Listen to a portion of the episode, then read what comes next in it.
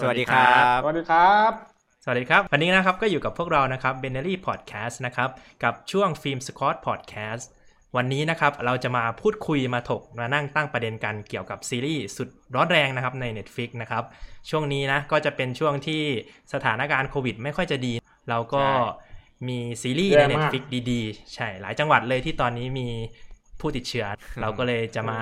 แนะนำซีรีส์สำหรับคนที่อยู่บ้านเฉยๆกักตัวไม่มีอะไรทำนะ ใน Netflix ก็จะมีซีรีส์เรื่องหนึ่งดีมากๆนะครับ ที่เราจะมาคุยกันวันนี้นะครับ ก็คือเรื่อง Alice in Borderland นะครับกำลังอะขึ้นเทรนด์อันดับหนึ่งชื่อภาเลษายไทย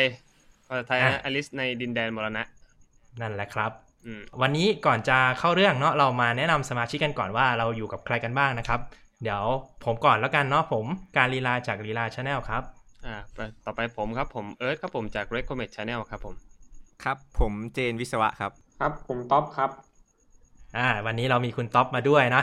ทุกคนก็น่าจะครับผมดูซีรีส์เรื่องนี้กันหมดแล้วเนาะเป็นยังไงกันบ้างดูแล้วขครับอผมถามความรู้สึกก่อนอย่าเพิ่ง spoil นะเอาความรู้สึกก่อนชอบกันไหม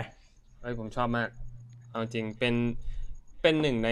original Netflix ที่ที่ทำออกมาให้ดีอะเพราะว่าอืมเท่าที่ผมดูนะ ที่ผมเปรียบเทียบไปเลย original Netflix เนี่ยมีของโซนที่ทำให้ดีอะมีอยู่แค่ประมาณสองโซนนี่แหละ ที่เป็นคุณภาพเลยโซนแรกที่เป็นญี่ปุ่นอืมทำมาสามซีรีส์คือดีหมดเลย ครับ เอออะแล้วก็โซนที่สองก็จะเป็นของยุโรปนี่แหละ แต่ว่ายุโรปนี่มันจะดีบ้างพังบ้างไงอืมเออสลับอ๋อจะไม่ได้ไม่ไม่ค่อยได้มาตรฐานใช่ไหมมีแป๊กบ้างก็มีอะใช่ไหมใช่ใช่เออแล้วเป็นไงบ้างที่เหลือว่าความรู้สึกแบบเฮ้ยมันสนุกไหมจริงๆอะไรเงี้ยมีใครคิดว่ามันเป็นเทรนด์ Netflix ตอนนี้คิดว่ามันคิดต่างจากคนอื่นไหมอ่าของผมก็ชอบนะ ปกติอะผมไม่ค่อยชอบดูซีรีส์ญี่ปุ่น ด้วยความที่ว่า acting ญี่ปุ่นคือมันเล่นใหญ่ไปอะมันไม่ค่อยถูกจริตกับผม overacting เออใช่ แล้วเรื่องเนี้ย ถ้าเทียบกับเกาหลีนะ รู้สึกว่า over ใช่แอคติ้งอยู่นะ คือใช่ใช่ใช่คือไม่ได้ว่า acting เขาไม่ดีนะ ถ้าคนในประเทศเขาคือมันอาจจะเป็นอย่างนั้นจริงๆอะด้วยอุปนิสัยด้วยวัฒนธรรมอะแค่เราเออไม่ชอบเท่านั้นเองเออแต่รู้สึกว่า sig nature เนาะเรื่องเนี้ยที่แบบโอเคเลยญี่ปุ่นต้องต้องเล่นเยอะอะไรเงี้ยใช่ เรื่องเนี้ยอืมโอเคอะดูแล้วแบบ ไม่เลี่ยนมากอะ แล้วก็รู้สึกว่าดัดแปลงมาได้ดีเข้ากับยุคเข้ากับสมัยอืมเออ เดี๋ยวบอกท่านผู้ชมก่อนแล้วกันเนาะไอซีรีส์เรื่องเนี้ยมันเป็นซีรีส์ live action ที่ทำมาจากมังงะมาก่อนก็คือมันเหมือนมีตัว original อะมาจากตัวการ์ตูนหรือแอนิเมชันอะมาก่อนเนาะไอเนี้ยใช่ครับจะ based on ของของตัวนั้นเลยครับ ไม่ใช่หนังที่สร้างขึ้นมาใหม่สำหรับเออใครก็อยากถือว่าหาคุณเจนก็รายละเอียดอ่านเล็กๆน้อยๆนะ ก็สามารถเข้าไปดูใน Facebook fanpage เราได้นะครับเพราะว่าผมได้ทำบทความมาให้แล้วใช่เกี่ยวกับไปตัดซีรีส์เรื่องนี้ ใช่เอ็นเอิร์ธเอิร์ธมีมีเกริ่นคร่าวๆไว้ในใน fanpage Facebook ไว้อยู่เนาะสำหรับใครอยากได้ใช่ information เพิ่มเติมก็เข้าไปฟังได้อะคุณท็อปเป็นไงบ้างดูจบแล้ว สนุกมากครับผม เพราะว่าผมเป็นแฟนไอ้เนี่ย ผมดูแล้วมันรู้สึกแบบลุ้นคล้ายๆแบบหนังเก่าที่ผมดูตอนเด็กอะไอ้บัตเทิลรอยัลอ๋ออ๋ออมันมีกลิ่นอายคล้าย ๆ เรื่องเดิมใช่ไหมเออจริใช่งใช่การเอาใชีวิตรอดอะมัน มันเล่นมันเล่นกับชีวิตคนอะ แล้วมันแบบมันทำให้เราลุ้นอะ อืม แบบความเป็นความตายอะใช่มันมันเป็นเรื่องที่แบบลุ้นหนักๆอะอืมเอออืมถ้างั้น แล้วเกมเกมในหนังคือแบบมันหลากหลายอะเออเออมันมีแบบคล้ายๆเกมเป็นหลากหลายทั้วิงธีหลากหลายสถานที่ แล้วเล่นกับจิตใจของมนุษของผู้ย์เล่แต่นละคนอืมเออเออใช่ใช่ก็คือเหมือนรู้เป็นท่าธีแท้มขเลองยแต่ละคนไปเลยอ่าอะอ่าชอบก็ มาถึงตอนนี้เนาะท่านผู้ฟังก็คงสงสัยแล้วว่า เอ้ย ซีรีส์เรื่องนี้มันเกี่ยวกับอะไรใช่ไหมเดี๋ยวผมจะมาพูดตัวบิ๊กไอเดียคร่าวๆของซีรีส์เรื่องนี้กันเนาะว่ามันเป็นประมาณไหนนะก็คือตอนต่อไปนะยังไม่มีสปอยเดี๋ยวเราจะพูดเป็นแบบอ่าเรื่องย่อคร่าวๆก่อนสำหรับคนที่ไม่ต้องการสปอยเนาะสำหรับเรื่อง Alice in Borderland เนี่ยตัวละครหลักนะครับก็คืออาริสึนะครับตัวละครพระเอกของเรานะครับหรือถ้าเป็นชื่อภาษาอังกฤษก็คือไอริสนั่นแหละเป็นหนุ่มบ้านรวยโปรไฟล์เนี่ยไม่ค่อยดีเท่าไหร่ เพราะว่าเขาเหมือนกับไม่ไม่ไม่ไปทำงานนะนิดเป็นนิดเป็นนั่งนิดนั่งอยู่บ้านเฉยๆ เอออยู่เป็นนิดเฉยๆถ้าเป็นคนญี่ปุ่นก็จะแบบเออไม่อยากทำอะไรอะไรประมาณเนี้ยแล้วเขาก็จะมีเพื่อนสนิทเขาอยู่สองคนนะก็คือคารุเบะนะครับที่จะเป็นคนที่ทำงานอยู่ที่บาร์นิสัยห้าวๆเป็นค่อนข้างจะเป็นแบบนักเลงนิดๆนะครับ นิสัยก็จะเป็นอีกขั้วหนึ่งเลยของ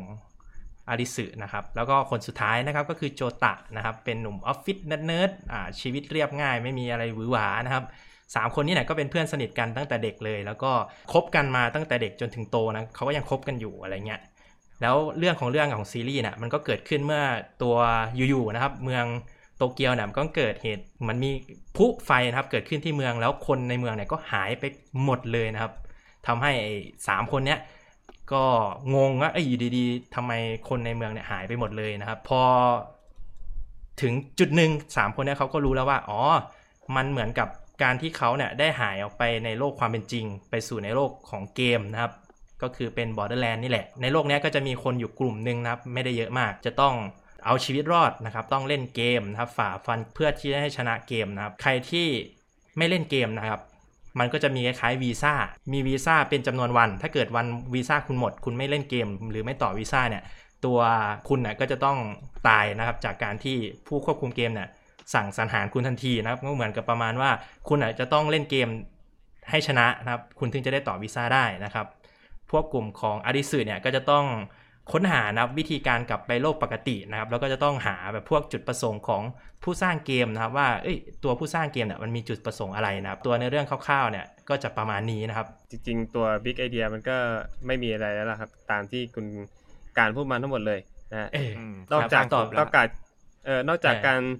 เอาตัวรอดออกไปจากเกมเกมนี้ ด้วยเนี่ยสิ่งที่ผมอยากจะเสริมเนี่ยก็อาจจะเป็นเรื่องของตัวเนื้อเนื้อเกมข้างในว่ามันจะมีอะไรบ้าง แต่ว่าเราไปเสริมในตัว detail ข้างในอีกทีหนึ่งดีกว่าครับบ ก็หลังจากนี้นะครับพวกเราก็จะ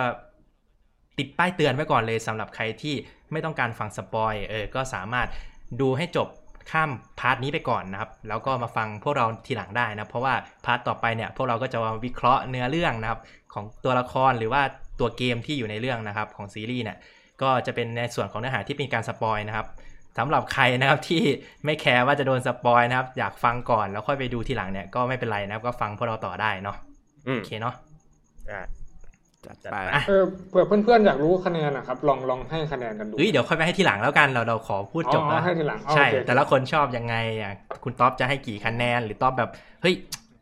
มันขอหักสักคะแนนเนี่ยขอไปพูดทีหลังแล้วกันเนาะเอออืมเดี๋ยวเรามาพูดถึงเรื่อง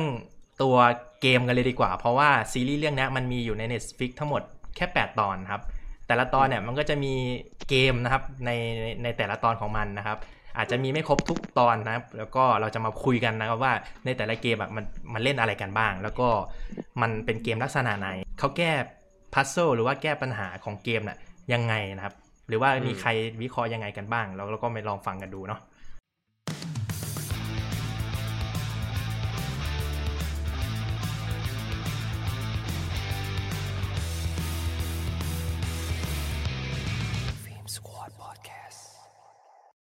เอาล่ะเรามาเริ่มกันที่เกมที่หนึ่งกันนะครับ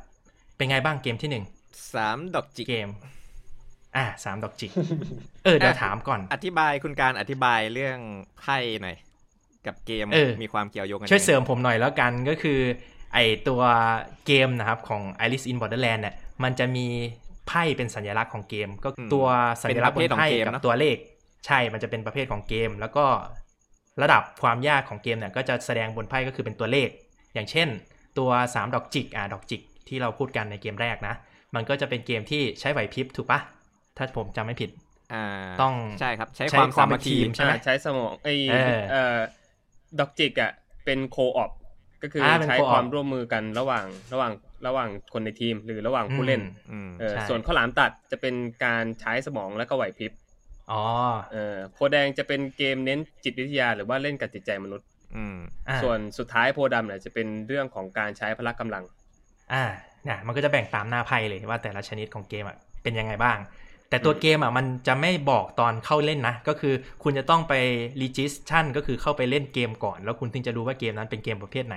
เออมันมีความตื่นเต้นตรงนี้แหละ คือคุณใช่คุณไม่รู้เลยว่าเกมที่คุณเข้าไปเล่นอะมันเป็นเกมแบบไหน เตรียมตัวซึ่งไปก่อนไม่ได้อะเราเออเออซึ่งซึ่งหมายความว่าคุณน่ะสามารถ เจอเกมรูปแบบซ้ำกันได้คำว่าซ้ำกันคือ คุณเจอหน้าไพ่เหมือนกันน่ะ แต่ว่าอืมเกมที่ที่เล่นน่ะอาจจะไม่เหมือนกันก็ได้ ใช่แต่ก็คือตัวตัวลักษณะของเกมเป็นคำใบ้ในการชนะเกมด้วยนะเออถ้าเกิดคุณตีความหมายของไพ่ไม่ออกอะ คุณก็อาจจะเล่นเกมผิดวิธีหรือว่ามันจะทำให้คุณเดินเกมผิดอะเออว่าง่ายๆเถอะ ใช่มันจะมีอยู่ตอนหนึ่งที่ตัวพระเอกเองอะที่ผมเกริ่นคร่าวๆเนาะอาริสึเนี่ยเขาจะเป็นคนที่ เก่งมากในการแก้ไขปัญหาแบบพวก puzzle เป็นคนที่แบบเขาเรียกว่าสามารถพอจะอ่านความคิดของ game master หรือรูปแบบของเกมได้อะเพราะว่าเขาเล่นเกมมาเยอะเอออืมอืมความสามารถของเขาอันนี้แหละมันก็เลยมีประโยชน์ในในในแดน Borderland เนี่ยเพราะว่าเขาเล่นเกมมาเยอะ พอเขามาอยู่ใน Borderland เนี่ยกลายเป็นคนที่มีความสามารถแบบมีแต่คนเขาอยากจะ team up กับเขาแน่ๆเพราะว่าเขาเก่งอะเรามาเข้านี่แหละถึงเกมแรกกันหน่อยคุณการ เออ เกมแรกเนาะมันก็จะเป็นเกม หาทางออกจากตึก มันเป็นเกมลักษณะที่จะต้องใช้การโคออปนะครับก็คือจะต้องร่วมมือกับคนในทีมนะอืมก็เกมแรกมีคนที่ลงสมลงไปเล่นเกมอยู่ทั้งหมดกี่คนนะ ผมจำไม่ผิดพระเอกห้าคนสามคน อ่า แล้วก็มีอ่าห้าคนใช่สาวออฟฟิศคนหนึ่งเนาะอืมแล้วก็เป็นแล้วก็มีผู้โชคนัร้ายเรียนหนึ่งคน นักเรียนคนหนึ่งเออมีนักเรียนคนหนึ่งเป็นผู้หญิง อ่า ก็จะมีอยู่สี่คนที่เขาเพิ่งเข้ามาเล่นเกมครั้งแรก อ่า ก็คือจะมีพระเอกสามคนก็คืออดิสึ คารุเบะแล้วก็โจตะเนาะสามคนอะเพิ่งเข้ามาเล่นเกมครั้งแรกเลยนะ แล้วก็มีสาวเด็กนักเรียนคนหนึ่งก็เพิ่งเข้ามาเล่นคนแรกเหมือนกันนะครับ ส่วนสาวออฟฟิศชื่ออะไรวะ ชิบุกิปะจำไม่ได้ ใช่ใช่ใช่ใช่ที่แบบเออเออค่อนข้างที่จะเป็นตัวเด่นในในตอนแรกๆแหละ สาวออฟฟิศคนเนี้ยเขาเหมือนจะมีประสบการณ์การเล่นเกมมาละ ดูจะเป็นคนที่รู้อะไรเกี่ยวกับการเล่นเกมมาก่อน นางก็เข้ามาเล่นเกมกับพวกพระเอกก็มี 5 คน รูปแบบเกมก็คือมันบอกเลยเนาะตอนเข้าเกมมามันจะให้มือถือคนละเครื่องอืมใช่ปะแล้วมันก็จะบอก อ่า ว่าเกมเนี้ยเป็นเกมหน้าไพ่แบบไหนใช่ตัวเลขอะไรเงื่อนไขกติกาเป็นยังไง เวลาเท่าไหร่แล้วก็จะผ่านเกมยังไงใช่ไหมครับเจน ใช่ครับเงื่อนไขการผ่าน เออเกมแรกมันเป็นยังไงบ้างอะจุดประสงค์ในการผ่านเกมดิมากกว่า ไม่ใช่เงื่อนไขหรอกเขาเขาไม่ได้บอกเงื่อนไขว่า ว่าอ่าต้องทำอะไรบ้าง แต่เขาแค่บอกว่าคุณจะผ่านเกมเนี้ยท้ายที่สุดแล้วมันต้องเป็นยังไงอะเอออ๋อแล้วให้เราไปตีความเองเนาะว่าเราจะใช่ทำให้ยังไงเราไปตีความเองว่าเราต้องทำยังไง เออเกมแรกเนี่ยก็เหมือนกับว่าแค่บอกง่ายๆให้ออกจากตึกให้ได้ โดยมีเวลาจำกัดในแต่ละห้องเนาะอืมเออใช่เกมแรกเนี่ยเหมือนกับเป็นคล้ายๆลักษณะของ escape room อะถ้าเกิดใครเคยเล่นบอร์ดเกมหรืออ่าเคยใช่ใช่เคยดูหนังเออมันจะเป็นลักษณะเป็น escape room ก็คือเวลาคุณเข้าไปในห้องอะ มันจะมีประตูอยู่ 2 บานเอออันนี้ในเกมในเกมนี้น่าจะมีประตูอยู่ 2 บาน คุณจะต้องเลือกแล้วแหละว่าคุณจะเข้าประตูไหนอ่าเออมันจะมีมันจะมีปใช่ มันจะมีประตูหนึ่งอะที่เป็นประตูที่ถูกต้องอีกประตูหนึ่งมันจะเป็นประตูที่ผิดใครเข้าไปก็คือตายประมาณนี้ใช่ใช่ซึ่งในในเรื่องอะ มันจะแทนด้วยสัญลักษณ์นรกกับสวรรค์ เออ death กับ alive ใช่ไหมผมดูเออเวอร์ชันใช่ภาษาอังกฤษนะมันเขียนอย่างงี้ ใช่ใช่ death กับไลฟ์นั่นแหละ นั่นแหละ แล้วตัวพระเอกก็คือแบบ เป็นเป็นคนคนที่แบบคนเข้ามาเล่นเกมครั้งแรกแม่งก็คงจะต้องงงอะมึงคือแบบอารมณ์ประมาณว่า เฮ้ยเกมมาหาอะไรว่าทำไมแม่งใช้ดวงอย่างเดียว มันไม่มีอะไรบอกเลยว่าคุณจะต้องเปิดประตูบานไหนถูกไหมใช่เลยเออความรู้สึกแรกผมดูก็อย่างนั้นเลยนะ เออ เป็นผมผมเล่นเกมเนี้ยใช่ผมรู้สึกว่าคือผมสติแตกแน่ๆอะเราก็รู้สึกว่าอืมเราก็สังเกตอยู่นะวะ เอออืมแล้วตัวประตูมันแม่งบอกใบแค่ว่าตายกับอยู่แค่นั้นอะ แล้วคุณจะแม่งอืมประตูแรกถ้าเกิดเข้ามา ถ้าไม่คิดอะไรมากก็คงต้องไปเปิดประตูอยู่อะถูกไหมใช่เออถ้าเกิดแบบเป็นประตูแบบก็เนี่ยที่ควรจะเปิดประตูแรกอะอืมทีนี้ถ้าเราไม่ยอมเปิดประตูมันจะมีเวลานับถอยหลังใช่ไหมคุณการใช่ใช่ในเออแต่ละห้องมันจะมีเวลานับถอยหลังเหมือนน่าจะบีบให้เรารีบคิดรีบออกไปเนาะทำให้เราสติแตกอ่าใช่ไหม ใช่ ก็คือมันจะมีเวลาห้องละหนึ่งนาทีสามสิบแล้วก็จะลดลงทุกๆสิบวิในแต่ละห้องอะไรประมาณเนี้ยใช่เออลงเรื่อยใช่ แล้วพระเอกตอนแรก ๆ ก็คือแบบเข้ามาปุ๊บแม่งเข้าเล่นเกมครั้งแรกมันก็ต้องมันหัวก็ร้อนเอ้ยไม่ใช่เขาสัเรียบกว่าสนเนาะว่ามันจริงเหรอสับสนนะมันจะมีคนตายจริงไหมเนาะด้วยความที่ใช่ยังเป็นนิวบีอยู่ๆอืมเออ มันก็งงๆอะ เอ้ยให้เล่นเกมเหรอว่าสนุกจังเลย แล้วยังไม่รู้ว่าถ้าเกิดประตูผิดบานมันจะเป็นยังไงไง ก็แล้วก็หลังจากการสังเวยของเด็กสาวผู้น่าสงสารคนแรก ไม่เชื่อก็คือก็ต้องเชื่อแล้วตอนนั้นน่ะจังหวะนั้นน่ะเออผู้เข้าแข่งขันคนหนึ่งอะไอ้ก็นังอีน้องน้องมหาลัยน้องน้องนักเรียนอะ ก็คือแบบอะทนไม่ไหวแล้ว ห้องมันจะหมดเวลาก็เลยวิ่งไปเปิดประตูผิดบ้านเออ มันก็เลยโดนเลเซอร์ยิงตายใช่ไหมพระเอกมันก็เลยแบบเฮ้ย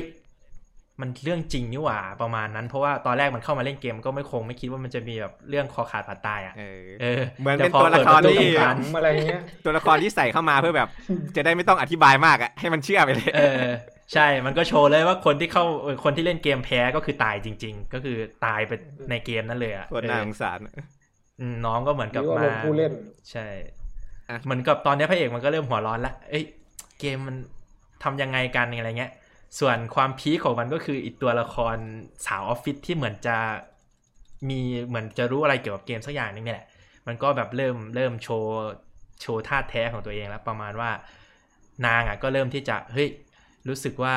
การเล่นเกมอะมันจะต้องมีผู้เสียสละเอออืมมันก็เลยต้องแบบเอาหาคนที่มาตายแทนมันอะประมาณนั้น เพราะว่านางจะเป็นลักษณะแบบทำทุกอย่างเพื่อให้ตัวเองรอดออกไปจากเกมอะเออประมาณเนี้ยใช่ใช่ใช่ในเกมแรกอะ่ะนางก็เลยแบบเฮ้ย บอกพระเอกให้แบบเปิดประตูสี่อะไรเงี้ยประมาณนั้นอะไรเงี้ยมันก็เล่นกับจิตวิทยานิดหน่อยอะไรเงี้ยอืมสำหรับเกมในห้องที่สองเนี่ยเป็นผมผมก็ผมก็ทำงั้นแหละ ผมก็ทำงั้นแหละเออ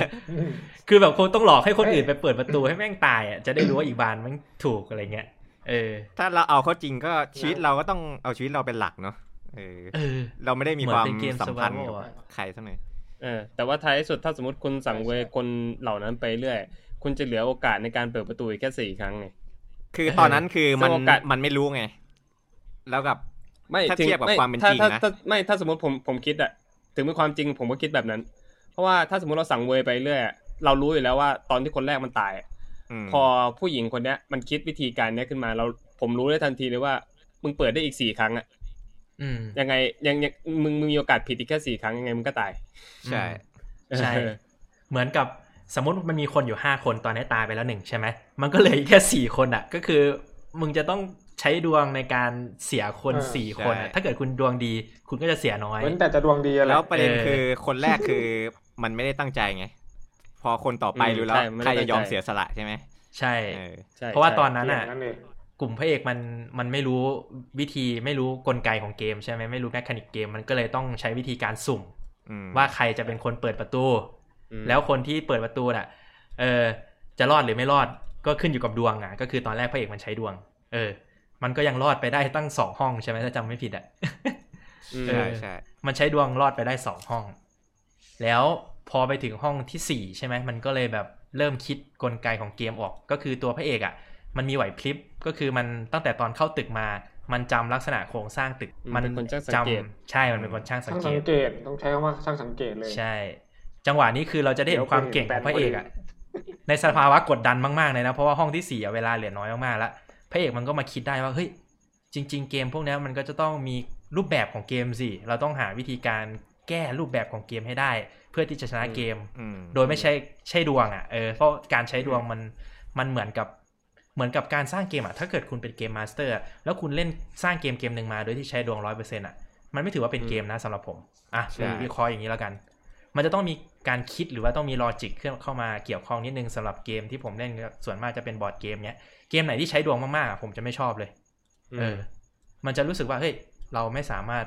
เอาชนะ game master ได้เลยอะเราจะไม่สามารถไม่สามารถควบคุมความเสี่ยงได้อย่างนี้ดีกว่าใช่ ผมจะไม่ค่อยชอบเกมอะไรที่มันแบบไม่สามารถควบคุมความเสี่ยงได้อะเอออืมอ่าพระเอกเกมมันที่ใช้ดวงก็คือเกมที่มันไม่ได้โชว์ความสามารถของผู้เล่น อืม คุณตอถูกไหมพูดได้ดีเออดีมากก็คือ มันจะต้องถูกปะใช้สมองอะ เออพระเอกมันก็เลยคิดได้ เอ้ยถ้าเกิดกูเป็น game master นะ กูต้องทำเกมให้แบบให้คนอะ สามารถใช้วิธีการอื่นยกยกเว้นดวงอะ ให้ได้อะไรเงี้ย พระเอกมันก็เลยใช้เนี่ยมันการวัดระยะตึกแล้วก็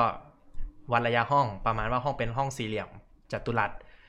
มันเปิดไปด้านไหนมันถึงจะถูก เพราะว่าโครงสร้างของตึกอะมันก็มันก็จะฟิกอยู่แล้วกับตัวผังอืม ขนาดของหนังหนีห้องไฟอะถ้าขนาดของห้องอ่าเท่าแล้วมันนี้ก็จะมีห้องประมาณกี่ห้อง ใช่เออแล้วเปิดไปเพราะว่าด้านไหนตอนแรกมันถึงจะถูก เอออืมใช่ เพราะว่าตอนแรกที่มันสังเกตเนี่ยคือ มันเป็นทางเดินที่มันเข้าลิฟต์ก็คือตอนมันที่มันเดินเข้ามาเนี่ยมันเดินเลี้ยวขวาอืมเพราะฉะนั้นแล้วมันมันก็เลยจินตนาการเลยว่า โอเค ถ้าสมมติว่าเราเดินเลี้ยวขวาแบบเนี้ยแล้วลิฟต์มันเปิดออกมา ตอนตอนที่ให้เริ่มสตาร์ทเกมแสดงว่าเราต้องเดินตรงตรงไปข้างหน้าเท่านั้นอืมอืมคำว่าตรงไปข้างหน้ามันแล้วนี้มันก็เลยคิดว่าเออเนี่ย ถ้าสังถ้าอย่างนั้นอะไอตัวแบบของตึกหรือว่าไอทิศทางของตึกอะตอนที่เราเดินอยู่ณขณะนี้มันน่าจะไปเป็นเป็นไปในทางทิศทางไหนอืมตำแหน่งเราอยู่ประมาณไหน ใช่อืมแต่อันที่มันใช่มันเวอร์เกินไปหน่อยก็ผมว่าไอ้ที่มันสังเกตรถแหละแล้วขนาดใช่รถเท่ากับคือขนาดห้เอองอะออ่าใช่ไอไออันเนี้ยอันเนี้ยเวอร์จริงแต่ในความเป็นจริงมันก็มีโอกาสเป็นไปได้แหละถ้าสมมติคนที่เขาแบบเขาคิดแต่เรื่องแบบเนี้ยอยู่ตอยู่สม่ำเสมอเข้าใจปะอืมถ้าคนเป็นคนเพราะช่างสังเกตอะ มันผมมันดูกลายโคนันว่ามาบ่อยโคตรช่างสังเกตเลยอะอืมเอาจริเขางๆเก็บคือข้อมูลส่วนเนี้ยเขาแบบไปโดยอัตโนมัติไงคือใช่ตอนตอนมันเดินอืมเข้ามาผม ผมก็เตะตารถคันนี้นะผมว่ามันมาจอดบังอะไรอะทวะเอออืมผมไม่ได้มองเลยแหละผมสังเกตผมสังเกตไม่ผมเฉยผมสังเฉยเกตผมเพราะไม่รู้เรื่องคือเลยรถรถมันสวยกับมึงมาจอดมึงมาจอดตรงกลางที่เข้ามากอะเออ แต่ไม่ได้คิดว่ามันจะตรงกับขนาดของห้องไงเออเออมันเป็นมันเป็นสิ่งที่ผู้กำกับเขาทิ้งไว้ให้ดูนั่นแหละเอเออเออ ผมมาถึงบางอ้อตอนมันเฉลยแล้วพผยายามค่อยอ๋อเพิ่งกลับมามันก็เออมันอยู่หน้ารถมันเพิ่งมารู้ตอนที่มันคิดนี่แหละอืมตอนดูครั้งแรกแม่งไม่เห็นรถด้วยซ้ำไม่ได้สนใจ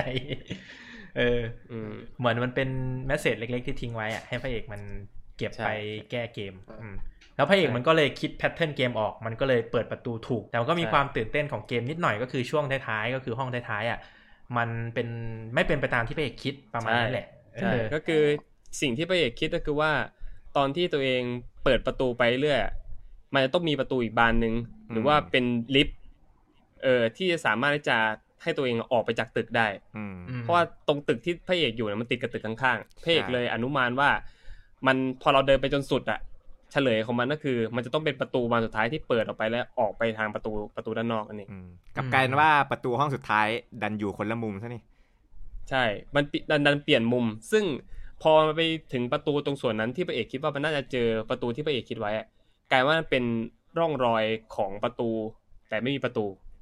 อืม เอออืมพอเปิดเข้าไปดันดันอ่าดันหันไปเจอตัวตัวของช้อยให้เลือกอีกรอบหนึ่งเออ เออพระเอกก็เลยต้องมานั่งคิดปุ๊บว่าช็อกเออห้องสุดท้ายใช่ที่แบบต้องเลือกว่าเฮ้ยมันต้อง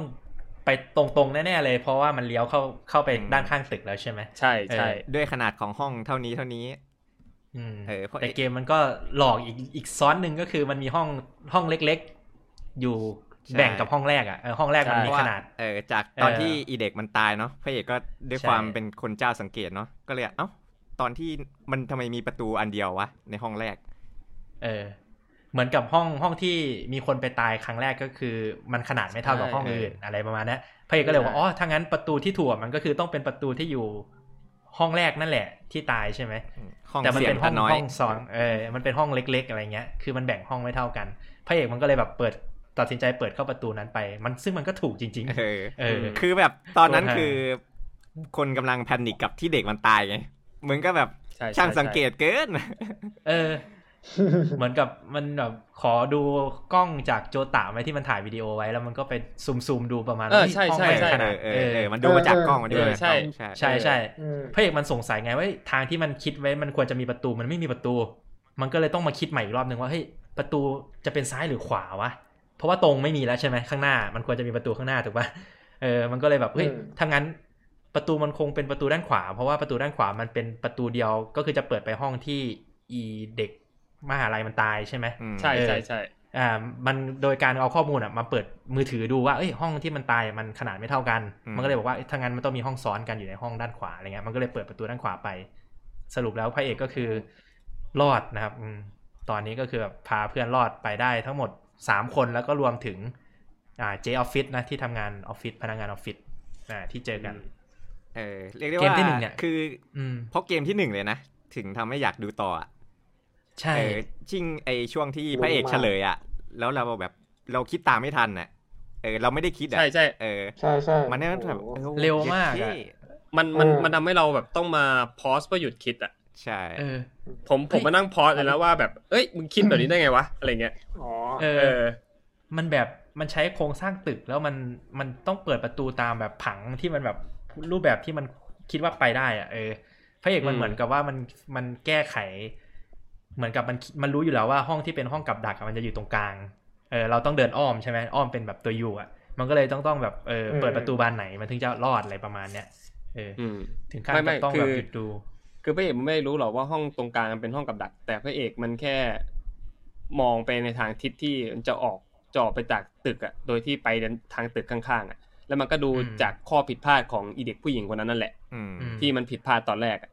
กูกูคิดว่ามันคิดว่า game master คงไม่ทำทางออกไปฝั่งด้านขวาแล้วให้เราเปิดประตูด้านขวาไปได้อ่าใช่ง่ายใช่ใช่ๆคิดใช่มันต้องอ่าน game master อย่างเงี้ยเอออืมมันก็เลยต้องอ้อมเป็นตัว U อะเออแล้วก็ให้ออกด้านข้างให้ให้ให้ถูกอะไรเงี้ยแต่ทางออกพระเอกมันรู้อยู่แล้ว แต่ถามว่ามันจะไปทางไหนแค่นั้นเอง แต่ดีที่มันมีคนแบบตายในห้องด้านขวาก่อนอะไรเงี้ยใช่ใช่เออมีคนตายก่อนด้วยความโชคดีด้วย ใช่พระเอกมันก็เลยแบบเป็นคีย์แก้เลยแก้ไขพัซเซิลได้ประมาณเนี้ยยิ้มเลยออ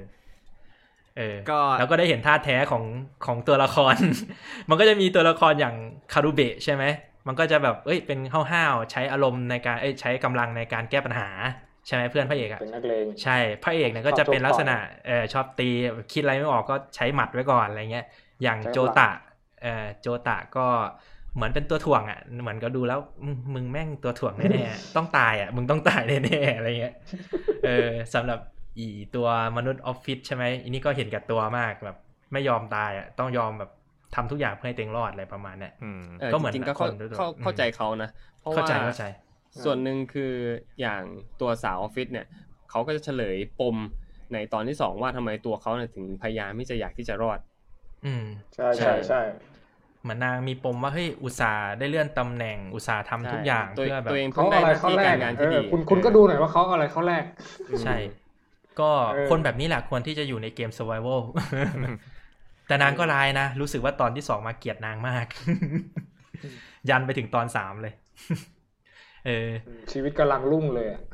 เนี่ยนางก็เลยแบบไม่ยอมตายไง ก็ทำทุกอย่างให้รอดอืมเหมือนจะมีเบื้องหลังปะครับ ที่ในมังงะที่เขาบอกว่าก่อนที่นางจะมาเล่นเกมเนี้ยมันเป็นเกมที่สองของนาง เกมแรกนางเล่นเกมโพแดงมาก่อนปะใช่ครับ คือนางอะเออไปเล่นเกมสองโพธิ์แดงมาก่อน โดยเกมอะ มันเราจะอยู่บนรถไฟ รถไฟจะมีห้าห้าตู้ห้าโบกี้ เราจะอยู่โบกี้แรกอ่าใช่ไหมเงื่อนไขคืออแค่ผ่านอีกสี่โบกี้อะเออ นั่นคือการผ่านเงื่อนไข โดยการสมมติเราอยู่โบกี้แรกเราจะเข้าโบกี้ที่สองโบกี้อะจะทำการล็อกตัวเองในห้านาทีมเออแล้วทีนี้อะในแต่ละห้องมันจะมีหนึ่งห้องที่มีแก๊สพิษที่สูดเข้าไปแล้วตายเลย เออ แล้ว ตัวเกมอะจะให้ถังออกซิเจน มาสามสามกระป๋อง กระป๋องหนึ่งใช้ได้ห้านาที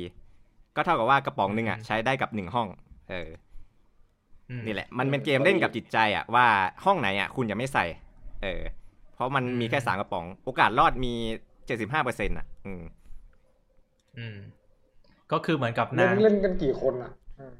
เกมนี้นางไปเล่นกับผู้ชายอีกสองคน เออ แต่อยู่คนละขบวนนะ หนึ่งขบวนต่อหนึ่งคน เออ ไม่ได้เล่นด้วยกัน เออ แล้วรถไฟจะก็วิ่งไปเรื่อยๆ จนกว่าคุณจะเคลียร์เกม แต่ก็ไม่ได้ reaction กับคนเลยเหรอ ไม่ไม่ไม่ได้ reaction คือมันก็ไป reaction ตอนจบที่แบบขบวนมันมันผ่านอะ มันโชคดีที่มันผ่าน แต่ว่าอีกสองคนไม่กลับมา อืมโอ้โหนางก็เลยแบบร้อยเหมือนกับพอรู้ว่าจะต้องทำไงเพื่อเอาตัวรอดใช่ไหมประมาณนั้น ใช่ นางก็เลยจะแบบเป็นแนวๆแบบ เห็นแก่ตัวนิดๆอะไรเงี้ยต้องการเอาตัวรอดอะไรเงี้ยจริง ๆ เกมนี้มันนางก็เล่นคนเดียวนะเออไม่ได้ไปสั่งเวยใครเนาะอืมเลยใช่ตอนตอนแรกถึงว่าแบ็กกราวนางแบบเฮ้ยนางต้องไปเจอเกมที่มันแบบ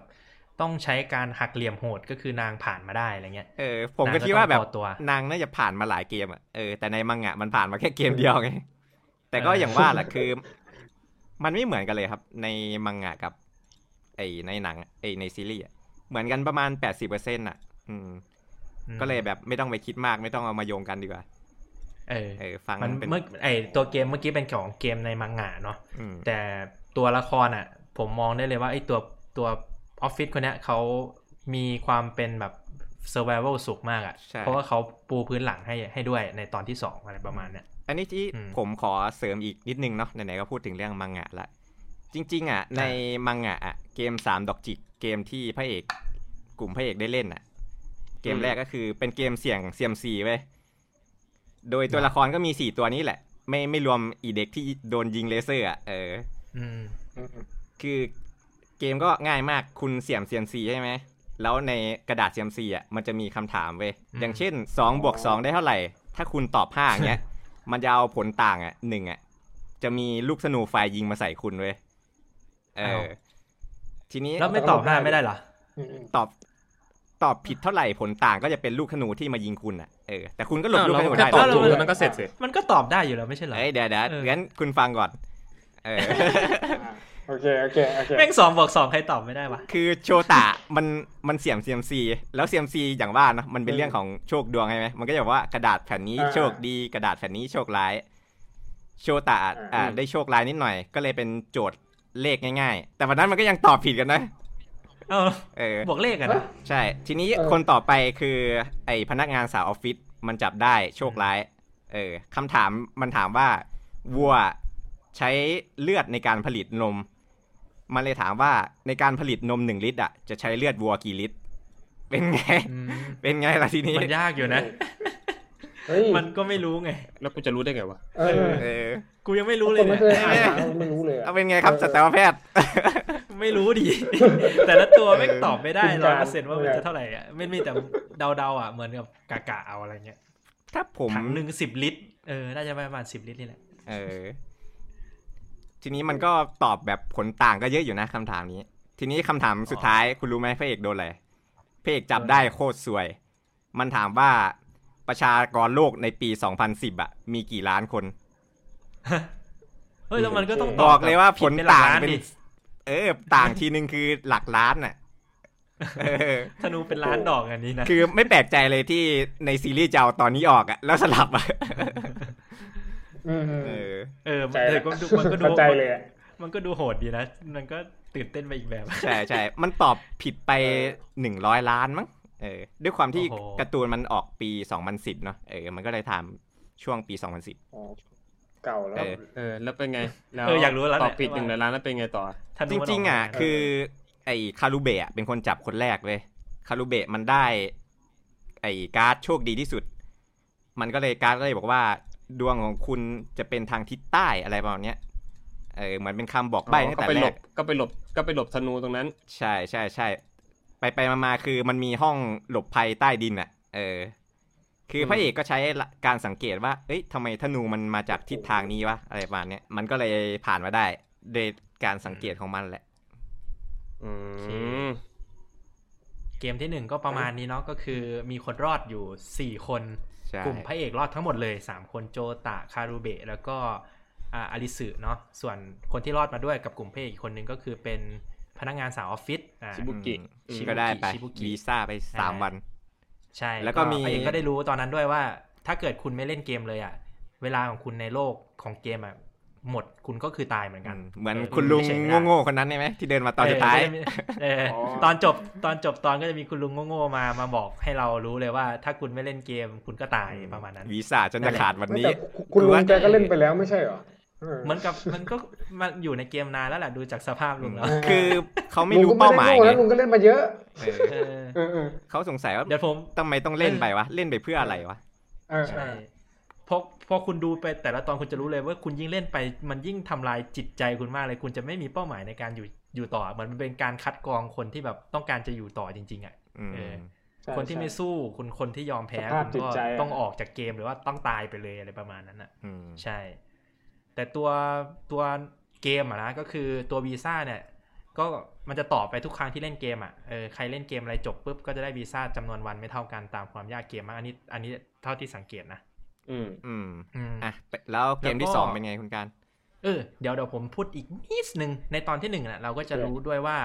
แต่ละคนน่ะที่เข้ามาในโลกของเกมอะมันจะเข้ามาคนละช่วงเวลากัน เออ ถูกป่ะอย่างพระเอกอะเข้ามาใช่ใช่ใช่ตอนแรกแต่อีกตัวพนักงานสาวออฟฟิศอะเข้ามาก่อนหน้าพระเอกนานแล้วอะไรเงี้ย คือเวลามันเหมือนจะเหลื่อมๆกันอยู่ คือกลุ่มพระเอกอะใช่วลเข้ามาร่วเพิ่งเล่นเกมแรกเลยแต่อีกคนหนึ่งอะเล่นเกมอื่นมาก่อนแล้วอะไรเงี้ยการก็คือจะเข้ามาในเกมอะไม่เวลาไม่ตรงกัน เออ เกมตอนที่หนึ่งมันก็บอกประมาณนี้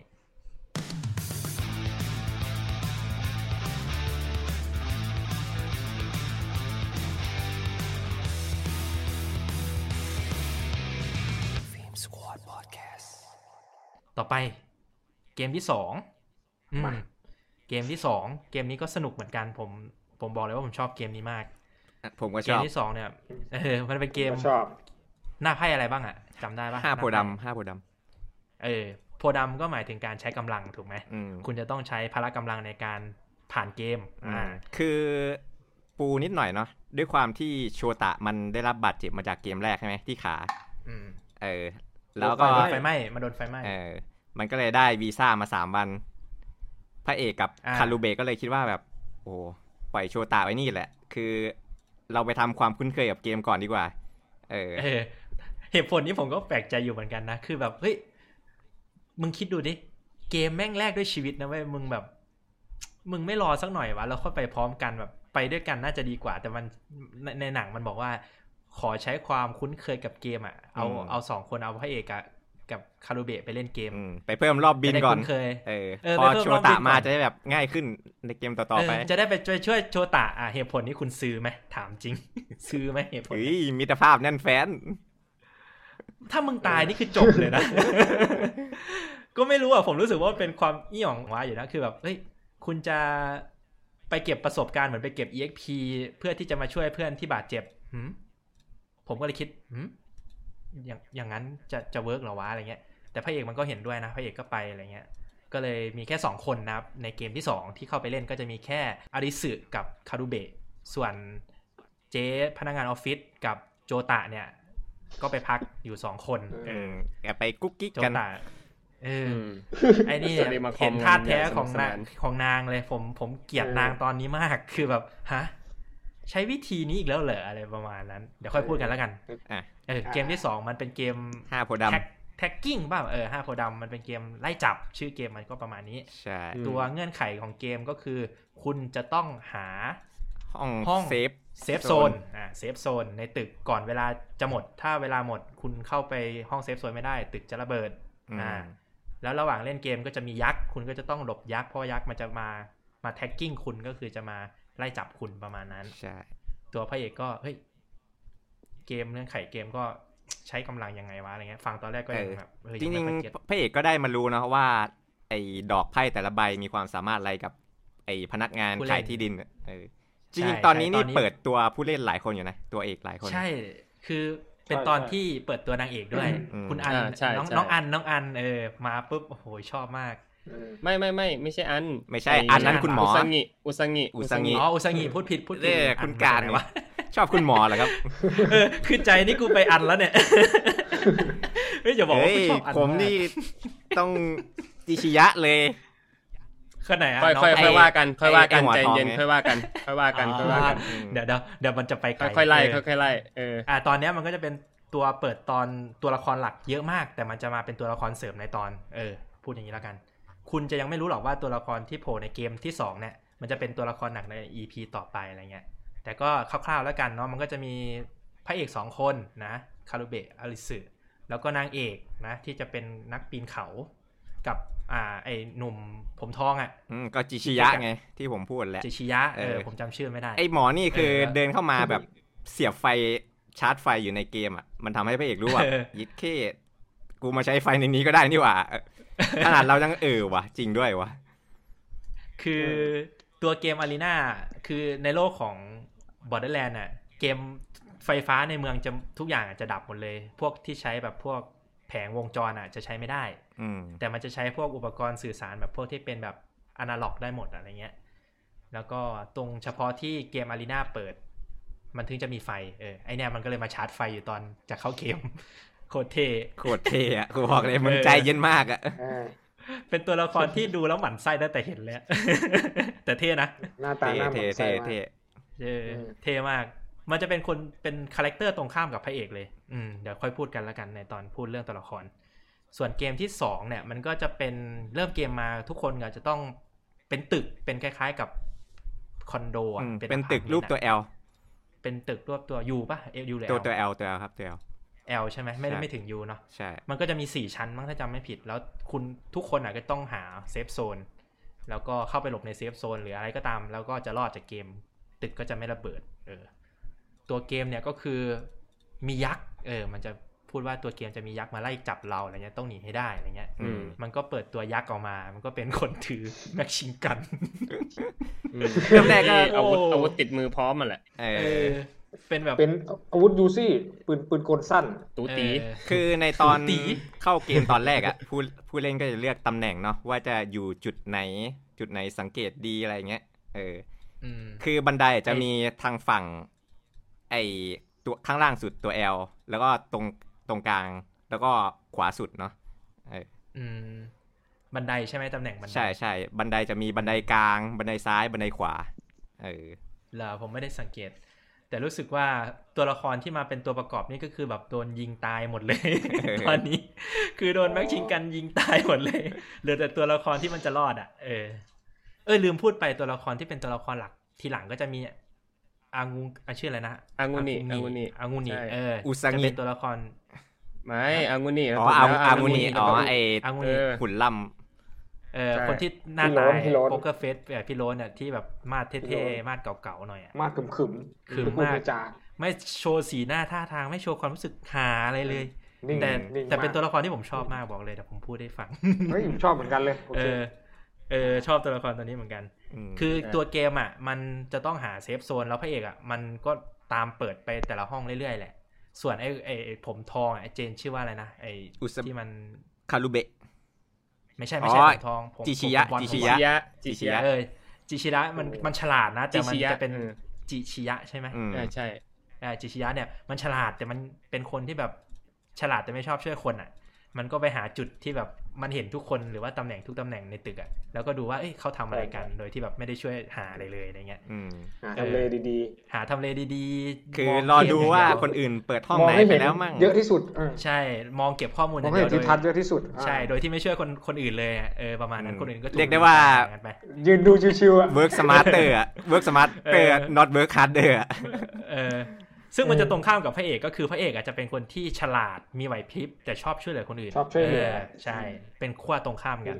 พระเอกอะมันก็เลยตะโกนเลยเพราะว่าตึกมันเป็นตัว L ใช่ไหมมันก็ตะโกนบอกเลยว่าเอ้ยผมเปิดโซนนี้แล้วนะไม่เจอห้องอืมแล้วก็ยักษ์นะมันแบบอยู่มันตำใส่แหน่งนี้ากากแล้ว อยู่ตำแหน่งนี้มันยิงได้แค่ระยะใกล้ มันยิงระยะไกลไม่ได้อะไรเงี้ยมันก็จะพูดข้อมูลไป ซึ่งมันทำให้ตัวนางเอกที่เป็นนักปีนเขาเนี่ยเฮ้ยเริ่มสังเกตเห็นแล้วว่าเฮ้ยพระเอกเนี่ยมีความเป็นแบบ เป็นคนดีอะเป็นคนดีมากอืมอะไรประมาณนั้นนางเอกก็เลยแบบเอ้ยมาโคออปกับพระเอกก็คือแบบช่วยตะโกนบอกว่าเอ้ยโซนนี้ฉันก็เปิดแล้วนะ เดี๋ยวฉันไปเปิดโซนนั้นเพิ่มอะไรเงี้ย เออ ก็กลายเป็นว่าช่วงหลังๆอะคนก็เริ่มแบบโคออปกันมากขึ้น เอออมแล้วส่วนคารุเบะมันก็เลยไปวางแผนกับอังุงิก็คือจะใช้การถ้าเกิดสู้ด้วยไหวพริบไม่ได้เดี๋ยวก็จะถ่วงเวลาให้อะไรเงี้ยให้ทุกคนไปเปิดประตูแล้วเดี๋ยวไปสกัดก็คือไปลุม ไปลุมตัวที่เป็นยักษ์อะอืมคือมันก็บอกว่าคนที่เป็นยักษ์มันก็เป็นคนนี่แหละอางุนีอะมันมันรู้เรื่องเกี่ยวกับปืนที่ยักษ์มันใช้ เอออืมว่ามันจะยิงได้กี่นัด เออใช่มันก็เลยใช้จุดอ่อนตรงนี้เพื่อแบบจะเออเปลี่ยนกฎกติกาเกม จากผู้ล่าเป็นไอ้ผู้ถูกล่าเป็นผู้ล่าเป็นผู้ล่าเออใช่โคตรคูลอะก็เออดูเท่มากอะ เหมือนเป็นแบบสายแท้งค์ในเกมโมบ้าเลยอะ เออเดี๋ยวแท้งค์ไปบวกให้อะไรเงี้ยกับเออไอ้ดูฟังลูกดูแวกิกโคตรกี้เท่มันคนนึงนะแบบ ดูไม่ตกใจอะเออใช่เออดูแบบดูเหมือนสโปรอะเหมือนผ่านผ่านเกมมาเยอะอะเหมือนแบบ รู้แล้วว่าเกมเนี้ยต้องผ่านประมาณนี้อะไรเงี้ย นิ่งครูมามากกระตุกกระตักใช่แล้วก็เออ มันก็เวิร์กดีตอนแรกแผนนี้แบบ มึงไปตายแน่ๆ เหมือนเป็นเหยื่อแน่ๆ สุดท้าย คุณอางุนิช่วยผมด้วยเออปะปะปะปังเลยกูแซดเอ้ยังยังก็ไม่ถึงเวลาอากุนินี่แบบ ดูเหมือนจะเป็นคนไม่ดี แต่ก็ดูจะเหมือนเป็นคนดีดูแบบดูกลางๆมากคือตอนแรกดูไม่ออก แล้วผมคิดว่าตอนแรกเอ้ยดวงยังดูไม่ชัดาแบบนี้แม่ง ตัวแท้งแบบนี้แม่งไม่รอดแน่นอนเลยว่ะ สุดท้าย มันก็เวิร์กเว้ยแผนนี้เวิร์กเนาะเหมือนกับอืมไอตัวยักษ์ตัวหนึ่งอะ ก็โดนโดนโค่นเลยอะก็คือตายเลยอะโดนโอ้ลุมคือตีแบบก็คืออางุนิก็เกือบเอาไม่อยู่อะ ยักษ์อะใช่ มันยักษ์ไม่แบบก็สองโหลุดมมาหนึ่งอะไงเออเพื่อนใช่พระเอกก็ช่วยอีกคนนึงไงใช่ถ้าตัวมีตัวก็ไม่สู้หรอกอืม คารุเบะก็คือคนที่เป็นคนนักเลงนักเลงหน่อยเนาะก็คือเพื่อนพระเอกอะก็ไปช่วยอางูงิอะอืมอางูงิเนี่ยไปล้มยักษ์เออ แต่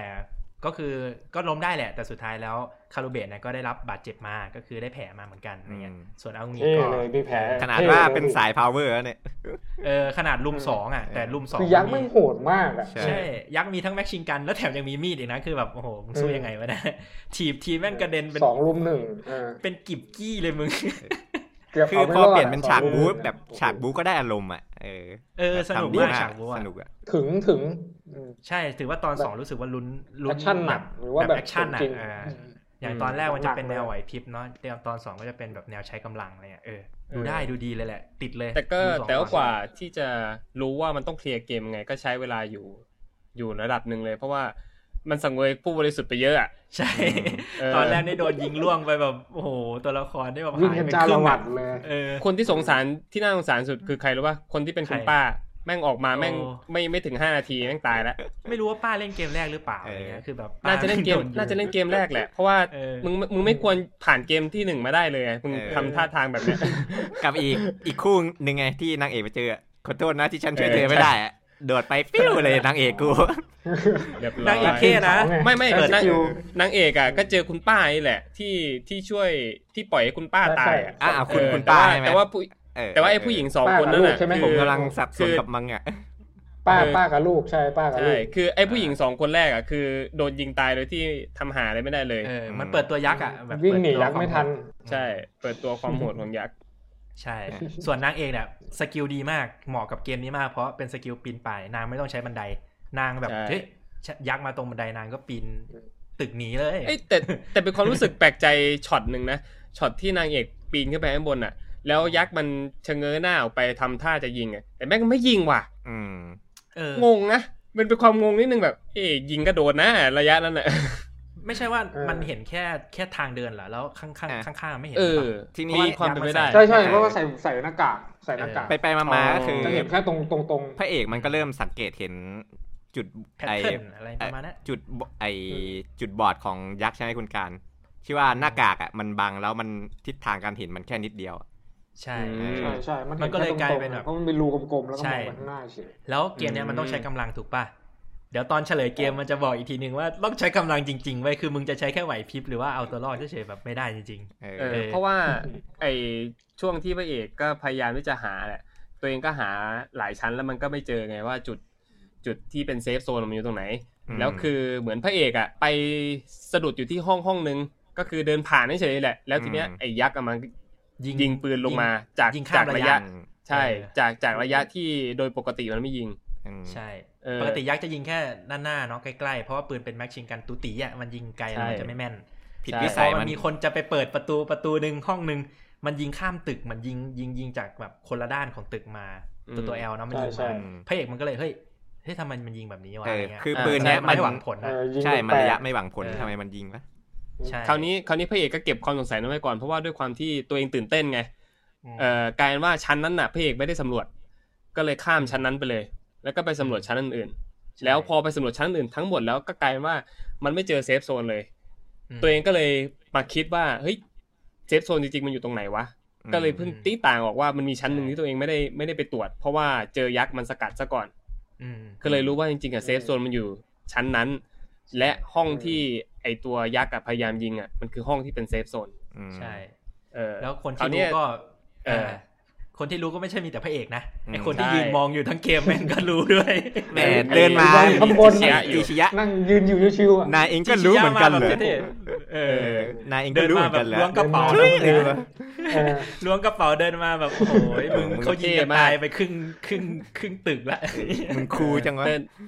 เดินไปอย่างเอเท่อโคตรคูลอืมเออ แล้วทางนี้ก็เลยรีบเปิดเข้าไปในประตู เออเออก็พบว่า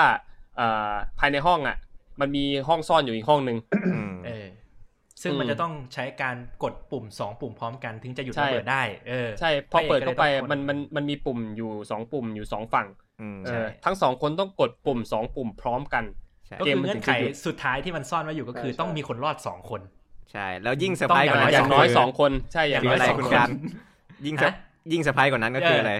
ก็คือเกมเนี้ยมันมียักษ์ซ่อนอยู่ในห้องเออ safe zone ด้วยเออไอ้หี้เกมไม่ได้บอกเลยหี้สักหน่อยว่ามียักษ์อยู่คนเดียวเลยนะเออใช่เออมันมียักษ์อยู่อีกคนนึงซ่อนอยู่ใน safe zone คือมึงต้อง fight อะ เพราะว่ายักษ์แม่งก็คือแบบเออมันก็ติดอาวุธมาเหมือนกับตัวแรกอะเออเอออืมแต่เป็นยักษ์ที่แบบใช่ไม่ได้ strength เยอะมากขนาดตัวแรกอะไรอืเงี้มยแต่ก็คืออาจจะต้องใช้กำลังนิดนึงเออมพวกที่ใช้การได้ก็ไม่มีคน strength เลยนะ บักจียะเออพระเอกอะไรเงี้ยจิชิยะมันก็สายแบบ เก่งอุปกรณ์อย่างพระเอกก็ไหวพริบอืมมีนางเอกคนนึงอะนางเอกก็เลยเป็นความหวังสุดท้าย นางเอกก็ได้ยินเสียงพระเอกว่าเอ้ยห้อง safe zone อยู่ห้องนี้นะมาช่วยหน่อยเพราะว่าต้องใช้สองคนเปิดสวิตช์นางเอกก็เลยปีนตึกมาจากด้านหลังเลยจ้าขอเสริมห้อง safe zone นิดนึงผมขอเสริมนิดนึงเออว่าไอห้อง safe zone อะไอที่ยักษ์มันสังเกตไหมว่าในหนังอะมันมันมันไม่ยิงโดนประตูเลยอะเออนั่นแหละอ๋อใช่ใช่หมายถึงว่ายังไงอะเห็นไหมเห็นไหมเออคืมันอยิงเพราะกว่าระสุนอะมันจะเข้าแค่ข้าง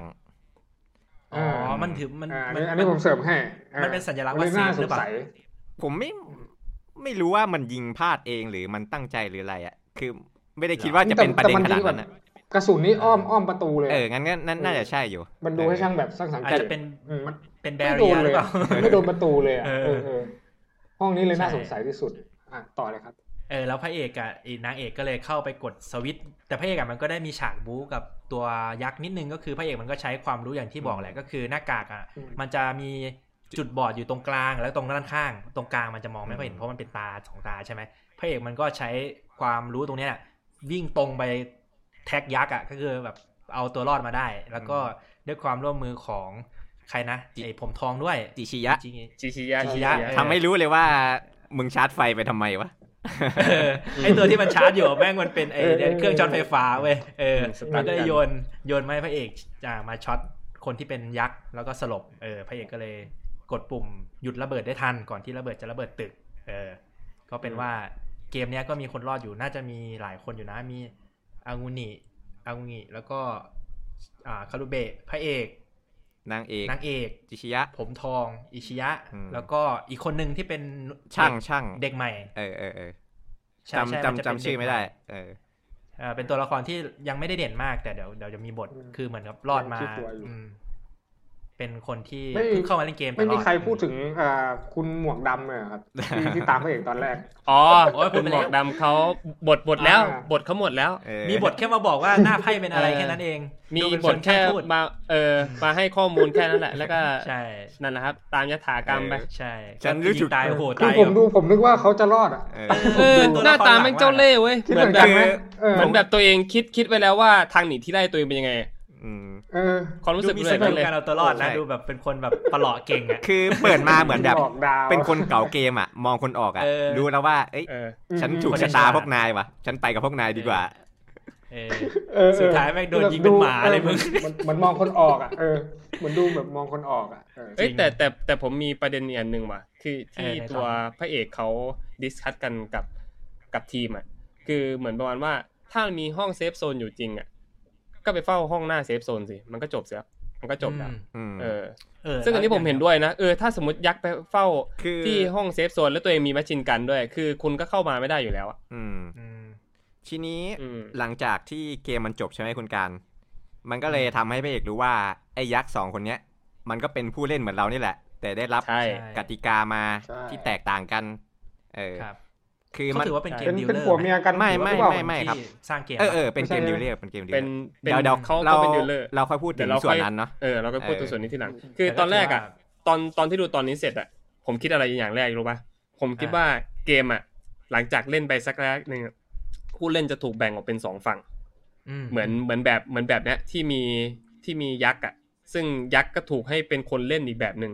ใช่เออแล้วก็มาล่าคนคนกลุ่มธรรมดาอย่างกลุ่มพระเอกอย่างเงี้ย ตอนแรกตอนแรกที่ดูจบนะ คิดแบบนี้เลย ใช่เออเพราะว่ามันเฉลยเออแล้วว่ายักษ์อะก็คือเป็นคนเหมือนกับเรานี่แหละอืมเผื่อๆอาจจะคิดว่าเป็นผู้เล่นด้วยซ้ำเพราะว่าเขาก็มีภารกิจของเขาเหมือนกัน หลังจากใช่พระเอกชนะเกมเขาขึ้นเฟลอะเพราะในมือถือเขาก็มีเหมือนกันคนละเครื่องอืมใช่มันก็ขึ้นเฟลไป ตอนแรกนึกว่าจะเป็นยักษ์จริงเออตอนแรกนึกว่ามันเป็นสับลุ้ประนหลาดมากเพราะว่าเลยเป็นอะโคตรถึกอะมึงเห็นๆสับยักษ์ประหลาดปะเปล่าวะอืม เออเตะคนปิวเป็นขนมเลยถึงบอกเลยว่าขนาดอังุนิสเต็งเยอะสุดยังแบบ เอาไม่อยู่อะเนี่นี่ยังเอาไม่อยู่อะอ่าสองสองลุมหนึ่งอะใช่ยังแบบเกือบเกือบไม่รอดอะ ทีนี้ได้แผลมาอีกพอจบจากเกมนี้เนาะมันก็เลยทำให้คารุเบะได้เบาะแสใช่ไหมเรื่องชายหาด ใช่ใช่ ใช่เออก็ได้นี่เรื่อแหงละเป็นเหตุผลที่คือถึงจบไป ตอนนี้ก็หลังหลัง after match เนาะคาร์เบตมันก็ได้ข้อมูลว่าชายหาดเป็นที่ปลอดภัยเหมือนคล้ายๆเป็นเซฟโซนของคนที่รอดชีวิมีตจุดมุ่งหมายอะไรแค่เนี้ยอืมมันก็เลยบอกว่าเอ้ยมีถ้าจุดมุ่งหมายถ้าจะไปไม่มีต่อเป้าหมายอะไรตอนเนี้ยข้อไปหาชายหาดก่อนอะไรประมาณเนี้ยส่วนโจตาอ่าเราเราลืมโจตาไปเลยอะก็จบเกมนี้ไป เออเดี๋ยวอืมโจตาก่อนโจตาก่อน โจตาในตอนนี้อ่าก็คือ โจตาเนี่ยอยู่กับ ชิบุชิบุกิใช่ไหมเออออ่าชิบุกิเนี่ยมันก็เลยแบบใช้โจตาเหมือนใช้ความเชื่อใจสนิทใจอะซื้อใจโจตาเพื่อที่จะแบบโอเคเหมือนกล่อมโจตาให้โจตาเนี่ยเป็นพวกเดียวกับมันเออือมโดยเรียกได้ว่าพูดทาง psycho อะแล้วก็อ๋อใช้กายแลกเหมือนเดิม เรียกได้ว่าขณะที่เพื่อนกำลังมีความทุกข์เรามีความสุขอยู่คนเดียวเลย ผมฮามากเลยมันตัดต่อได้แบบโคตรฮาคือเพื่อนแม่งบูล้างผ่านกันอยู่บนตึกใช่ไหมโจตาได้แม่งแบบโอ้โหขึ้นครูกันอย่างสนุกสนานกำลังขึ้นสวรรค์คือแบบเหมือนกับอารมณ์ประมาณว่านางใช้ skill นางเลยอะคือนางแบบมีอืมสกิลพนักงานการใช้ตัวเขาแลกเพื่อได้ทุกอย่างอะอืมเออ คือนางก็บอกประมาณว่าเอ้ยคนอื่นมาเป็นนายพวเป็กนคนอ่อนแอใช่ไหมไม่เหมือนสองคนนั้น ฉันก็อ่อนแอเหมือนนายนี่แหละ ฉันเข้าใจนายดี ใช่เพราะว่านางน่ะเล่นเกมโพแดงเก่งมากๆ ดูจากการพูดนางแล้วนางแบบโหโคตรไซโคอะอืมเหมือนอารมณ์ประมาณว่าแบบเฮ้ยเราเป็นคนอ่อนแอเหมือนกันนะ เราเนี่ยก็ควรจะเป็นแบบเป็นพวกเดียวกันเถอะเพราะว่าสองคนนั้นน่ะเขาอะคนหนึงก็ฉลาด อีกคนนึงก็แข็งแกร่ง อีกคนนึงก็เอาตัวรอดได้ ส่วนเราอะเหมือนเป็นแบบตัวถ่วงเลยอะไรเงี้ยถ้างั้นเราควรจะมาเป็นพวกกันดีกว่านะอะไรเงี้ยจี้ปมอะพูมันดเป็นการจี้ไซปม psycho มากอะเออมันเป็นการไซโคอืมที่พูดแบบจี้ปมโอ้โหเก่งมากๆอะแล้วนางก็ใช้ skill แบบใช้ตัวเข้าแลกอะซื้อใจโจตาได้ไปในช่วงแรกเออมใช่ โจตะใช่โจตะก็หัวอ่อนอยู่แล้วนะฟินไปเออฟินไปดูจากเกมแรกอะเออสังเกตจัดทั้งไปฟินหนึ่งทั้งดโดอกนกล่อมไป เออนายนายโจตะนี่ก็ยังแบบซิงอยู่อะไรแล้ว ก็โดนแบบครั้งแรกอะไรเงี้ยก็เลยประทับใจ นางก็ใช้จังหวะนี่แหละเออซื้อใจโจตะไปเรียบร้อยนะครับอ่าเรามาต่อกันเกมที่สามเนื้ออืมเออเกมที่สาม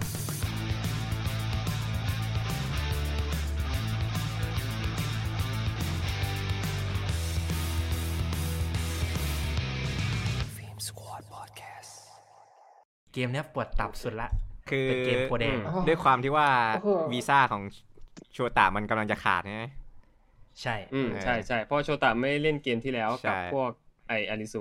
ใช่ขามันก็จะเหลือเจ็บอยู่สามวันใช่ไหมมันก็น่าจะเป็นวันสุดท้ายละของโจตะ ใช่ กับใช่นางนางชิบุกิ นางอืมนางพนักงานออฟฟิศเนาะ มันก็เลยเข้าก็เลยสู่ทุกเกคมนที่สามไป ใช่อืมสี่คนเนี้ยก็จะต้องไปหาเกมเล่นเลยมันก็ พาโชตะที่ยังไม่หายดีนะ บอกก่อนโชตะใช่ใช่ขายังไม่หายดีเลย ใช่แต่ว่าส่วนวันจะหมดแล้ว ใช่ยันใกล้มันจะหมตายดแล้แล้ววพูดง่ายคารูเบะก็ได้แผลใหม่มาด้วย ประเด็นก็คือแบบโอ้โห มีคนบาดเจ็บๆสองนั่นแหคละนที่อะสที่ภาพบวกไม่กับพร้อมยักษ์กันเลยอะมมเออ ก็เลยตัดสินใจไปเล่นเกมอยู่ที่พิพิธภัณฑ์พฤกษศาสตร์อะไรสักอย่างเออสวนพฤกษาสวนพฤกษศาสตร์อะไรเงี้ยเออสวนพฤกษา เกมนี้เป็นเกมโพแดง เออเขาบอกว่าเกมโพแดงเนี่ยเป็นเกมที่ที่โหดสุดละเลวร้ายที่สุดในการเล่นเกมทั้งหมดใช่ เหมือนเหมือน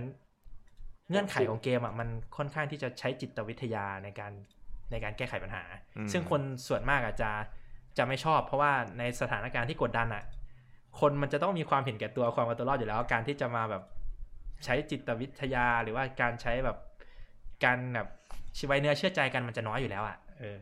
อืมเออยิ่เพราะต่างคนต่างมาไงต่างคนต่างเรามาใครเข้าเรื่องกันดีกว่าเออเราเข้าเรื่องกันดีกว่าเพราะว่าไอตัวเกมที่สามมันเกมเกลียวเกี่ยวกับอะไรนะมันเออคือ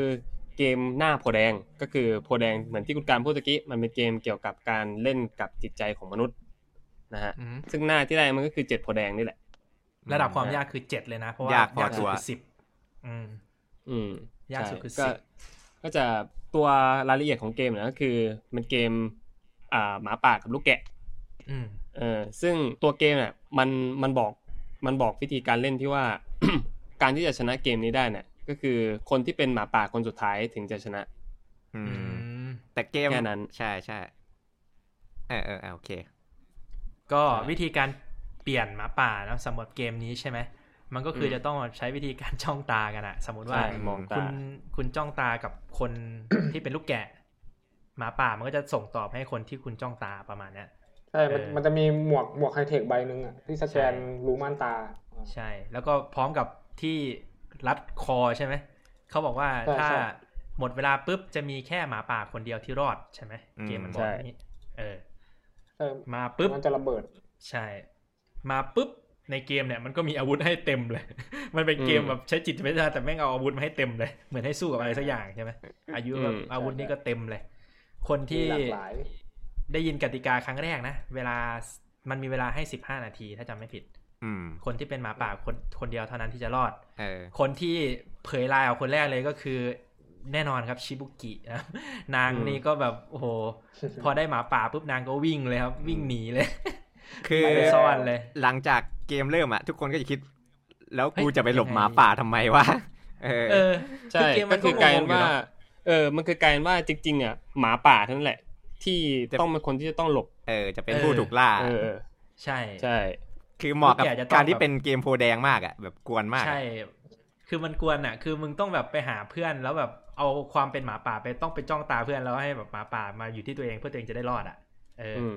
ในช่วงแรกของเกมแม่งก็เลยแบบ ทุกคนแม่งก็แบบพอได้หมาป่าก็ต้องหนีอะไล่กันแบบความเป็นเพื่อนนี่ก็คือแบบหมดอะมีแต่คนจะเอาแบบเอาตัวเองเป็นหมาป่าอะไรประมาณเนี้ย อืม เออคนแรกที่ออกไลน์ก็อย่างบอกนะใช่ชิบุกิ นางก็แบบอยากจะรอดอยู่แล้วคนเดียวอะไรเงี้ย นางก็เอาหมาป่าแล้ววิ่งไปเลยจ้าอะไรเงี้ยวิ่งไปก่อนเพื่อนเลยเออคารูเบะก็เลยแบบเฮ้ยอะไรวะอะไรเงี้ย อุตส่าห์แบบมารอดมาด้วยกันอะไรเงี้ยจะรอดไปคนเดียวก็ไม่ได้อืมคารูเบะก็เลยวิ่งไปเอาหมาป่าคืนเออสุดท้ายแล้วก็คือแบบ วิ่งไล่จับกันแบบโอ้โหอุตรุดมากนั่นแหละเกลียดอีเสียงตาเด็กที่มันตามเย่เย่เวลาแม่งเปลี่ยนเป็นหมาป่าก็กันตีนอะเออออเสียงนี่แบบโอ้โคตรโคตรแบ๊วอะอารมณ์ประเอมาณฟเฟเวกต์ลาแบบอืมเวลาแบบเวลาเปลี่ยนเวลาใส่มาจ้แบองบตโคตรป่วนคแบบประสาทเย่อะไรเงี้ยเอออารมณ์ประมาณว่ามันอ่าเอฟเฟกต์แบบเออกดดันสุดๆอะแต่จริงๆประเด็นมันก็คืออยู่ตรงนี้แหละคด้วยความที่พระเอกอะเนาะเขาเป็นคนที่ชอบแก้ปัญหาอยู่แล้วม ก็คือเขาก็พยายามที่จะคิดแหละว่ามันต้องมีวิธีการที่เราจะชนะเกมนี้ไปได้ด้วยกันอืมเออเขาก็พยายามคิดแบบนี้นะอะจริงๆประเด็นอยู่ตรงนี้ประเด็นพระเอกจะเป็นอย่างนี้แหละประเด็นประเด็นอยู่ตรงนี้เลยก็คือเราที่เราที่จะมาหาคำตอบว่าวิธีการแก้เกมเนี้ยโดยที่ก็เออเฉลยไว้ก่อนเลยแล้วกันก็คือ เกมเนี้ยพระเอกรอดแค่คนเดียวคนนะเดียวใช่อืมเนี่ยเพลงร้อยแค่เกมคนเนี้เดียยวมันเป็นเลยเกมที่ ตอนแรกใช่ไหมทุกคน ทุกคนน่ะหนีพอได้หมาป่าปุ๊บจะหนีไปหมดเลยแล้วสุดท้ายแล้วพระเอกอะได้หมาป่า พระเอกมันก็พยายามจะบอกทุกคนว่าให้ยทุกคนใจเย็นๆก่อน ในขณะที่มันก็ซ่อนอยู่นะแบบก็ซ่อนอยู่ว่าให้ยทุกคนใจเย็นๆก่อน ฉันคิดว่าฉันจะแก้ปัญหาเกมนี้ได้ แต่ขอให้ทุกคนอะอย่าอย่าเพึ่งอย่าเพึ่งไล่ไล่ล่ากันอะไรเงี้ยเออพระเอกมันก็เลยพยายามจะถอดไอตัวติดตามใช่ไหมเครื่องล็อกคอร์ดอืมแต่มันก็ทำไม่ได้โดยเอาอุปกรณ์ที่จิกมาแหละใช่อุปกรณ์ที่หยิบมาตอนแรกอะพระเอกมันอืมก็เลยแบบมีปมว่าเอ้ย ถ้าเกิดทำอย่างนั้นแล้วถ้ามันระเบิดขึ้นมามันก็ตายใช่ไหมเพราะว่ามันมีภาพจำมาจากเกมที่สองที่แบบปอกคอระเบิดอ่าใช่อะไรเงี้ยใช่มันก็เลยคิดว่าตอนนั้นมันกดดันมากๆไงพระเอกมันก็เลยแบบซ่อนตัว เออซ่อนตัวเฉคืยอๆเลยเออไอหมวกไฮเทคเนี้ยมันมันได้ยินเสียงคนอื่นด้วย มันก็เลยทำให้พระเอกกดดันไงใช่พระเอกไม่มันคิดไม่ออกอ่าอ่ามเออจริงๆจริงตัวมันไม่ได้ซ่อนตัวเออตัวมันแค่พยายามคิดอยู่ พยายามหาวิธี หาวิธีที่จะช่วยหนีไปคนคิดอื่นหนีไปคิดซึ่งอืมซึ่งที่มันพยายามที่จะซ่อนตัว เพราะว่ามันไม่อยากให้คนอื่นนะฆ่ากันเออมันไม่ได้หมายความว่ามันอยากมันอยากรอดนะแต่มันไม่อยากใช่ให้ใช่คตอนนนั้อื่นนมันฆ่าไม่อกันยากรอดใช่มันอยากให้ใช่ทุกคนอะหยุดก่อนเออใช่ มันอยาก มันอยากแต่ประเด็นมันอยากให้คือทุกคนน่ะไม่ทุกไม่คนฆ่าแม่กันงร้องนั่นเออะงเออในฉากนั้นคือมันแบบ มันมีความกดดันคือทุกคนแม่งคนหนึงก็ร้อง อีกคนนึงก็โหยหวน อีกคนนึงก็แบบ เอ้ย มันอยู่ไหนวะ อะไรเงี้ย คือแบบพระเอกมันคิดไม่ออกเว้ย เพราะว่าอ่าหูฟังมันมีเสียงตลอดเวลา สุดท้ายแล้วพระเอกมันก็เลยแบบใช่ เวลามันจะหมดเนาะเวลามันก็เลยแบบลดลงเรื่อยๆอะไรเงี้ยทั้งเวลาด้วยทั้งเพื่อนมันด้วยกดดันมันมันก็เลยแบบเอคิดอไม่ออกสุดท้ายแล้วพระเอกเนี่ยก็เลยประมาณว่าโอเคกูไม่เอาละใครอยากรอดเนี่ยมึงมารอดเลย ใช่ คือมันเป็นกูคำพูจะดกูจะมอบความเป็นหมาป่าเนี่ยให้มึงแล้วรอเลยแต่ว่าเออว่ะกลับกันมันกลับกันกลายเป็นว่าตัวเพื่อนของพระเอกอะรวมถึงชิวกิแต่ตอนเนี้ยชิวกิเนี่ยโดนโชตะน่ะล่ามไม่อยู่เออกอดไว้ก็คือเชิบุกิไม่ยอม แต่เพื่อนคนอื่นอ่าเคยยอมละ อ่าใช่ก็คือเพื่อนคนอื่นน่ะเออเขาอะเขารู้ว่า ตัวของอาริสุเนี่ย เป็นความหวังเดียวที่จะที่จะพิชิตเกมนี้ปัญหาได้เออเออใช่เขารู้อยู่แล้วว่าตัวพวกเขาเองไม่ได้มีศักยภาพมากพอขนาดนั้นมและเขาก็ใช่ใช่คิดด้วยความเหมือนกันเลยด้วยความที่เป็นมิตรภาพระหว่างเพื่อนอะเขาเขาก็อยากที่จะให้เพื่อนคนหนึ่งรอด มันกลายเป็นว่าโชตะและคารุเบะเนี่ยเขาคิดไปในทางเดียวกันก็คือโอเคเขาอยากให้อาริสุนี่แหละรอดไป ใช่คือแบบซึ้งมากฉากใช่ใช่ฉากเนี้ยคือมันมันเปลี่ยนฟีลลิ่งไปเลยอะก็คือพระเอกมันบอกว่าเฮ้ย ผมจะเป็นคนที่จะเสียสละเองแล้วกันอ่าขอให้พวกนายรอด แต่สุดท้ายแล้วเพื่อนมันคิดได้ปุ๊บก็เลยแบบเฮ้ยนายนั่นแหละคือคนที่ควรจะรอดอืมอืมใช่ แล้แล้ววก็ทีนี้มันจะมีมันจะมีตัวประเด็นของชิบุกิที่เคยพูดกับโชตะ ใช่ คือเขาพูดกับโชตะว่ามันจะมีใครสามารถเสียสละตัวเอง เพื่อที่จะมาช่วยเราได้บ้างอืมยิ่งยิ่งเป็นเพื่อนแล้วยิ่งแล้วใหญ่เขาเขาไม่เชื่อว่าคนที่เป็นเพื่อนหรือเขามอง เขาเขามองเพื่อนอะว่าเป็นคนนอกอะจะสามารถเสียสละตัวเองเพื่อช่วยเพื่อช่วยเราอะอืมเออเพราะว่าส่วนตัวคือชิบุกิเขาไม่เคยเห็นความสัมพันธ์แบบนั้นหรือว่าไม่เคยเจอมาก่อน ตัวเขาเองอาจจะ เออพึ่งตัวเองมาโดยตลอดอะอืมเออว่าใช้ง่ายความมันก็เลยสามารถตัวเองมันก็เลยตลอดเออมันก็เลยเป็นปมว่าเขาไม่เขาไม่ไว้ใจใจใคร พอใช่เขาเห็นอาริสุเอ่อทำแบบนั้นน่ะก็เลยใจแล้วก็อ่อนเห็นทั้งคารุเบะแล้วก็แล้วก็ตัวโชตะเนี่ยก็ยอมยอมที่จะเสีเสียยสสละละตัวเองใช่ใช่เพื่อที่จะช่วยอาริสุคนเดียวเนี่ยนง เขาก็เลยเห็นตายอมสว่างเขาก็เลยตาสว่างว่าโอ้ยมันมีคนแบบนี้อยู่จริงๆเขาก็เลยไม่ไม่อยากที่จะต่อสู้แล้วใช่เหมือนนางเบิกเนตรอะแบบความสัมพันธ์ของมิตรภาพอืมเพื่อนมันแบบมันทัชนางมากๆอะนางก็เลยยอมก็คือยอมซ่อนตัวเองจากอาริสึซึ่งตอนนั้นอืมอาริสึก็คือแบบเฮ้ยเพื่อนกูอยู่ไหนวะอะไรเงี้ย คือประมาณว่าจะยอมจะยอมให้คนอื่นรอดละเพราะว่าตัวเองอะ ยอมรับผิดที่อืมแก้ไขเกมไม่ได้อ่ากลายเป็นแต่เพื่อนดันซ่อน ตามเงื่อนไขเกมจริงๆไงเพื่อนซ่อนคือเออแกะไปซ่อนเงี้ยใช่ คือแกะทุกคนซ่อนหมดเออเกมมันคือแบบ ถ้าเป็น game master นี่คือแบบโอ้ยกูโคตรกูโคตรสำเร็จอะเกมนะแบบเออโคตรกินใจอะตอนที่พระเอกไปเดินหาใช่แล้วแบบทุกคนซ่อนไม่ยอมโอ้โหใช่ส่งเสียงอะเศร้าเลยเออแล้วมันก็ flashback ตอนที่ความสัมพันธ์ของ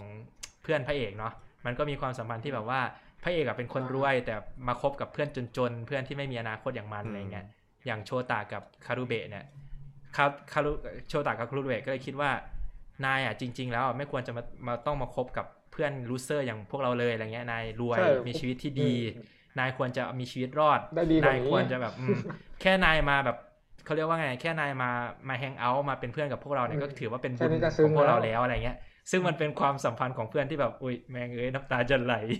เออคือแบบเออนั่นแหแม่งอินจริงเออเอางี้เรามาเข้าประเด็นของเกมนี้กันเลยดีกว่า เพราะว่าก่อนหน้านั้นเนี้ยเออพวกผมอะมี discuss กันประปรายแล้วว่าเออเกมทุกเกมอะถ้าเป็นเกม master เราก็อยากที่จะให้ให้มีทางออกในการเล่นเกมนี้ อ่าสำหรับคุณการ คุณคิดว่าเกมเนี้ย ถ้าสมมุติเป็นคุณเล่นนะเออ คุณคิดว่าอ่าทางออกของเกมเนี้ยที่จะให้รอดเป็นได้ทุกคนอะ มีวิธีการไหนบ้างเออสำหรับผมนะ เกมโพแดงอะมันใช้จิตวิทยาถูกปะอืมมันอาจจะต้องใช้การที่ทุกคนอะ จะต้องร่วมมือกันก็คืออาจจะต้องต้องทำอะไรบางอย่างที่เงื่อนไขเกมอะ มันไม่ได้บอกไว้เว้ยอืมเออ ผมเช่นว่าเช่นนะเช่นเช่นเกมมันมีเงื่อนไขก็คือจะต้องจ้องตาแล้วเปลี่ยนใช่ไหมอือืมมผมคิดว่าอืมในฉากมันมีมันมีกระจก ผมคิดว่าถ้าถ้าเกิดทุกคนน่ะ มองตาพร้อมกันมันจะเป็นหมาป่าพร้อมกันปะอืมคุณการอ่าคิดเหมือนผมเลย เพราะว่าอ่าไอ้ตรงที่โอเคพระเอกไปหลบอะ มันเหมือนกับเป็นอะโคเรียมปลาหรืออะไรสักอย่างใช่ไหมที่มันมีกระจกอะอืมอืมเออ มันก็เลยเป็นความรู้สึกถ้าจะแรกที่แวบขึ้นมาเออคือถ้าจะแบบหาวิธีทางออกที่แบบทุกคนไม่ตายอะเนาะผมว่าวิธีการเนี่ยอาจจะได้เอโออเคอาจจะได้นะคุณต๊อกยังไงคุณต๊อกคิดแบบเดียวกันปะผมไม่ได้คิดอะไรตอนนั้นนะอ๋อดูเอามันอย่างเดียวเลย ผมซึ้งอย่างเดียว คิดว่ามันแล้รวอดได้แล้วแค่ผมคนเดียวช็อกจริงปะผมถามถามอย่างนี้ก่อนคือแบบเกมมันอันจะบังคับให้อันรอดนี้แค่คนเดียวอันนี้จริงปะผมขอเฉลยบอกเลยนะ ถ้าตามจริเกงมอะอืมจริงจริงใช่ไหมเกมนี้รอดได้แค่คนเดียวเอ้าซึ่งซึ่งความหมายที่ผมบอกว่าทำไมมันรอดได้แค่คนเดียวเพราะว่าเกม master ในแต่ละเกมอะมันเป็นคนละคนกันไม่ได้เป็นคนคนเดียวกันอืมเพราะฉะนั้นแล้วเกม master จะสามารถระบุได้ว่าตัวเองอะต้องการให้ให้อ่าเงื่อนไขในการชนะอะเป็นเป็นไปในทาง ในเป็นไปในทิศทางไหนอืมซึ่งเขาก็พูดระบุตามวิธีการเล่นของเกมนั่นแหละบอกว่า การที่คุณจะชนะเกมนี้ได้อะก็คือคุณต้องเป็นหมาป่าคนสุดท้ายอือืมมเป็นหมาป่าคนสุดท้ายนะมันจะเป็นพร้อมกันไม่ได้ เพราะหมายความว่ามันไม่มีหมาป่าคนสุดท้ายไงอืมอืมแล้วทีเนี้ยไอ้ระบบมันอะ มันขึ้นเป็นหมาป่าพร้อมกันไม่ได้ อย่างที่คุณเห็นเห็นปะมันจะสลับกันไปมา แล้วคือมันมีเวลาแค่ห้าวินาที ก็คือถ้าสมมติว่า ใครก็ตามที่มองตาไปหาหมาป่า คุณจะมีเวลาหมาป่าจะมีเวลาห้าวินาทีก่อนที่ก่อนที่จะสลับเปลี่ยนไปเป็นคนอื่น ตอนที่จ้องตา อืมอืมแสดงว่าอืมมันไม่มีเงื่อนไขในการโกงเกมหรือว่าผ่านได้ทุกคนใช่เลยไม่หไม่มีเงื่อนไขในการที่ว่าเราจะเป็นหมาป่าพร้อมกันแล้วมันจะรอด อืมอืมเออซึ่งเกมมาสเตอร์คนเนี้ยคือผู้เขียนนะเขาเขาเฉเขาเฉลยไว้ในไว้ในหนังสือการ์ตูนนั่นแหละว่าเกม master เนี่ยเขาต้องการที่จะเล่นกับจิตใจอาริสุคือเขารู้อยู่แล้วว่าอาริสุอะจะจะต้องเป็นคนที่รอดอืม เออแสดงว่าเขาต้องการเล่นกับก็อยากเห็น react หรือว่าใช่หาเห็นวิธีการรอดของอาริสุเฉยๆใช่ไหมใช่เขาเขาอยากเขาอยากที่จะเล่นกับจิตใจอาริสุเขาอยากที่จะพังพังจิตใต้สำนึกของอาริสุให้มันเละอะอืมเออ ก็เลยให้เล่นเกมนี้ ก็เลยสร้างเกมนี้มาให้อาริสุเล่น ดูอาริสุเป็นคนสำคัญขึ้นมาทันทีแหละอืมเกม master ถึงขั้นต้องแบบเขาเรียเอ้ยไม่ไม่โฟไม่กัสเลยจริงจริงๆจริงๆไม่ใช่เว้ยคือล่ะ เกม master มันมีแบบที่ผมบอกเกม master มันมีหลายคนอืมเหมือนเหมือนที่เราจะได้รู้ใน step ต่อไปในเกมต่อไปที่มันเจอใน Beach อะว่าทำไมอ่าเกมมันถึงเกิดขึ้นนะตอนนั้น มันไม่ได้เล่นกับจิตใจอาริสุนะ มันเล่นกับจิตใจของใครสักคนหนึ่งที่อยู่ตรงนั้นณตรงนั้นน่ะอ๋อคือแบบหน้าตรงนั้นเลยเกม masterก็อ่าไม่สามารถใช่เลือกผู้เล่นได้ใช่ไหมเพราะผู้เล่นสมัครเข้ามาเองเนาะเอถูกปะเข้ามาอเกม master อะในมันมันจะถูกแบ่งในแต่ละพื้นที่ไงอ่า เออ พอพอพอเลือกเขาคนด้วยพอไอตัวผู้เล่นนั้นมันอยู่ในพื้นที่นั้นน่ะ ตัวเกม master เองอะเขาจะได้รับข้อมูลว่าผู้เล่นคนนี้เป็นใครมเออ และเจออะไรมาก่อน แล้วเขาอะสามารถที่จะคิดเกมได้ว่าเขาอยากจะเล่นเกมแบบไหนให้เหมาะกับผู้เล่นคนนี้อ๋อคิดสดเลยเหรอวะโอ้มีโคตรเก่งโอ้โหมันมีเวลาเออ cooldown คิดแค่ไม่กี่นาที เองเออเขาโคตรเขาโหดเขาเขาจะเขาจะคิดสดนั่นแหละเออคือไม่ไม่เออเชิงว่าคิดสดหรอก คือพอมันอยู่ในพื้นที่ area บริเวณนั้นน่ะเขาก็จะเออคิดแล้วแหละว่า ถ้าสมมุติว่ามึงมาเล่นเกมณตรงนี้ อะไรเงี้ย มันจะให้เกมเกิดขึ้นเป็นเกมแนวไหนดีอะไรเงี้ยอ่าโอ้โหอืมโอเคเออก็ประมาณนั้นกล้องใช่ก็สรุปเลยนะก็คือเกมที่สามลูกไอหมาป่ากับลูกแกะเนี่ยก็คือมีคนรอดแค่คนเดียวนะก็ใช่คือตอนมีคเนี้นยรอดได้แค่คนเดียว ตัวละครหลักที่เราดูมาตั้งแต่ตอนที่หนึ่งอะตายหมดเลยก็คือชิบุกิโจตะโจตะคารุเบะเออใช่ซึ่งมันตายสร้างหาหมดปมให้พระเอกมากๆ เพราะว่าโจตะนี่คือแม่งเอ้ยไม่ใช่คือคารุเบะเนี่ยคือเขาเรียกว่าตายต่อหน้าพระเอกอะ พระเอกนี่เห็นโจตะตายต่อหน้ามาก คือแบบคนสร้างนี่มึงทำได้ยังไงกำลังดูดดูดบุหรี่ตัวหนึ่งเลยอะโอ้เอโหอตายอย่างคูลอืมคือแบบมึงทำแบบสร้างปมให้กับตัวพระเอกมาก คือเห็นเพื่อนตายต่อหน้า โดยที่เป็นเออความรู้สึกผิดว่าตัวเองทำให้เพื่อนตายอะเออประมาณเออนั้นก็กลายเป็นปมไปนะใช่เออตายไวมากเลยอะเพื่อนพระเอกอืมไม่คิดว่าตัวเอกตัวหลักจะตาย เออใช่ใช่ใช่ไม่ไม่คืไม่อแบบไม่ต้องคิดเหมืปูอนกันมาว่าแบบเฮ้ยมึงน่าจะยาวๆหน่อยว่ะ คิดว่าพระเอกคือแบบต้องคิดหาทางออกได้เหมือนเกมแรกอะที่ต้องพีควินาทีสุดท้าสำหรับยก็ต้องผมอดูอกตอนนี้มันพีคอะเออมันพีคสำหรับเออแต่แต่แต่มันก็ดีนะพีคาอารมณ์คือแบบากอะโอ้มันก็ดีผนะรู้ว่ามันทำให้เราป็เพื่อนซีกันรู้ใจกันน่าจะใช่อแต่ยู่ไม่ยาวๆแต่มันดีแล้วหน่อยเพราะว่ากลายกลายเป็นว่าเราเหลือตัวละครที่จะต้องโฟกัสอยู่ไม่แค่ไม่กี่ตัวไง ใช่เออการที่มีตัวละครเยอะมันมันเกลี่ยบทได้ได้ไม่ค่อยดีหรอกอืมเออเพราะว่าหลังๆเนี่ยมันก็จะมีตัวละครเด่นๆเพิ่มขึ้นมาเยอะเออเดี๋ยวใช่เดี๋ยวเราจะเล่าถัดไปอะเราเรามาต่อกันที่เกมถัดไปก่อนเกมที่สี่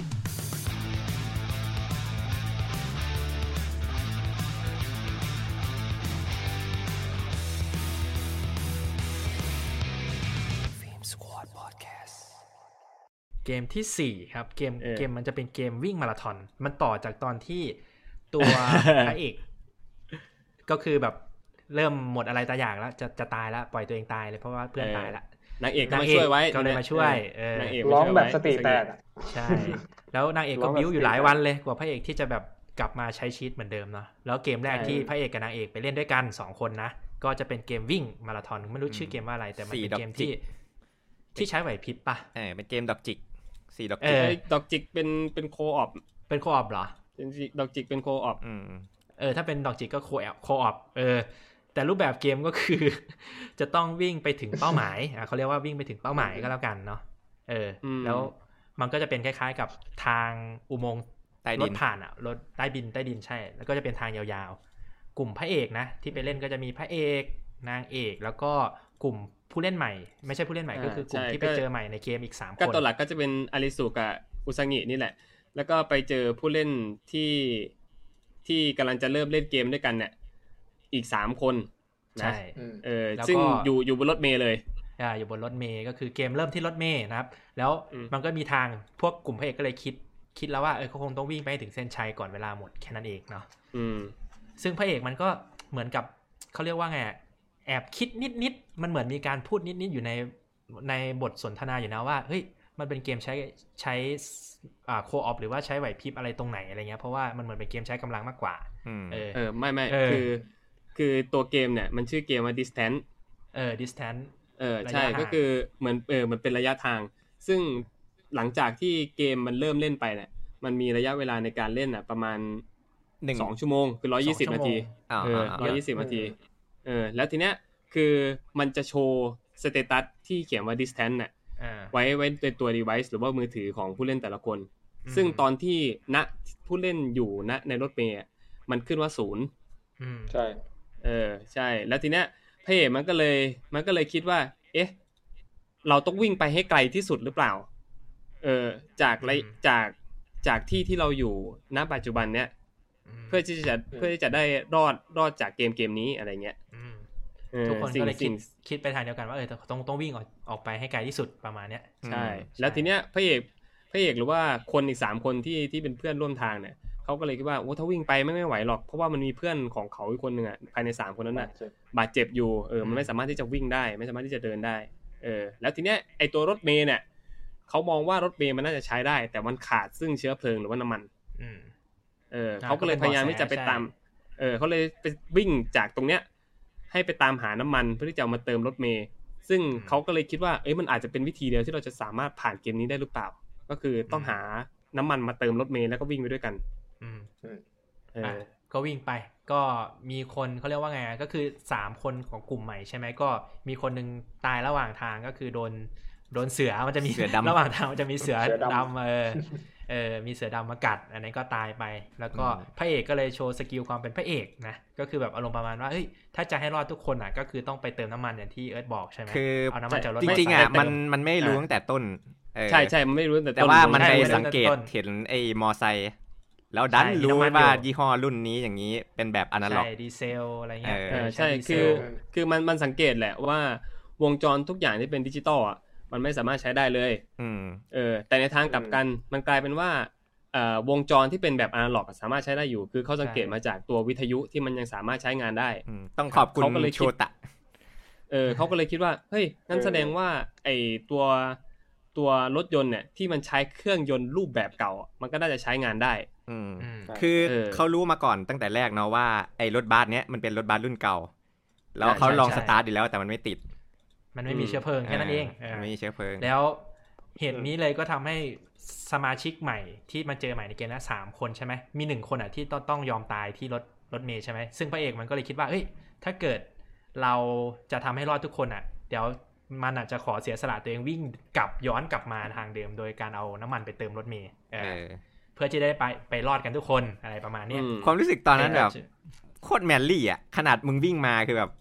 มึงยังเหนื่จะอยวิ่งไม่ไหวแล้วอะ คือนางเอกเออเรายังพอเข้าใจนะ เพราะนางเอกเป็นนักกีฬาอย่างเงี้ยเป็นเอเป็นอนักกีฬาวิ่งได้แต่พระเอกแม่งคือนีแต่ดแบบไงเป็นไอ้แห้งอะเออมึงวิ่งแบบมาเหมือนจะเป็นลมแล้วมึแล้วงอะวิ่งแบกน้ำมันกับอีกอะเออซึ่งแบบผมผมผมรู้สึกว่าสำหรับผมผมเลี่ยน ตอนเนี้ยผมบอกว่าผมแบบรู้สึกว่าพระเอกมันมันมันดีเกินไปอะสำหรับอืมผมนะเออทางทางๆที่ตัวเองเป็นคนที่แบบ มันเป็นความดีบวกความโชคดีนะเอาจริงๆ เออ มันดีกลายเป็นว่ากิพอพอมันเป็นคนดีแบบนั้นมันเสือกโชคดีเฉยเลยอะอืมเออ ใช่ กลายเป็นว่าที่มันทำอะ เป็นเรื่องที่ถูกต้องก็คือเป็นเรื่องที่เหมาะเจาะมากอะ อ่า ใช่เออมันเป็น มันเป็น มันเป็นเหตุผลที่จะสามารถที่จะเคลียร์เกมนี้ได้ไว้ง่าย คือตัวนางเอกกับกับเพื่อนร่วมทางอีกสองคน ก็คือระหว่างทางแบบคุณเจนบอกก็คือโดนขย่ำไปหนึ่งโดนเสือดาวอืมโดนเสือดำขย่ำไปหนึ่งนะแล้วแล้วก็เหลืออีกสองคนที่วิ่งไป เอออืมส่วนตัวพระเอกเนี่ยที่รู้ว่าไอ้ตัวรถ รถรถมอเตอร์ไซค์รุ่นเก่าเนี่ยมันมีน้ำมันอืมอยู่ข้างในก็เลยกะว่าจะเอาน้ำมันนั้นอะ ไปเติมใส่รถเมย์อืมอืมอ่าใช่ แล้วทีเนี้ยไอตัวนางเอกกับตัวของเพื่อนร่วมทางอีกคนหนึ่งที่เขามาเจอเนี่ยก็วิ่งไปจนสุดทางแล้วก็กลายว่าโอ้ตรงนี้เหรอที่เป็นเส้นชัยเราคงมาถึงแล้ว ที่เหลือก็คือแค่รออริสุอะไรเงี้ยอืมพออริสุไปถึงอะอริสุมันสังเกต เห็นรถรถตรงรถเมย์อะมันมีสัญลักษณ์บางอย่างเขียนอยู่อืมสเปรย์พ่นมันก็เต็มเลยรถเลยอะ ใช่เป็นมันก็เลยรู้ว่าสเปรย์เฮ้ยเป็นจลายริง ๆ ที่เรารถเมล์เลยที่เราล่ะคิดอะ มันเป็นสิ่งที่ผิดเว้ย มันเป็นสิ่งที่ผิดมาตั้งแต่แรก เออ แล้วตัวนางเอกอะที่ไปถึงจุดที่เป็นเส้นชัยที่เขาคิดว่าเป็นเส้นชัยเนี่ยกลายว่ามันเป็นจุดที่สร้างความหายนะให้พวกเขา ก็คือ เอ่อ ตรงนั้นอะ มันเป็นเหมือนเขื่อนอะ คล้ายๆเขื่อนที่กักเก็บน้ำเอาไว้อะอืมใช่เอใช่อแล้วตัวน้ำเองก็ถูกปล่อย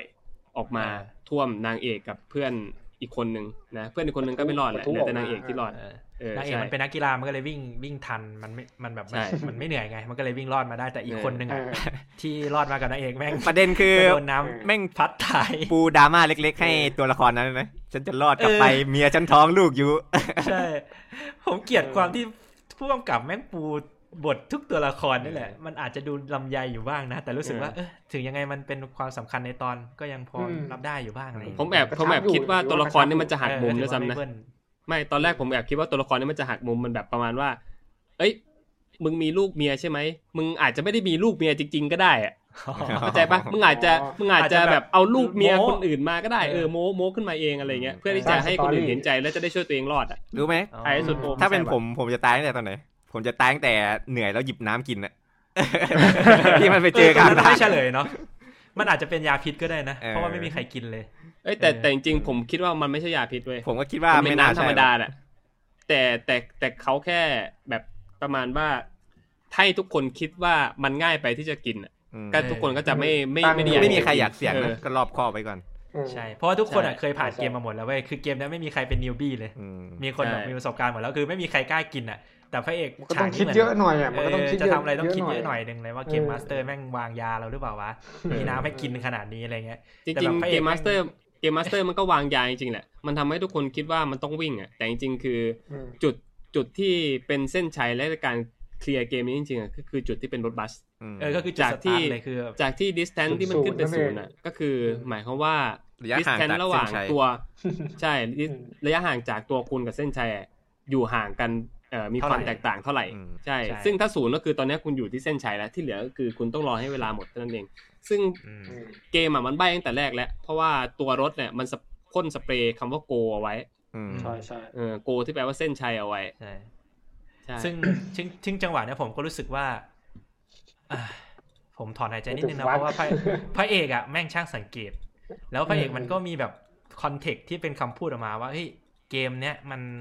มันเป็นเกมโคออปหรือเกมใช้ไหวพริบในการช่วยเหลือกันเพื่อเพื่อรอดอืมแต่ทำไมมันเหมือนเกมใช้กำลังวะ คือพระเอกแม่งก็สงสัย แต่มันไม่ได้เอาข้อมูลที่ตัวเองมีอะมามาประกอบการตัดสินใจหรือวิเคราะห์ดีๆอะอืมก็เลยอืมรู้สึกว่าเอ้ยตอนเนี้ยพระเอกก็พลาด แต่ด้วยความที่มันพลาดผมมองว่าพระเอกอะมันไม่ได้เก่งแบบที่เหมือนตัวละครในมังงะที่แบบจะต้องเก่งทุกด้านไม่เหมือนคนไม่ครับไม่เอไม่อมันมันจะต้องแบบมีคนความเป็นคนอะ ซึ่งผมรู้สึกว่าเออ ดีอืมไม่ต้องเก่งมากก็ได้ ขอแค่แบบคือมีพลาดบ้างก็ผดีมเจขนอว่าไงเจนเสริมว่าไงเสริมนิดนึงนะคือในมังงะครับพระเอกนี่คือกระจอกคารุเบะอะเก่งกว่า ฉลาดกว่าด้วย เอออืมพระเอกอะเพิ่งไปเก่งตอนหลังจากจบไอ้บีดอะ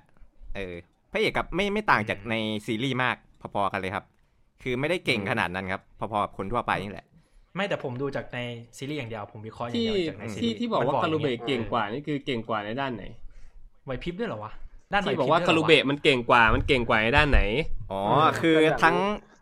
เป็นคนที่ตัดสินใจไวทั้งฉลาดด้วยจริง ๆ ไอ้ฉากที่อยู่บนตึกอะคนที่ตะโกนในมังงะอะ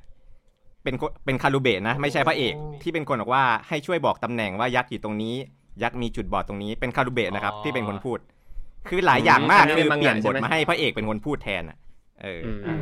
มเป็นบทให้พระเอแสดงว่า ความจงใจของเก่งผู้งกำกับคืออยากให้วาง character พระเอกใช่แบบนี้คือมากกว่าแล้วอืมอ่าเข้าใจในมังงะอะคือพระเอกยังอยู่แค่มปลายนะแล้วก็เป็นคนที่เรียนไม่เก่งเอาซะเลย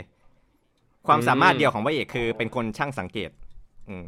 อืมเออ อันนี้จริง อันนี้จริงช่างสังเกตมากพระเอกใช่แต่เห็นหลายๆเกมแล้วนะอย่างที่ผมบอกคือมันคอนฟ lict กันนิดนึงในตัวละครอืมของมันเองก็คือ มันช่างสังเกต แต่มันไม่สังก็เกตมากไม่สังเกตเห็นจุดเส้นชัยอืมเออทางๆที่มันก็มีข้อสังเกตอื่น ๆ ที่แบบเป็นเป็นข้อมูลว่าเอ้ยเกมนี้มันแปลกๆนะอะไรเงี้ยเหมือนมันมันช่างด่วนสัสงรุเกปตกคิดว่าคนอื่นๆเอางี้ใช่ดีกว่าเหมือนมันมันมันด่วนสรุปคิดวิธีการเล่นเกมเร็วไปนิดนึงมันทำให้การเล่นเกมเนี้ยมันอืมมันผิดไปนิดนึง เออ ถ้าทุกคนอยู่บนรถเมย์ก็รอดแล้วอะไรเงี้ยรอน้ำมาอืมก็รอดอะไรเงี้ยเพราะน้ำมันมาไม่ถึงรถเมย์ใช่ไหมที่จอดอยู่อะไรเงี้ยใช่ คือก็อืมประมาณนั้นเลยเกมนี้ก็จบไปสำหรับเกมก็นี้เนาะ รอดไปสามคนแสามคน ซึ่งคนที่สามที่รอดมาก็เป็นไอ้ขาเดี้ยงที่มันอยู่บนรถเมย์ะเออไม่ก็รอดแบบฟมีลุกไหมๆนะก็ถือว่ารอดแบบฟลุกๆไปเออใช่อะแต่น่าจะมีบทไปไหทีนี้ไม่ได้เดี๋ยวมันขอเสริมนน่าจะทิ้งปอีกไว้นิดเดียว เออ ครับครับ คือเกมสี่ดอกจิกนี้ในการ์ตูนพระเอกไม่ได้เป็นคนเล่น เป็นเหมือนอืมเป็นสปินออฟแยกนิดนึง คือเกมก็จะคล้ายกันนี่แหละอ่าใช่ใช่อยู่ในใช่อุโมงค์ แล้วเงื่อนไขการรอดก็คือ ต้องรอดจากอุปสรรคสี่อย่างให้ได้ เอออุโมงค์มันก็เป็นทางตรงใช่ไหม แล้วแต่ระยะในไอเวลาในนั้นน่าจะให้หนึ่งชั่วโมง พวกนี้ก็เลยคิดว่าน่าจะอืมสักระยะ ไอมินิมาราธอนอะ เออฟันรันอะสิบกิโล มันก็เลยอ่าอ่าเออ มันก็เลยคิดว่าต้องวิ่งวิ่งไปข้างหน้าเรื่อยๆ เอออืมทีนี้พอมันวิ่งไปไหมด่านแรกสุดก็เหมือนในหนังอะแต่ว่ามันจะเป็นเสือชีตาเว้ย เอออ๋อใช่ เสือดำนี่เสือดำโดนยิง เออ อันนี้แบบเสือดำตัวใหญ่เกิน คนละสีนึกว่าอสูรเออเออ ตอนแรกแล้วแล้วโอ้โหแล้วตัวขแล้วนาดนี้เลยวะทีแล้วทีนี้เนี้ยวิธีการผ่านเกมในมังงะคือยังไง ทีนี้ไอไอด่านที่สองที่ปล่อยมาก็คือน้ำเออ แต่ว่าอ่ามันไม่ได้ปล่อยมาแค่น้ำอย่างเดียว มันปล่อยจระเข้มาด้วย เออ แล้วไอเสือดาวตะกี้ก็ถูกจระเข้แดกแฟนอะตาซีใช่ มันดูดูแฟน fantasy ตาอ๋อซีเออเออเออเออโอ้ดูบันเอเทิงอดีนะ แล้วทีนี้วอลวิ่งไปอีกสักพัก ด่านที่สามก็คือ น้ำอะจะจับตัวเป็นน้ำแข็งอืมเออมโดนเพิ่มความเย็นเข้าไป ที่ก็ตายไปทีละคนอ๋อทีละคนนี่แหละ แล้วสุดท้ายก็คือวิ่งอืมวิ่งไปเจอทางตันเหมือนกับนางเอกเลย เออ แล้วทางตันนั้นก็มีระเบิดอยู่ใช่แล้วมันชนะยังไงอะต้องวิ่งกลับเหรอก็คือมันมีคนบาดเจ็บอยู่ในรถบัสเหมือนกันหนึ่งคน เออ แล้วคู่นั้นแหละก็เป็นคนรอด คือไม่ต้องไปไหนอะ อยู่แค่ด่านแรกอ๋อเพราะว่าอืมก็แค่ล่นล่นใช่มิชชั่นลงเฉยๆคือกติกาเข้าใจละกติกาเกมมันบอกแล้วว่า แค่รอดให้ได้กับสี่ด่านนี้ เอออืม แต่ว่าชื่อแต่ชื่อว่าเกไม่มต้มัองนไปชื่อว่าปะทะ Run Away มั้งเออพวกนี้มันก็เลยคิดว่าเออเออต้องวิ่งไปเรื่อยโดนชื่อเกมหลอกอ่าเออคล้ายๆในซีรีส์ก็โดนชื่อเกมอืมๆใช่คือไม่ต่างกันมากอืมคนส่วนใหญ่ก็จะคิดว่าต้องต้องต้องฝ่าด่านไปนะถ้าเกิดคิดแบบเบสิกนะอืมใช่ไหมล่ะเรียบร้อยโดนหลอก ก็สจะรุปแล้วประมาว่าณนี้ก็พระเอกกับนางเอกก็รอดเนาะอืมแล้วก็มีคนรอดอีกคนหนึ่งซึ่งอาจจะเป็นตัวละครในภาคสองหรือเปล่าก็ไม่รู้เพราะว่าไม่ได้โผล่มาอีกแล้วนะครับอืมอืมๆอาจจะโผล่มาก็ได้รอรุ้นกันต่อไป ครับต่อไปเกมต่อไปเลยก็คือ หลังจากเนี้ยคือพระเอกอะมันก็จะไปตามหา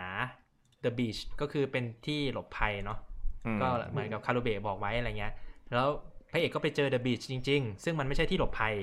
มันเหมือนเป็นลัทธิลัทธิหนึ่งที่มีความคิดที่ว่า จะต้องรวบรวมไพ่ที่เป็นตัวเลขให้ครบ ตั้งแต่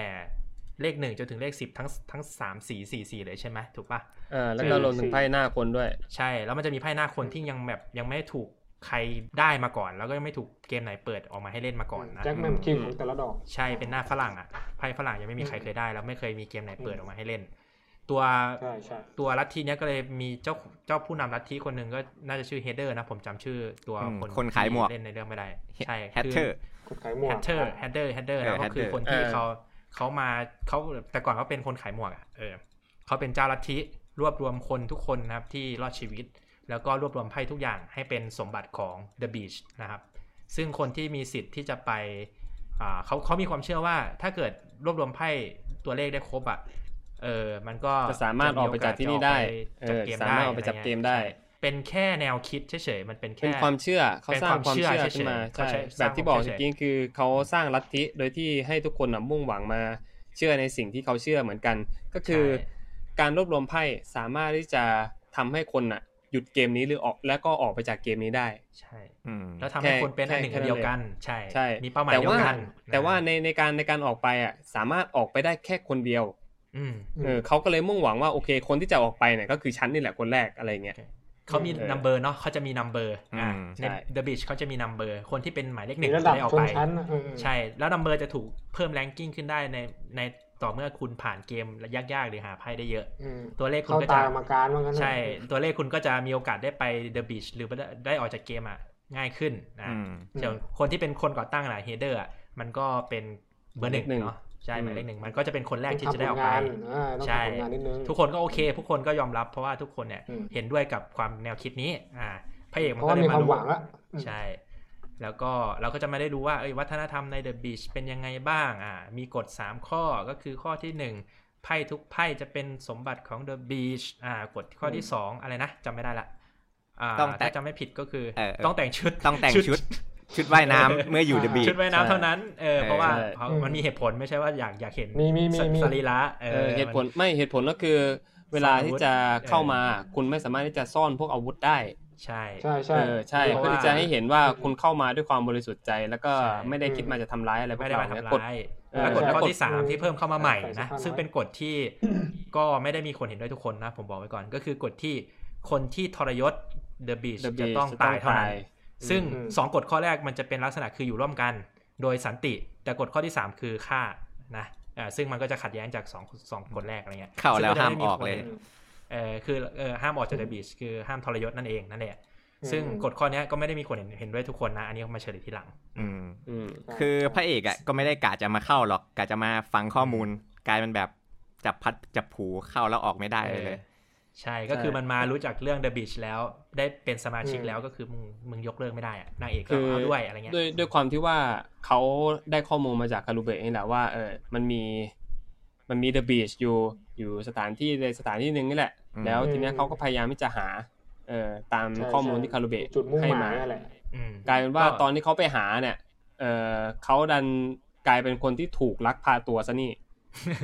เออก็คือกลายเป็นถูก ถูกนำตัวมาให้แก๊งเดอะบีชแทน แล้วก็ถูกบังคับให้ตเขาอนแรกวไม่รู้หรอกว่าจะเป็นยังไงใช่ไหมล่ะเออใช่เขาไม่รู้ว่าจะเป็นยังไงเขาไม่มันรู้ก็ต้ว่าองไปอะแล้วแบบเอออืมจุดงมันหายจี้จแล้วริงๆนะคือจริง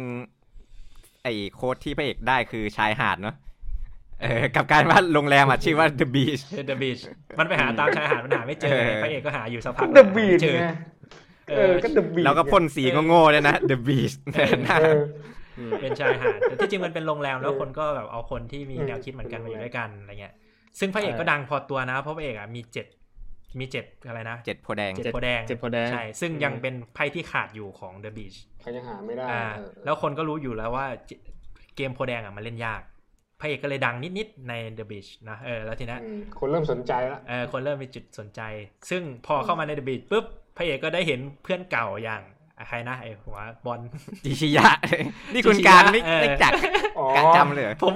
กะจำจากคุณอันหรือเปล่าผมไม่ชบตัวละครนี้ท่ไหเออจำได้แต่คุณอัน อ่า เปิดตัวมาถึงแล้วคุณอันผม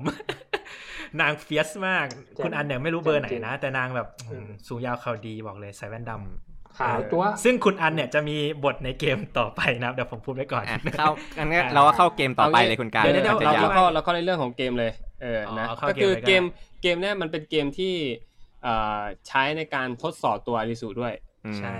เออเพราะว่าเขาต้องการวัดมีความไหวพริบใช่ไหมมันเกเอมอใช่ไหพบเขาต้องการวัดใช่ปะความสามารถของอาริสุว่าอาริสุเนี่ยมันมีประโยชน์ต่อเดอะบีดไหมต่อบีชหรือเปล่าเออเออต่อบีชหรือเปล่าเออยู่อซึ่งอยู่ตัวแรงไหเกมเนี่ยอะอยู่แรงไหนไงประมาณว่าอ่าใช่ใช่ใช่แค่ไหเหมือนเป็นการกำหนดจะแรองกิ้งด้วยไหนเออประเป็นณการกำหนดแรงกิ้งโอเคใช่เออทุกคนอาจจะต้องออกไปเล่นเกมอ่าเวลาแบบพาสปอร์ตไอวีซ่าจะหมดก็ต้องออกไปเล่นเกมใช่ไหมอืมแล้วทุกครั้งที่เอาไพ่กลับมาได้ถ้าได้ไพ่ ถ้ารอดมาได้นะ ได้ไพ่ยักษ์เดินอ่าสูงๆอะก็จะเพิ่มแรงอะไรประมาณเนี้ยอ่าแต่พระเอกอะเป็นน้ผองมใหม่ก็อยากก็ต้อรู้งหน่อยว่าไอ้หมอนี่ได้ไพ่ยากๆมาเออขโมยไม้หรือเปล่าเนี่ย เออ ไปลองดิไปลองเกมดิที่พระเอกได้เล่นมาก็นี่เป็แหละนเกมทดสอบพระเอกโดยมีคุณคุณอันใช่ไหมครับอืมใช่แล้วก็มีตัวละครอีกตัวหนึ่งอีกตัวละคนนึงใช่อีกคนนึงคุอินะเเข้ามาอืมเออชื่ออะไรใช่คุยคุยนะคุยนะคุยนะจำได้ใช่คุยนะแต่ฮิคารุ ชื่อเก่า ซึ่งซึ่งซึ่งผมชอบนะ ผมชอบมากเลยคุยนะโอ้คุยนะเป็นคนที่น่ารักมากเลยในในเรื่อง มีเสน่ห์มากอะเป็นคนแบบกันสาวกันเด็กกากันน่ะกากันใช่ ดูแบบสดใสดีอะไรเงี้ยใช่ แล้วนางแล้วทีเนี้ยก็จะไอตัวตัวหนึ่งอ่าเออฮะมีตัวไหนอะไรนะอีกค่าบุหรี่ตัวหนึ่งใช่ว่าเออเดี๋ยวใช่ใช่ผมว่าค่าบุหรี่หนึ่งตัว เดี๋ยวเราเข้าเกมเลยดีกว่า คือเกมเออใช่ที่ใช่พระเอกเข้าเกมโดนทดสอบก็คือเกมสี่ข้าวหลามตัดเนาะโดยมีคุณอันไปด้วย อ่า อืมอะคุณซึ่กางรตัวอธิข้าวหลามบายตัดเราจะขอดีแคปอีกรอบหนึ่งก็คือข้าวหลามตัดนี่คือเป็นการใช้ไหวพริบ ใช่ ก็คืออมเป็นเกมที่แบบพระเอกเนี่ยน่าจะน่าจะเข้าทางสุดแล้วแหละ เออใช่แล้วเกมมันก็มีประมาณว่าให้ทุกคนอะมาอยู่ในห้องที่มีการเพิ่มระดับน้ำขึ้นเรื่อยอืๆเหมือนเป็นการอืมเป็นคูลดาวน์เวห้องลาปิดใช่เป็นห้องปิด แล้วถ้าเกิดพอเวลาหมดนะครับก็คือระดับน้ำแตะไปถึงตัววงจรไฟฟ้าข้างบนเมื่อไหร่ก็คือเกมจบทุกคนตายนะครับ โดยเงื่อนไขของเกมก็คือชื่อว่าเกมสับสวิตช์เออสับสวิตช์ใช่มันจะมีสวิตช์อยู่ 3 หมายเลขก็คือ A B แล้วก็ C นะครับเงื่อนไขของเกมมันก็คือว่า คุณจะสับสวิตช์ได้แค่ครั้งเดียว ถ้าประถ้าตูกดเปิคุดณเปิดประตูเปิดอ่าเอ้ยมันจะมีห้องเคืออ่าคือรูปแบบของห้องอะมันจะแยกเป็นสองส่วนใช่ก็คือห้องสส่ววินตช์แรกเนี่ยเป็นส่วนที่ที่มีหลอดไฟอยู่อ่าส่วนที่สองก็คือเป็นส่วนที่มีสวิตช์อยู่อืมเออซึ่งมันจะมีประตูหนึ่งบานกั้นระหว่างห้องนี้อืม ใช่อืมเออซึ่งคุณจะต้องขานคำตอบที่ถูกต้อง ถึงจะรอดออกไปได้ประมาณนี้ ใช่ แล้วทีเนี้ยอ่าวิธีการสับสวิตช์อะมันมีเงื่อนไขของมันอยู่ก็คือ ถ้าเกิดคุณสับสวิตช์ขึ้นโดยที่ห้องเปิดอยู่ สวิตช์นั้นจะถูกสับได้แค่ครั้งเดียวคือเกมก็คือจะต้องตอบคำถามเท่านั้นก็คือ คุณจะต้องรู้คำตอบอ่าใช่เท่านั้นใช่อืมแล้วคุณ จะสามารถสับสวิตช์ได้กี่ครั้งก็ได้ ถ้าคุณปิดประตูนั้น ซึ่งคุณก็จะมองไม่เห็นหลอดไฟอ่าอืมเงื่อนไขแค่นี้เลยเออไม่มันไม่มีอีกเงื่อนไขหนึ่งมีอยู่มีอีกเออเดี๋ยวมีเดี๋ยวอะไรผมจะอธิบายให้ฟังผมจะอธิบายให้ฟังเงื่อนไขนี้ อีกเงื่อนไขหนึ่งคือ ถ้าสมมติว่ามีคนอยู่ในห้องที่มีหลอดไฟอะประตูมันจะปิดไม่ได้อ๋อเออการการคนเออที่เข้าไปดูในรถห้องหลอดไฟอ่าเงื่อนไขใช่ที่สาถูมกต้องอ่าถูกต้อง game master เขาคิดไว้แล้วว่าเฮ้ยถ้าเกิดคนไปอยู่ในห้องนั้นเราก็ดูว่าไฟเปิดดับไม่เปิด มันก็มันก็ง่ายใช่ไหมล่ะก็แค่ทดสอบเอาคนไปคนนึงแล้วก็ไปยกสวิตช์ดู มันก็รู้คำตอบแล้ว game master ก็เลยคิดว่าถ้างั้นคนที่เข้าไปในห้องหลอดไฟอะ มันจะเขาเรียกว่าไง มันจะอะไรนะ มันจะสับสวิตช์ไม่ได้เหรอ หรือว่ามันเออจะใช่ ถ้าสมมติว่าปิดคุณไม่ไม่ ถ้าอยู่ในว่าห้ปองระตูจะดไฟเปิดไม่ได้ เออ ประตูมันจะปิดไม่ได้อืมปิดไม่ได้แล้วก็ตายหมด ก็คือถ้าสมมติว่าคุณเปิดประตูค้างไว้ใช่ป่ะ แล้วมันมีอ่าคนอยู่ข้างในอะ ประตูนั้นมันจะปิดไม่ได้ แล้วถ้าคุณอ๋อสับสวิตช์ในไม่ถูกขณะก็คือไม่ที่ถูปกระตูมันเปิดอยู่อะ คุณจะสับได้แค่ครั้งเดียว อ๋อ โอเค โอเคอันไม่เคลียร์ประมาณนี้เนาะเหมือน game master ก็คือแบบให้ใช้ไหวพริบแหละว่าคุณจะทำยังไงก็ได้ให้รู้ว่าสวิตช์ไหนทำให้ไฟเปิด เออ ใช่ก็คือง่ายใช่ๆเลย คือต้องตอบว่าสวิตช์ไหนอะที่ถ้าคุณสับแล้วสวิตช์นั้นน่ะจะทำให้ไฟมันติด อืมง่ายๆเลยพระเอกก็ใช้เวลาคิดอยู่แป๊บหนึ่งอ่า ซึ่งคุณคุณอันเนี่ยก็จะมีแนวคิดของเขาอยู่ เขาจะมีตัวเลขในใจ มีความน่าจะเป็นคือนางเหมือนนางเก่งอะ นางรู้ละว่าเกมนี้เล่นยังไง นางไม่ใช่ game master นะ แต่นางรู้คำตอบละ แต่นางก็จะไม่รอให้พระเอกแค่นางนางรู้ว่าวิธีที่จะหาคำตอบอะคือ คือวิธีใช่ไหนใช่นางรู้กระบวนการแล้วใช่ทีเนี้ยความกดดันมันอยู่ที่ว่าระดับน้ำอะมันกำลังเพิ่มสูงขึ้นเรื่อยๆอืมมันไม่ใช่แค่ระดับน้ำนะสิ เพราะไอ้ตัวตัว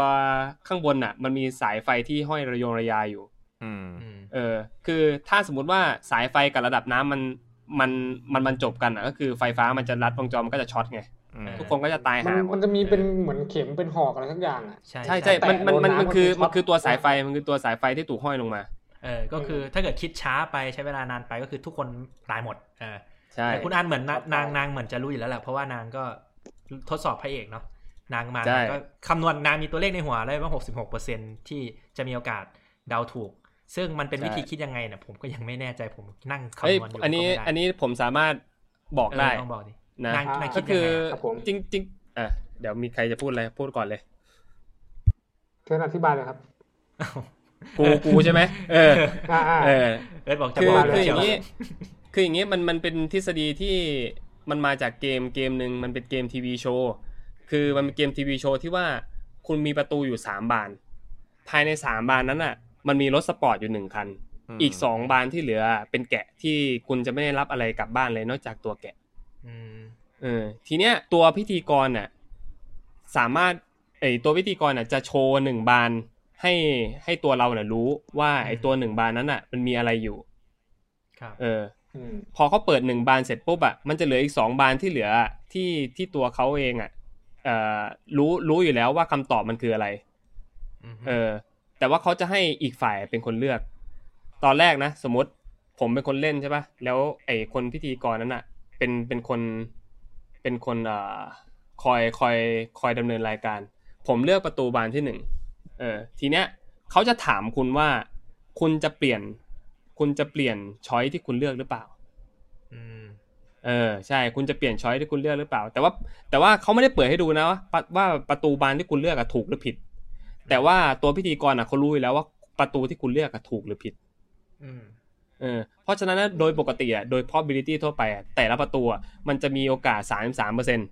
ใช่ปะอืมในในการอ่าในการใช่ที่คุณใช่จะตอบว่าประตูบานไหนมันถูกอืมแต่ในกรณีนี้ถ้าสมมุติว่าคุณมีโอกาสที่จะเปลี่ยน โอกาสของคุณจะเพิ่มขึ้นเป็นสองเท่าก็คือ 66%อ๋อก็คืออันก็คือคิดได้แล้วว่ามันต้องหกสิบหกเปอร์เซ็นใช่ไหมใช่อ่าก็คือมันมันมาจากทฤษฎีนี้นะครับ มันเป็นทฤษฎีเกมโชว์นะสามารถเข้าไปหาอ่านรายละเอียดได้เป็น probability ง่าย ใช่อืมซึ่งจะมีตัวละครตัวหนึ่งซึ่งเป็นตัวละครเหมือนเทียบกับความคิดในหัวผมเลย มันจะเป็นไอคนที่รอดมาจากเกมที่สองอะไอที่มันแบบนิวบี้อะ มันบอกว่าทำไมไม่ห้าสิบเปอร์เซ็นวะ เออ กูก็คิดเหมือนกันเออทำไมไม่ห้าสิบเปอร์เซ็นวะ ซึ่งแม่งเหมือนคิดเหมือนแบบคิดเหมือนกูเด้พูดเลยดักไว้ก่อนอ่าถ้าถ้าเออเดี๋ยวเดี๋ยวอันนี้อันนี้ผมขอถามทำไมถึงคิด50%ก็สมมุติว่าคุณยกสวิตช์ไฟอันหนึ่งใช่ไหมสุ่มเลยหนึ่งในสามอ่าจะเหลืออีก2อันจะเหลือใช่อีกปะสองอันแล้วก็ห้าสิบเปอร์เซ็นต์นั่นแหละคือคิดแบบคนทั่วไปคิดเลย มันก็ต้องบวกจากอืมสามสิบสามเปอร์เซ็นต์อันแรกสิถ้าว่างั้นนะเพราะว่ามันไม่ตัดห้าสิบสิอ่า คือเราสับสวิตช์ก็เหลือได้หนึ่งอันใช่ไหมใช่แล้วแล้วทีเนี้ยถูกถ้าก็คือถ้ามันไม่ตัดออถูกมันก็เหลือสองอันใช่ไหมจใช่ริงๆ ถ้าอืมนับจากสามอันคุณก็ต้องรวมอันแรกไปด้วยนะ เพราะว่าเราตัด choice อันแรกไปแล้ว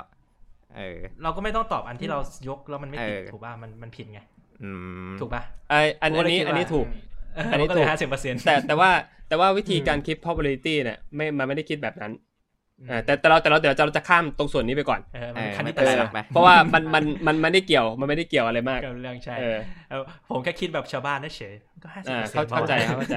ก็เออก็ทีนี้ไอตัวตัวของไอริสุเนี่ยก็โดนกดดันมาจากอันนี่แหละว่า เนี่ยวิธีการที่คุณคิดอะมันถูกจริงเหรอ วิธีการที่เขาคิดตอนแรกก็คือ ให้ลองสับแบบแรนดอมไปเลยอืมมเออสับเป็นแรนดอมไปเลยว่าอ่าอันไหนติดไม่ติด ก็คือเพราะว่าถ้าสมมติว่าปิดประตูอยู่มันจะสับกี่รอบก็ได้ไง อืม เออ ก็ก็ก็ลองสับไปเลยว่าว่าว่าติดไม่ติดเนี่ยอะไรประมาณนั้นอะ คือเหมือนเหมือนจะให้พระเอกอะ สับณขณะที่เปิดประตูอยู่ ถ้าสมมติว่าสับปุ๊บมันไม่ขึ้น ไม่ตอบ B ก็ C อะไรประมาณเนี้ยอืมอืมเออ แต่อันบอกว่ามันมีวิธีการที่จะจะให้ความไม่แน่นอนตรงนั้นนะให้กลายเป็นคำตอบที่ร้อยเปอร์เซ็นอยู่อืมเออ ซึ่งท้ายที่สุดอลิสุมันก็คิดได้แหละก็คือ การปิดประตู แล้วก็สับสวิตช์ค้างไว้ ค้างไว้อืมเออแป๊บหนึ่งนั่นแหละใช่มันใช่ เสร็จปุ๊บเสร็จปุ๊บไอตัวอลิสุเนี่ยเขาก็สับสวิตช์ลง แล้วก็กลับไปเปิดประตูอีกรอบหนึ่งอ่าแล้วทีเนี้ยเขาก็วานให้เอ่อใครสักคนไปจับหลอดไฟ ใช่วานให้ตัวใครสักคนเนี่ยเข้าไปจับหลอดไฟให้หน่อย ซึ่งก็คืออ่าไอตัวใครนะ ผมจำชื่อกุยไม่ได้นะแต่เอมันอเป็นกุยนะกุยนะคนที่เขารอดเขาวานให้ไปกุยนะเขาไปจับหลอดไฟ เอออืมแล้วพอเขาสับสวิตช์ซึ่งเขาสับสวิตช์ A แล้วกุยนะไปจับหลอดไฟใช่ใช่รู้สึกว่ามันร้อนเขาก็เลยได้คำตอบว่าคำตอบก็คือ A อืมเออนั่นแหละประมาณนั้น คืออย่างนี้ใช่คือลักษณะวิธีการคิดของอลิสุคือน่าจะล้ำไปอีกอย่างหนึ่งก็คือเขาคิดเขารู้แล้วว่ามันเป็นหลอดไฟไส้ตะเกียบหลอดมันจะร้อนใช่ใช่ใช่เออ มันใช้อืมความเฉลียวตรงนี้แหละ คือ แก้ปัญหาเกมนี้ได้ ก็คือว่าสวิตช์แรกอะเขาสับ สับดูเลยว่าสวิตช์เนี้ยใช่หรือไม่ใช่ อ่า แล้วเขาก็ใช้วิธีการที่ว่า อ่า ปิดประตูแล้วสับอีกสวิตช์หนึ่งขึ้นมาค้างไว้นานๆ เพื่อที่จะให้อืมเช็คเลยว่าหลอดมันร้อนหรือไม่ร้อน ถ้าหลอดนั้นเป็นหลอดที่ถูกมันจะร้อน แต่ถ้าเกิดหลอดนั้นไม่ถูกจะเป็นหลอดที่ผิด ซึ่งคำตอบมันก็จะเหลือแค่ช้อยเดียวก็คือคำตอบช้อยที่เหลือก็คือช้อย A ใช่ไหมล่ะอ่าเออ มันก็จะผ่านเกมนี้ไปได้สับสองครั้งใช่ ใช่ มันใช้วิธีการนี้เลยก็คือแบบใช้ความร้อนของหลอดตะเกียบอะให้คนไปจับ อืม เนี่ยความล้ำของพระเอกมันคิดได้ตรงนี้แหละ จากความ probability มันก็เลยกลายเป็นร้อยเปอร์เซ็นใช่เออเกมนี้ก็เลยเดี๋ยวนะสุดยอดจริงแต่สิ่งที่ผมจำจากคาดเคลื่อนจากคุณการนิดนึง คืออาริสุเนี่ยเขาสับสวิตช์แค่อันเดียวรอ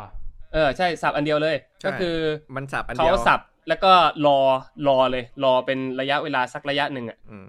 เอออ้าวแล้วเขาก็สับสวิตช์ลง แล้วก็ให้ให้เพื่อนเขาอีกคนหนึ่งอะผมจำชื่อไม่ได้ตัวผู้ชายอะแล้วก็ไออาไซไอไอคุยหน้าเนี่ยช่วยช่วยในเรื่องของการเปิดประตูแล้วเขาก็ไปจับหลอดไฟแค่นั้นอืมก็คือถ้ามันผิดอะเขาก็ทำแบบนี้อีกรอบหนึ่งซ้ำไปเรื่อยใช่คือตัวบทมันรวบรัดเนาะมันก็เลยโชคดีเจอตั้งแต่ใช่อันแรกนั่นเองๆใช่ มันมันรวบรัดมันมันโชคดีเจอตั้งแต่อืมสวิตช์เอเขาไม่ได้สับสวิตช์ไออันอื่นเลยเพอืมราะว่าถ้าสมมติว่าสับสวิตช์อะแบบที่คุณการบอกถ้าสับสวิตช์ค้างไว้แล้วอันแรกไม่ติดอะ คุณจะรู้ว่าติดไม่ติดก็ต่อเมื่อคุณเปิดประตูค้างไว้ไงใช่แต่แต่ว่าเงื่อนไขของมันคือ ถ้าคุณสับสวิตช์แล้วอะตอนที่ประตูมันเปิดอะคุณต้องตอบเลย เออเดี๋ยวผมผมน่าจะอธิบายผิดนะน่าจะพูดผิดไปอืมนิดนึงก็คือ ตอนแรกอะก็คือมันมันปิดประตูใช่ไหมครับ มันปิดประตูอืมปุ๊บแล้วมันก็สับสวิตช์ค้างไว้สวิตช์หนึ่งก็คือ น่าจะเป็นสวิตช์ A ป่ะใช่มันสับสวิตช์เอใช่สวิตช์เดียวเลยอ่าสวิตช์ A ค้างไว้ใช่ แล้วอืมมันก็รอเวลาให้แบบหลอดมันร้อนใช่ไหม แล้วมันก็ใช่เปิดประตู เปิดประตูเสร็จปุ๊บ มันก็สับสวิตช์ B ขึ้นครั้งหนึ่งเพื่ออ่าที่จะใช่ใช่ใช่เช็คอันนี้ว่าถูกอันนี้ถูกมันอันนี้ไม่ถูถูกกเออมันไม่มันไม่แดงใช่ไหมนั่นแหละอ่าอ่าใช่ใช่ใช่เพราะถ้าเกิดมันจะได้ตัดช้อย B ไปใช่ไหมอืมแล้วพอไปใช่จับใช่หลอดแล้วตัดไว้ไปเลยเออถ้าใช่เกิดไปจับหลอดแล้วมันอันนี้ถูกร้อนใช่ไหมแสดงว่าหลอดใช่เอใช่ที่สับใช่มาครั้งแรกคือถูกใช่มันจะตัดช้อยใช่บีได้อ่าใช่อันนี้คือน่าจะตามนั้นเลยน่าจะไม่เคลียร์ตรงนี้ร้อยเปอร์เซ็นต์เอออ่าอันนี้อันนี้อันนี้อันนี้100%ถูกต้องใช่ใช่มันสับสองครั้งแหละแต่ครั้งที่สองสับสับเช็ค เพื่อจะตออ่าบใช่ใช่ใช่อ่าประมาณนี้ คำตอบที่ได้ก็คือหลอด A ที่ที่เวลาสับแล้วหลอดมันร้อนนั่นเองอ่าใช่ เพราะว่าถ้าสมมติว่าทั้งสองอันที่พระเอกมันสับไปอะ มันไม่มีความร้อนออกมาเลยคำตอบสุดท้ายก็จะกลายเป็นสี่สี่ถูกครับ อืมอืมวิเคราะห์ตามใช่วิเคราะห์ได้ตามนี้เลยนะครับ อืมพระเอกก็เรียบร้อย โชว์เทพไปหนึ่งคุณอันก็ยอมรับ แล้วก็อะไรนะฮิคาริผมจำได้แต่ฮิคารินะฮิคาริก็ที่ที่เขาเป็นเพื่อนกับ อ่าอะไรนะ ผมบอลน่ะเขาก็ยอมรับคุยนะเหมืคุยกันะ คุยนะคุยนะคุยนะใช่เออคุยนะกับไอจิชิยะชิชิชิยะเออชิชิชิชิยะคู่ขาเขากันเป็นคู่ขากันอืมใช่เขาก็เลยบอกว่าเอ้ยไอ้คนเนี้ยก็ไม่เร็วเออก็ไม่เลวเออเก่งเหมือนกันอะไรเงี้ยพอกลับมาปุ๊บพระเอกก็ได้เข้าประชุมสภาเลยครับ เออ ก็เหมือนโดนคัดเลือกให้เป็นหนึ่งในบอร์ดผู้บริหาร ใช่คือมีความสามารถมีไหวพริบสูง ก็เลยได้เป็นหนึ่งในบอร์ดบริหาร ใช่นั่นแหละ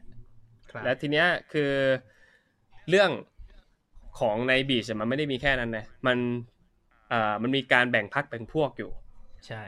เออก็คือมันมีกลุ่มขั้วอำนาจ ระหว่างกลุ่มขั้วที่เป็นคนขายหมวก แล้วก็อีกกลุ่มขั้วหนึ่ง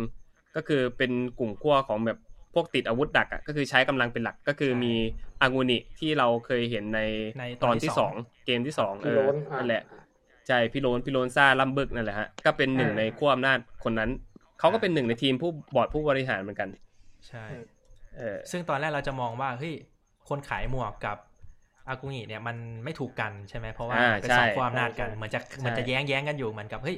วันไหนคุณล้มนะ คุณก็จะโดนยึดอำนาจเหมือนประประเทศแถวๆนี้ใช่ไหมครับอ่านั่นแหละฮะอืมเออก็เหมือนแบบมีอาวุธไงมีมีอำนาจที่จะยึดอำนาจได้แต่อากุงิก็ไม่ได้ยึดเนาะใช่ แล้วก็จะมาถึงเกมสุดท้ายอะเกมสุดท้าย เข้าถึงเกมสุดท้ายกันเลย เรื่องของเรื่องมันเกิดขึ้น ต้องเล่าเรื่องก่อนว่าเกมสุดท้ายเนี่ยมันเริ่มเกิดขึ้นเมื่อตัวผู้ขายหมวกคนขายหมวกเนี่ย ไปเล่นเกม อ่า คนขายหมวกอเพราะว่าตัวออกวีจกซ่า The เขาจะหมดแล้ว ใช่ ตอนนี้แหละ ออกไปเล่นเกม กลายเป็นว่าหลังจากที่เคลียร์เกมออกมาปุ๊บ ดันตายถูกยิงตายถูกปะคนขายหมวกอืมถูกยิงตาย คนที่เป็นหมายเลขหนึ่งถูกยิงตาย ซึ่งพอเกิดเหตุการณ์เนี้ยปุ๊บบอร์ดผู้บริหารก็เลยต้องมาประชุมกันว่าเอ้ยเราจะเอายังไงต่อ เออทุกจะคนเลือกตอนใครแรกเป็นผู้นำคนต่อไปดี ใช่ เพราะว่าตอนแรกทุกคนอาจจะคิดว่าอากุงิเอ้ยไม่ใช่เฮเตอร์อะถูกยิงตายจากจากเกมอะไรประมาณนี้อืมอืมเอออาจจะตายจากเกมอะไรเงี้ย ซึ่งคนที่สงสัยก็คือจะเป็นคนคนที่พอจะรู้ข้อมูลอย่างคุณอันนะเขาไม่ไม่เชื่อว่าตายจากเกมจริง ๆ ก็เลยแบบเอาร่างของอากุงิไปไปไปผ่าพิสูจน์ไปชันลืมบอกไปสูตรว่าอืมใช่ชันคนนั้นสูเนี่ยตรเป็นเป็นตำรวจเก่าเอ่อมีความสามารถอืมด้านการพิสูจน์หลักฐานออเป็นพนอ่าเป็นตำรวจแผนกนิติเวช ใช่เป็นตำรวจแบบนิติเวชเป็นตำอืมตำรวจแผนกนิติกิลเวชมี skill อ่าใช่มี skill นี้มานางก็ยังสงสัยอยู่ แต่คือตอนนั้นก็คือพอไม่มีผู้นำปุ๊บอ่ากลุ่ม The Beach เนี่ยก็ถูกยึดอำนาจโดยกองกำลังทหาร ก็คือแต่งตั้งอากุนิเนี่ยเป็นคนที่เป็นหัวหน้า head ของ The Beach แทนอืมใช่ ใช่ พอเกิดการยึดอำนาจขึ้นมาปุ๊บนะ ตัวเกมก็ของ 10 โพแดงเนี่ยก็เลยเปิดขึ้นมาเลยใน The Beach อ่าเอ้ยเดี๋ยวซึ่งเดี๋ยวเป็นเกมอย่าเพิ่งอย่าเพิ่งก่อนก่อนครับอันนั้นมันจะมีคอนฟ lict กันอยู่ ก็คือเอ่อหลังจากที่มีการแต่งตั้งเนี่ย ใน The Beach เนี่ยมันมีกฎอยู่ว่าผู้ที่ได้รับการแต่งตั้งเป็นเป็นบอสคนต่อไปเนี่ยเขาต้องรับสืบทอดตัวการ์ดทั้งหมดที่ทาง The Beach เนี่ยเขาเป็นคนเก็บรวบรวมมาอ่าครับเออใช่ใช่ใช่อ่าใช่อ่าซึ่งซึ่งคราวเนี้ยเอ่อตัวตัวของ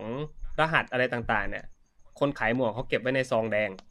นะอืมซึ่งพอมีการคัดเลือกตัวหัวหน้าใหม่อะบอร์ดผู้บริหารทุกคนน่ะจะต้องมาเป็นพยานในการเปิดซองแดง ซึ่งคนที่สามารถเปิดแล้วก็รับรู้ข้อมูลในนั้นได้ มีแค่บอสคนต่อไปเท่านั้นอืม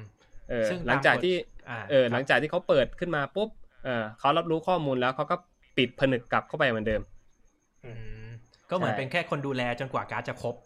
อ่าใช่เพราะว่าการ์ดตอนนี้ยังไม่ครบถูกไหมใช่ใช่มันขาดแค่สิบโพแดงอ่าอืมเป็นการเหมือนกับรับช่วงต่อ แล้วกฎของ The Beach อีกอันหนึ่งก็คือ ผู้ที่จะต้องรับตำแหน่งสืบทอดต่อจากหมายเลขหนึ่งก็คือหมายเลขสองก็จะเลื่อนลำดับขึ้นไปเนาะอ่าซึ่งตามใช่กฎมันใช่ควรเป็นอย่างนั้น ซึ่งหมายเลขอืมสองจริงๆอะมีตัวตัวตนอยู่แล้วก็คือจะเป็นหนึ่งในสมาชิกสภาสูงแหละ ดูจะเป็นคนฉลาดฉลาดหน่อยอืมใส่แว่นคุซึริวอืมชื่อคุซึริวริวคุซึริวอ่าคุซึริวเนาะอ่าอ่าทีเนี้ยแต่ประเด็นคืออังมีเนี่ยก็ปฏิวัติซะก่อนเออก็แบบว่า เอ้ยก็มีปืนไง ไม่ยากก็ปฏิวัติเลยอะไรเงี้ย ก็เลยสถาปนาตัวเองขึ้นเป็นคนดูแลการ์ดทั้งหมดเองนะครับ ซึ่งอากุนิก็จะรู้รหัสแล้วก็รู้ที่ซ่อนของการ์ดเออกลายเป็นว่าเกิดเหตุพอเกิดเหตุนี้ปุ๊บ อ่า ชื่ออะไรนะครับ ขออีกอีกครั้งหนึ่งก็จะทชิรยชิศยะชิชิชิชิยะยะ เออชิชิยะเนี่ยเขาแหละมีความคิดที่จะทรยศอยู่แล้ว ก็คือแบบจะจะขโมยการ์ดอยู่แล้ว ซึ่งพอมันเกิดเหตุการณ์ความไม่สงบเกิดขึ้นปุ๊บชิชิยะก็เลยแบบ เอ้ย เดี๋ยวขอ ปล้นการ์ดทั้งหมดเลยแล้วกัน โดยวางแผนไปปล้นกับพระเอกอืมก็คือให้พระเอกเป็นตัวอริสึนกต่อ ใช่เหมือนหลอกใช้พระเอกอะ จังหวะนี้เออคือหลอกซึ่งใช้ ซึ่งตัวจิชิยะเนี่ยเขาบอกว่าเขารู้อยู่แล้วว่ารหัสนั้นคืออะไร เพราะว่าตอนที่เขาไปเป็นพยานอะเขามองตาตัวอังุนิก็รู้แล้วว่าสิ่งที่เขามองไว้ในตัวกระดาษอะ มันไม่มีอะไรเลยอะไรเงี้ยอ่าอันนี้คือเขาเดาล้วนๆนะสิ่งที่ใช่อันนี้เขาเดาล้วนๆเลย คือเดาขแม่นก็เลยมากเออแล้วเขาก็เลยอนุมานไปว่า รหัสจริง ๆ อะ มันอยู่ที่ตรงตราผนึกที่ตัวพวกเขาอะใช้ในการผนึกซองจดหมายนั้นเออซึ่งมันเป็นสัญลักษณ์คำว่าบอสซึ่งพออ่าตีเป็นตัวเลขมันจะเห็นเป็นรูปเลขสามศูนย์สองสองเหรอแปดครับเอแปอดใช่แปดสามหรือแปดวะแปดแปดแปดเออเออเออสเออองใช่ใช่ใช่แปดไม่แปดใช่แปดห้าห้าศูนย์แปดละบอสไม่ไม่ไม่ไอ้แม่แปดศูนย์สองสองเออ แปดศูนย์สองสองแปดศูนย์หน้าห้าหรือสักอแปย่างดศูนย์สองสองนี่แหละแต่ตัวแรกอะใช่เออเออใช่ใช่จำเออน่าน่าน่าจะไม่รู้ว่าด้านไหนแบบมันจำไม่บได้อสเอ้ยห้าแหละห้าแหละเป็นห้าห้าห้า80แปดแปดศูนย์หน้าห้าแปดศูนย์หน้าห้าตัตัววเอละสอะตัวละตัวละใช่เออใช่แปดศูนย์หน้าห้าใช่ก็คือเหมือนกับอืมรหัสอะมันอยู่ที่ตัวสแตมป์ที่ปิดซองผนึก ซึ่งมันเป็นอ่าตัวภาษาอังกฤษแต่ที่จริงมันเป็นตัวเลขถ้ามองดีๆอ่าประมาณใช่นั้นใช่ใช่ใช่ซึ่งตัวนี่แหละก็ไปหลอกพระเอกเนี่ยว่า รหัสคือตัวนี้ให้ไปกดเซฟ เอาไพ่ออกมาแล้วเราจะหนีกันประมาณนั้น อืมใช่อืมแต่พอพระเอกไปกดเซฟพระเอกก็โชว์ skill ความแบบไม่รอบคอบอยู่แล้วแหละ คือแบบอืมไข่เนาะมันจะไปเอาแบบไพ่ไปเก็บไว้ในเซฟที่ตั้งอยู่แบบอะไรอย่างเงี้ยอะไรเงี้ยพระเอกก็เลยโดนหลอกเหมือนโดนซ้อนแผนอีกทีนึงอืมก็เลยเหมือนกับเป็นนกต่ออะคนที่อืมในเดอะบีชก็เลยแบบมาจับตัวพระเอกไปอ่าเพราะว่าอืมอีกคนที่วางแผนน่ะแม่งไปหิ้มไปหัวกับเดอะบีช ที่เป็นกลุ่มทหารเออคือจิชิยะเนี่ยเหมือนจิชิยะเขาพยายามที่จะซื้อความไว้ใจกับอังุซื้นิอใจอีกรอบนึงใช่เออโคตรแสบโดยใช้ตัวโดยใช้แสบตัวอาริสุเนี่ยเขาเป็นเหยื่อล่อเป็นนกต่อก็คือให้อาริสุแสบมาขโมย แล้วตัวเองเป็นคนบอกข้อมูลตัวเองจะได้ดูมีภาษีแบบได้ความไว้วางใจกับอากุงิเนาะเออเออส่วนตัวตัวของมันเองอะ รู้อยู่แล้วนะว่าตัวจุดตัวตู้เซฟอะอยู่ตรงไหน อันนี้แสบมากเอ้ยไม่ไม่ไม่ใช่ครับ มันไม่เพิ่งเขาไม่มันเพิ่งไม่รู้ไม่นะตอนนั้นเพิ่งมันรู้เพิ่งรู้นะตอนนั้นเลยตอนที่ไปจับ อ่าอาริสุน่ะคือเออเออใช่เหตุผลใช่ที่ ไอจิชิยะให้พระเอกอะไปไขตู้เซฟปลอมอะเพื่อที่ตัวเองอะจะได้เดินเข้ามาด้วย แล้วสังเกตพฤติกรรมของอางุนิเอเอออเก็บข้อมูลเพิ่มมาใช่กันใช่มันรู้อยู่แล้วแหละว่ามันไม่ง่ายอย่างนี้มันก็เลยใช้พระเอกเป็นนกต่อเออ คือเหมือนกับเอาตัวพระเอกเป็นตัวเสียสละเลยว่า จะได้รู้ตำแหน่งที่ที่ที่ซ่อนของไพ่จริง ๆ อะ เออใช่ใช่ใช่ซึ่งเอาอีกมันก็โชว์ออกมาเลยว่าเอ้ยที่ซ่อนไพ่จริงๆมันมันอยู่ตรงไหนใช่อะไรเงี้ยมันบ่งบอกมาใช้ทางสายตามองใช่มันเอมอองใช่มองไปที่รูปแล้วทีเนี้ยคือไอตัวของเกมสิบโพแดงอะ มันก็ถูกดำเนินหลังจากนั้น ใช่พอเกิเอดอหลังจากที่อลิปสุฏิเนี่วัยติเขาอะไรเงี้ยเออเออเขาโดนจับตัวไป ก็คือใช่ตัวเกมสิบโพแดงเนี่ย มันเกิดขึ้นก็ตอนที่มันมีเด็กสาวคนหนึ่งถูกฆาตกรรม นะซึ่งเด็กสาวสองเอยเด็กสาวคนเนี้ยเป็นใครเดี๋ยวเราจะมาเฉลยในในตอนท้ายๆแล้วกัน เพราะว่าเราจะไม่ได้รายรายละเอียดเพราะเราไม่ได้ปูเข้ามาตั้งแต่แรกใช่เนาะเป็นตัวละครที่เพิ่งเข้ามาเจอในเดอะบีชเลยๆใช่เพิ่งเข้ามาเจอใน The Beach ไม่เหมืได้อนมีจะไม่ตัวละครมีอะไร เหมือนจะไม่มีอะไรนะเออเออเหมือนจะไม่มีปูมหลังไม่มีอะไรเลย แต่จะมาเฉลยในช่วงตอนท้ายๆตอนที่เกมสิบโพแดงเนี่ยเล่นเออใช่อืมคือไอตัวเกมสิบโพแดงเนี่ยคือมันเป็นเกมที่ชื่อว่าเกมล่าแม่มดอือฮึเออ ซึ่งไอตัวเนี่ยเกมก็บอกอยู่แล้วว่า เอ่อให้หาแม่มดให้เจอ แม่มดคือคนที่ฆ่าเด็กสาวคนนั้นน่ะอืมหาฆาตเอกอรแล้วเกมมันถึงจะจบ เอออืมแล้วตัวอางุนิเองเนี่ยที่เขาเป็นเป็นผู้นำคนต่อไปเนี่ยเขาก็เลยมองว่าวิธีการหาไม่เห็นจะยากเลย ก็ฉันแค่อนุมานว่าพวกฉันทั้งหมดนะไม่ใช่แม่มด คนที่เหลือเป็นแม่มดให้หมดแล้วก็จับมันไปเผาทีละคนเลยอืมนั่นแหละฮะคือวิธีการของเขาก็ยิงยิงทิ้งอืมแต่เขามีใช่มีเบื้องลึกเบื้องหลังอีกทีนึงว่าทำไมเขาถึงคิดอย่างนี้เนาะ ใช่ใช่อ่าใช่อ่าอ่าแล้วเดอะบีชตอนนั้นก็คือเกิดความกลาหนขึ้นมาเลยทุกคนนี่ก็คือแบบฝ่ายที่มีอาวุธใช่ไหมครับ ที่เป็นกองกำลังทหารที่ติดปืนเนี่ยอืมก็ไล่ฆ่าทุกคนเลยอืมที่ใช่ที่เป็นคนที่ไม่มีปืนเพื่อที่จะเอาไปเผาอืมเออใช่จะได้รู้ว่าใครเป็นเหมือนกับใช้วิธีการปูพรมหา ก็ล่าแม่มดจริงๆอะยิงพรมเออยิงพรมใช่ล่าแม่ก็มดของจริง แล้วแล้วทีเนี้ยคนที่ไม่เชื่อในแนวคิดของอังุนิเขาก็มีก็คืออัน ส่วนหนึ่งอันคือเขาก็ใช่มองว่ามันมีวิธีการอื่นที่จะสามารถหาตัวแม่มดได้อยู่ใช่เขาก็ใช้วิชาที่เขาได้ร่ำเรียนมาจากเอ่อหรือเก็บประสบการณ์มาจากการเป็นตำรวจเนี่ยในแผนกนิติเวศเขาเนี่ยก็หาเออครับแล้วทีเนี้ยเอ่อตัวจิชิยะเนี่ยระหว่างนั้นน่ะเขาก็ได้แอบเข้าไปในในจุดเซฟที่ที่มันมีไพ่เก็บไว้ในตู้เซฟอะเนาะอืมเออแล้วเขาก็ขโมยการ์ดออกมาทั้งหมดอืมอืม แต่นั่นแหละแต่ออกไปไม่ได้ เพราะว่ามันกลายเป็น arena ไปซะก่อนกลายเป็นเกมไปซะก่อนนิดเดียวก็เลยจิชิยะก็เลยออกไปไม่ได้เอออ่าอ่าใช่กลายเป็นว่าก็เลยเอ้ยขโมสวยยละไพ่นั้นออกออกไปไม่ได้นะฮะใช่ก็เลยต้องอยู่เล่นเกมกับกลุ่มคนใน The Beach อ่าใช่อืมซึ่งเออจิชิยะเนี่ยเขาก็รู้นะเขามีวิธีการเล่นของเขาเหมือนกันนะ แต่ของอางุนิก็คือการฆ่าทุกคนที่ไม่ติดอาวุธ เพื่อที่จะเช็คว่าใครเป็นแม่มดใช่ไหมพระเอกอะโดนจับขังอยู่ อ่าอืมก็อยู่แบ่งออกประมาณ 3 กลุ่มประมาณนี้ แล้วทีเนี้ยเกมมันก็เริ่มไปก็คือคุณอันอะ ก็เลยโชว์สกิลการหาหลักฐานก็คือเอามีดอันอะเอาพยายามจะเอามีดที่ปักอยู่ตรงกลางอกของของหหาญิลายงนิ้วสาวมืคนอนั้นอะไปหาลายนิ้วมือ ใช่อ่าอันนี้ดูเท่มากตอนนี้คือแบบโอ้ยปลื้มมากแบบลุ้นให้นางหาคำตอบให้ได้ คือเออดูแบบดูเท่มากอะ แล้วเอทีอเนี้ยพอพอพอทีเนี้ยเอออันก็หาคำตอบได้แหละเออใช่ว่าสุดท้ายว่าลายนิ้วมือเนี่ยมันเป็นมันเป็นของใครอะไรอย่างเงี้ยใช่ แต่คำตอบดันไปไม่ถึงซะนี่เออเออพอรู้คำตอบนางก็โดนขัดขัดขาซะก่อนเออคือแบบให้เราลุ้นอะจังหวะก็คือแบบเฮ้ยหาคำตอบได้แล้วนะรู้แล้ว แต่กำลังจะไปบอกคนอื่นปุ๊บอ้าวโดนฟาดสลบยังไม่ตายยังไม่ตายไม่ไม่ก็เลยให้กลายเป็นว่าตัดภาพมาให้พระเอกเออเป็นคนแก้ปัญหาซะใช่ ความหวังสุดท้ายเออของเราก็คือพระเอกนะครับพระเอกที่ถูกจับพระยู่พระในเอห้กงไหนที่ไม่รู้พระเอกที่ไม่รู้ข้อมูลอะไรเลย รู้แค่ว่าคนที่ตายเป็นใคร เออใช่ เออใช่ แล้วทีเนี้ยคือก็พยายามอนุมานว่าถ้าตัวเองเป็น game master เนี่ย ถ้าสมมุติต้องการที่จะให้เกมดำเนินไปด้วย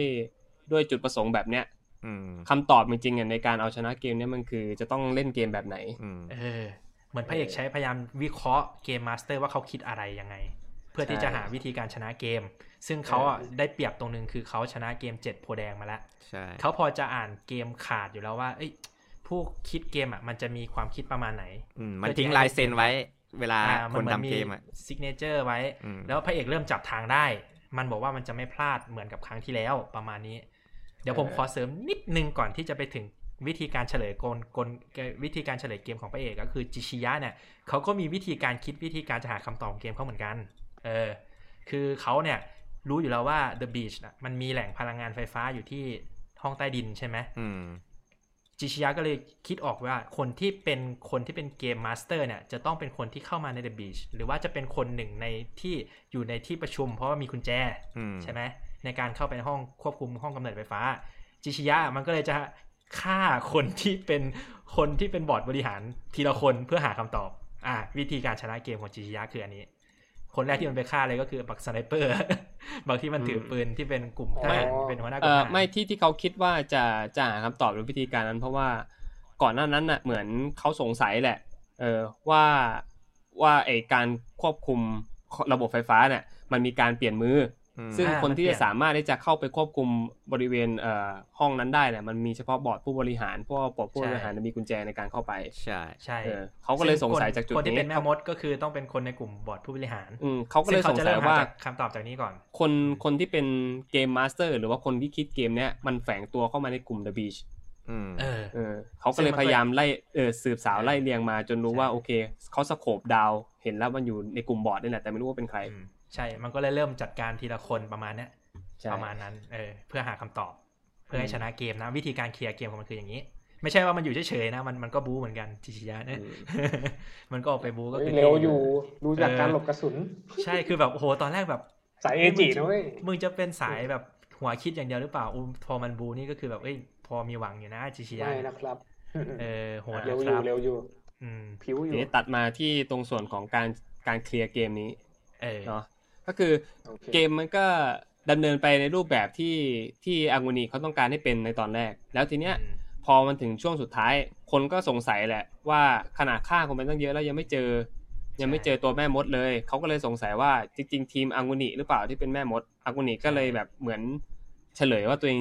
ตัวเองนี่แหละที่เป็นแม่มดแต่จริงๆแล้วเขาไม่ใช่แม่มดหรอกอืมแต่ว่าที่เขามันทำแบบนั้น เพราะว่าจริง ๆ แล้วเขาอะก็อยากที่จะตาย เพราะว่าใช่ตัวคนขายหมวกอะ ก็ถูกเขาแหละที่เป็นคนฆ่า มันอืมเป็นเป็นเหตุผลมาจากกรณีที่ก่อนหน้านี้ที่เขาสร้างกลุ่ม The Beach เนี่ยเขากับคนขายหมวกเนี่ยเป็นเพื่อนกันมาก่อนอืมเออใช่ใช่แล้วทีเนี้ยพอเขามาติดอยู่ในเกมเนี้ยเออเขาก็มีเพื่อนที่ที่มาติดร่างแหงกับพวกเขาเหมือนกัน แล้วเขาอะช่วยเพื่อนไม่ได้ แล้วกลุ่มเพื่อนเขาก็เหลือกันแค่แค่สองคนก็คืออางูนิกับคนขายหมวกอืมแล้วทีเนี้ยเขาก็เลยต้องการที่จะสร้างความหวังให้กับคนที่ร่วมเล่นเกมที่เนี้ยให้มันเกิดขึ้นมาเออเขาก็เลยสร้าง The Beach ขึ้นมา โดยที่ใช่สร้างความเชื่อความเชื่อหนึ่งใช่ก็คือถ้ารวบรวมไพ่ครบตามที่พวกเขาพูดนั่นแหละ จะสามารถออกจากเกมนี้ได้ นั่นแหละฮะครับก็ซึ่งอากูก็มิเขาก็โอเคนะเออกับแนวคิดนี้ เพราะว่ามันดูก็เหมือนเป็นการรวมคนมาทำเป้าหมายเดียวกันเนาะตอนแรกอะเขาเขาไม่โอเคเขาเชื่อ ไม่อางูนิฮะเขาไม่โอเคเขาเขามองว่ามันมันมันจะดีเหรอที่การสร้างความหวังที่จอมปลอมที่มันดูไม่ใช่ความจริงเออที่มันหลอกลวงแบบนั้นน่ะ มันจะถูกต้องเหรอไออ่าตัวคนขายหมวกก็เลยพูดว่าคนเราอยู่ได้ด้วยความหวัง อืมอืมพองั้นเราควรที่จะสร้างความหวังให้เขาอะไรเงี้ยเหรอคือผมอางูนิมอะงต่างไม่คนกันไปนิดนึงไม่ไม่ได้เห็นด้วยตั้งแต่แรกเว้ยแต่ก็ไม่ใช่ได้อาขัดเพื่องูนนิอะไม่เห็นด้วยเลยอืมไม่เห็นด้วยอืมเออด้วยแต่ความเขาที่เป็นไม่เพื่อนไม่อยากซีจะอะขัด เออเขาก็อยากที่จะช่วยเพื่อน อืม อืมใช่ใช่คือในเรื่องคือปูประมาณว่าแบบเปลี่ยนไปอางูนิอะจะเป็นแบบคนระวังหลังให้อะเออ ใช่ใช่ส่วนเป็นแบ็คเป็นแบ็คคนขายหมวกก็เป็นผู้นำไปอืมแต่เขาไม่เชื่อคือส่วนใหญ่เนาะคนอ่าเอิร์ธกับเจนไม่เชื่อว่า แนวคิดของเฮเดอร์เนี่ยคืออางูงิไม่เห็นด้วยตั้งแต่แรกเนาะแต่ก็ยังจะช่วยอางูงิอยู่เพราะความเป็นเพื่อนถูกปะใช่ใช่ อ่า โอเค ซึ่งกูมองต่างกันนิดนึงก็คือกูมองว่า ตอนแรกอะอางูงิก็คือ มันมีก่อนที่จะเข้าเกมใช่ไหมก็คือ เป็นยากุซ่ามาก่อนใช่ไหมล่ะใช่แล้ใช่ว Hatter เป็นคนขายหมวกเป็นคนขายหมวกในร้านขายหมวกธรรมดาเลย อ่า ซึ่งเป็นบาร์เทนเดอร์จะก่อนเป็นคนที่แรกอะเออช่างมันเถอะเออแล้วทีนี้มันถูกมันมันแบบเขาเรียกว่ามันมันมาขายหมวกอะคือมันจับพลัดจับผลูมันมาตกงานอะมันมาขายหมวก ที่จริงมันก็ทำงานอยู่ใน The Beach นี่แหละอ่าเอออ่าแต่อ่าสุดท้ายแล้วมันก็มาขายหมวกใช่ไหมแล้วทีเนี้ยมันก็มาบอก บอกเตือนสติให้ในแฟลชแบ็กนะมันบอกอากุงิว่าเออเราอะก็ไม่น่าจะไปทำงานอะไรเสี่ยงๆแบบนั้นอะไรเงี้ยเราควรจะใช้ชีวิตอยู่อะไรเงี้ยให้มันแบบปลอดภัย เพราะว่าอย่างน้อยเราก็ยังมีกันและกันอะไรไปเงี้ยความรู้สึกมันจะเหมือนเป็นอารมณ์ประมาณว่าโรแมนต์นิดๆเออเป็นมาแบบอารมณ์ประมาณว่เอาเอางี้ดีกว่าเป็นผมเพื่อนขอกันนิดๆผมขอตัดอืมผมขอตัด คือทำไมคุณการถึงคิดว่าเอ่อไม่ถึงคิดว่าอางูนิสนับสนุนคนขายหมวกแต่แรกเออเอางี้ดีกว่าเออมันมีข้อหนึ่งมันมีฉากหนึ่งที่หนังฉายก็คือ อางูงิอะมันเริ่มไม่เห็นด้วยกับการตั้งกฎข้อที่ 3 เพราะว่าหนังมันฉายออกมาเป็นภาพให้เห็นเลยว่า ตั้งแต่มีกฎข้อที่3ปุ๊บอางูงิมันเริ่มไม่เห็นด้วยกับวิธีการของของเฮเดอร์แล้วเพราะว่ามันเริ่มฆ่าดูคนป่าละเถื่อนใช่มันดูฆ่าคนดูป่าคือเถื่อนกฎเพื่อนสองข้อแรกไม่คุณเปลี่ยนไปคุณคิดก่อนนะว่ากฎสองข้อแรกไม่มีการฆ่าคนนะคือทุกคนต้องเอาตัวรอดมันจะไม่มีไม่แบบมีช่ใครวยกันตายในเดอะช่วบียเหชลือกันใช่จะไม่มีใครตายในเดอะบีชโอเคแต่พอมีการฆ่ากันในเดอะบีชปุ๊บเอางี้มันเริ่มไม่เห็นด้วย ซึ่งตอนแรเพื่กอนมันเล่นกลายเป็นฆาตกรคุณใช่คุณคุณก็เลยมองว่าจริงๆ มันไม่เห็นด้วยมาจากตอนนี้ใช่ไหมใช่ครับ มันเริ่มรู้สึกว่าการที่ทำมา คือตอนแรกมันเป็นเพื่อนที่สนับสนุนเพื่อนด้วยกันก็คือ เพื่อนคิดยังไงก็เอาอย่างนั้น แต่พอมาอืมมาคิดว่าเพื่อนกูโกโซฟาละมันกูไม่กลับละไปไกลต่างๆที่วิแล้วก็เหมือนกับตอนแรกมันคิดว่าวิธีการของพระเอกเอ้ยของเฮเดอร์อะมันไม่ได้ถูกต้องหรอกเพราะว่ามันเป็นอะไรที่ยกเมฆอะความคิดลอยๆแต่มันก็เพื่อนคิดยังไงก็คงตามตามไปอย่างนั้น เพราะว่าเขาเชื่อใจตามไปก่อน Hatter ใช่ แต่พอมันมีเหตุการณ์ที่แบบมันฆ่าคนใน The Beach ซึ่งอืมมองแบบฉากนั้นมันส่งผลให้เห็นว่าอากุนิจริง ๆ เป็นคนดีนะเออเป็นคนที่แบบคิดดี คิดดีมากใช่ใช่แค่ตามเพื่อนเฉยๆแล้ว เพื่อนอืมคนที่มันตามอะ มันแค่กูไม่กลับอะ มันคิดไปเกินเกินเลยเถิดมันก็เลยถึงขั้นเป็จะนต้องฆาว่าตกรแล้วอะเออ อาจจะต้องทำอะไรสักอย่างเพื่อที่จะหยุด The Beach ซึ่งมันคิดไว้อยู่แล้วอืมอืมอะไรเงี้ยเอ่อแต่มันแค่ไม่ทำไม่เฉยไม่ไม่คืออันอันนี้คือมันมีมันมีกำลังมันมีปืนแต่มันไม่ยึดยึด ยึดอำไม่นาจไม่ไม่จากไม่ Vader อันอันนี้เพราะว่าอันนี้อันนี้ผมผมผมเข้าใจประเด็นนะ แต่ที่ผมกับเจนบอกอะก็คือ มันจะเป็นช่วงต้นของของอีพีสุดท้ายเลยใช่ที่มันย้อนไปตอนแรกอะ ว่าว่าเหตุผลที่มันตั้งตั้งเดอะบีชขึ้นมาอืมมีสาเหตุมาจากอะไรอืมเออ ถ้าถ้าถ้าคุณจารย้อนกลับไปดีนะมันมันจะมีบอกเลย คือสิ่งที่คนขายหมวกอะเขาเขาพูดคือเขาต้องการที่จะสร้างความหวังให้คนทุกคนอืม แต่อางูนีเนี่ยเขาเขากลับมองว่าเขาไม่อยากที่จะหลอกลวงคนแบบนั้นอืมมเออใช่คือเขาพูดเลยว่ามันเป็นไปไม่ได้หรอกที่คุณจะสร้างความหวังแบบนั้นขึ้นมาอืมอะไรอย่างเงี้ยอืมอืมใช่อืมก็เหมือนกับไม่เขาไม่ได้เห็นอันด้วยอันนี้แต่อันนี้แรกเาะแต่ก็อันนี้แค่ตามเออใช่พื่นไหมเขาอืมเขาไม่ใช่ว่าไม่เห็นด้วยนะแต่เขาอะไม่แน่ใจเขาไม่มั่นใจ และเขาอะไม่อยากที่จะทำแบบนั้นเอาอย่างนี้ดีกว่าอืมแต่ว่าด้วยอืมความที่แบบที่ผมบอกอะ ก็คือเขาเหลือแค่เพื่อนคนเนี้ยคนเดียวแล้วอะอืม เออเขาก็เลยมองว่ามันก็ไม่เสียหายที่อาจจะลองทำดูก็ได้อะไรเงี้ยอืมเออใช่ผมก็ผมก็คิดแนวทางเดียวกันแหละ แต่แค่มันมีจุดอืมทิกเก็ตให้เขาเปลี่ยนความคิดก็แค่จุดนั้นอะที่ความคิดที่เขาจะแบบใช่เปลี่ยนแปลงเดอะบีชควรจะต้องเกิดขึ้นแล้วแหละ อ่าใช่ เพราะอืมเพราะว่าอืมเพราะว่าไอ้ตอนตอนแรกอะที่ The Beach มันมีกฎข้อที่สามขึ้นมา เพราะว่าคนคนที่อยู่ในลัทธิของเขาน่ะ เหมือนไม่ทำตามกฎก็คือเหมือนหมกเม็ดอะ เล่นภารกิจมาซ่อนไพ่อะไรเงี้ยเออแล้วแล้วขโมยแล้วซ่อนแล้วไพ่เอาไพ่ให้ได้ไพ่ใช่มาแล้วไม่ให้แล้วเอาไพ่อะซ่อนไว้ไม่ไม่เอาไปให้กลุ่ม The Beach ตามที่ตกลงกันไว้อะไรเงี้ยมอืมเออ มันก็เลยทำให้เขาสร้างกฎนี้ขึ้นมา ใช่อืมซึ่งมันก็ฆ่าเองอะมันเห็นเพื่อนฆ่าคนต่อหน้า ซึ่งมันรับไม่ได้ถูกป่ะเออมันรับไม่ได้เออมันรับไม่ได้ใช่เออซึ่งก็เลยเขาก็เฉเลยลยมุมมองของอากูนิว่าเฮ้ยเขาจริงๆเขาเป็นคนดีใช่อะแต่แต่จริงๆคนคนขายหมวกก็ไม่ใช่คนไม่ดีนะจริง ๆเขาก็อยากที่จะให้ใครสักคนมาหยุดเขาเหมือนกัน ถ้าผมถ้าคิดคุณว่าถ้าเขาคุณเขาดูเป็นคนสุดโต่งแล้วแบบไปไปเรื่อยอะเหมือนมันไปข้างหน้าจริง ๆอะเหมือนไม่กับไม่แนวคิดเขาดีนะ แต่พอมันเริ่มเริ่มไปหน้าเรื่อยๆ แล้วมันเริ่มคุมไม่อยู่อะ ผมอยากให้ที่ตีแบบความตอนอืมสุดท้ายเว้ยถ้าคุณตีความเนี้ยคุณอาจจะคิดแบบผมก็ได้ทำไมถ้าสมมติมันสุดโต่งจริงทำไมมันถึงไม่ยิงอางูนิทำไมมันถึงไม่ใส่กระสุนไว้ในปืน คือ ฉากนั้นผมก็ไม่เข้าใจว่าทำไมมันต้องยิงอากูนิเพราะว่ามันกับไม่ไม่อ่าตัวที่ที่ที่มันที่มันชักปืนออกมา เพราะว่าอะไร เพราะอันนี้ที่ผมคิดนะ ที่ผมตีความเลยอ่ามันอยากให้ใครสักคนมาหยุดมัน ตัวคนขายหมวกก็เลชัปืนมามาขู่ใช่ไหมใช่ชักปืนออกมาขู่ทั้งที่ในปืนน่ะ ไม่มีกระสุนอืมเอออังุนิมันเข้าใจมันเข้าใจในตอนสุดท้าย เพราะว่ามันไปเปิดดูซองกระสุนแล้วในซองกระสุนน่ะ มันไม่มี มันไม่มีลูกกระสุนเลย และในแมกกาซีนก็ไม่ได้มีการขึ้นลำเอาไว้อืมอืมมันก็เลยรู้เหตุผลแล้วว่าเออทำไมมันตัวมันเองถึงทำตัวแบบนี้ คือมันก็เริ่มรับรับสิ่งที่มันสร้างขึ้นมาเนี่ยไม่ไหวแล้วอืมอืมอันนี้คุณเลยตีใช่ความด้วยใช่ตัวเองผมตีเนอะผมตีความแบบนี้ เพราะว่าด้วยความที่ถ้าสมมตินะถ้าตีความตามตัวละครมันเป็นคนสุดโต่งจริงๆ มันไม่มีเหตุผลเลยที่จะไม่ใส่กระสุนไว้ในลำปืนและและและไม่มีเหตุผลที่จะไม่ยิงอังุนิด้วยอืมเพราะว่ามันขัดจากสิ่งที่มันคิดแล้วไงอืมเออ อะอืมเดี๋ยวผมขอย้อนกลับไปให้คนฟังเก็ตนิดนึงนะก็คือฉากเมื่อกี้คือมันเป็นฉากที่หลังจากที่อ่า Hatter นะครับ ผ่านเกมมาแล้วก็คือรอดมาจากเกมแล้วอืมแต่มาคุยกันกับอากุนิทีหลังอ่า ซึ่งอากุนิก็แสดงความที่ว่าไม่เห็นด้วยกับวิธีการของ Hatter เออใช่ใช่ก็พูดออกมาตรงๆเลย แล้วทีเนี้ย Hatter ก็เลยชักปืนมาขู่ อ่าว่าจะถ้าไม่เห็นด้วยก็คือต้องตายเพราะว่าอากุนิน่ะทรยศกับ The Beach ก็คือ ความคิดไม่ตรงกับ The Beach แล้วอะไรเงี้ยอ่าซึ่งตอนนั้นอะเฮเดอร์ไม่ได้ใส่ลูกกระสุนในหลังปืน ซึ่งทำให้กับอางอ่าอางุงีเนี่ยก็เลยยิงเพื่อป้องกันตัวประมาณเนี้ยใช่ใช่ใช่ออเขายิงพื่เพื่อป้องกันตัวล้วนๆเลยใช่จังหวะนี้ก็คือแบบอาจจะตีความได้หลายแบบอย่างคุณเอิร์ธก็บอกว่าเอ้ยจังหวะนั้นคือจริงๆแล้วเฮเดอร์เขาก็คิดอยู่แล้วแหละว่า คนที่จะหยุดความคิดหรือว่าหยุดให้เขาความคิดสุดโต่งของเขาเนี่ย กลับมาแบบปกติได้คือคงเป็นแค่อางุงีอะไรเงี้ยเออ ก็เลยแบบ ใช้วิธีการชักปืนมาขู่เลยอะไรเงี้ย อ่า ทีนี้ผลออกมาแล้วก็คืออางูงีเนี่ยยิงเฮเดอร์ตายในจังหวะอืมในช็อตนั้น เออ ก็นั่นแหละประมาณนั้น เออ ซึ่งอางูงีเองเนี่ยก็คือไม่ได้โอเคนะกับเหตุการณ์ที่เกิดขึ้น เพราะว่าใช่เขาเองอะใช่จริง ๆเขาก็ไม่ได้อยากฆ่าเพื่อนของเขาอยู่ใช่ถึงเขาจะสุดโต่งจริงโอเคอยู่แล้วเขาก็คงจะใช้วิธีอื่นในการเตือนสติเพื่อนมากกว่าการที่จะต้องไปฆ่าเพื่อนตัวเอง แต่จังหวะนั้นคือมันเป็นการป้องกันตัวจริงๆไง เออมแล้วทีเนี้ยตัวอลิสุเองเนี่ยเขาเป็นคน เอ่อเจอจุดเจอจุดนั้นก็คือเขามองเขามองอากุนิเอาเนี่ยหนีออกเอาหนีเออเขามองอากุนิแล้วเขาเขาสังเกตเห็นว่าเนี่ยแววตาเนี่ยฉันเคยเป็นมาก่อน ก็คือเป็นแววตาของคนที่ฆ่าเพื่อนอะไรอย่างเงี้ยอืมใช่เออ แล้วเขาก็เลยคือบอกว่าจริง ๆอะวิธีการที่จะชนะเกมเนี้ยมันมีอยู่ แล้วเขาก็ได้เฉลยออกมาว่า ถ้าสมมุติว่าผมเป็นเป็น game master ของเกมเนี้ยถ้าผมจะทำให้เกิดเหตุการณ์แบบนี้ขึ้นอะ ผมก็แค่ทำให้ ตัวของคนร้ายอะเป็นคนที่ไม่ได้อยู่ในกลุ่มเรา แต่ทำให้เหมือนว่าอยู่ในกลุ่มเราอืมอืมเออซึ่งวิธีการที่จะชนะเกมนั้น โดยที่การที่เราไม่ต้องฆ่าใครเลยเขาพูดแบบนี้นะอลิสุก็คือ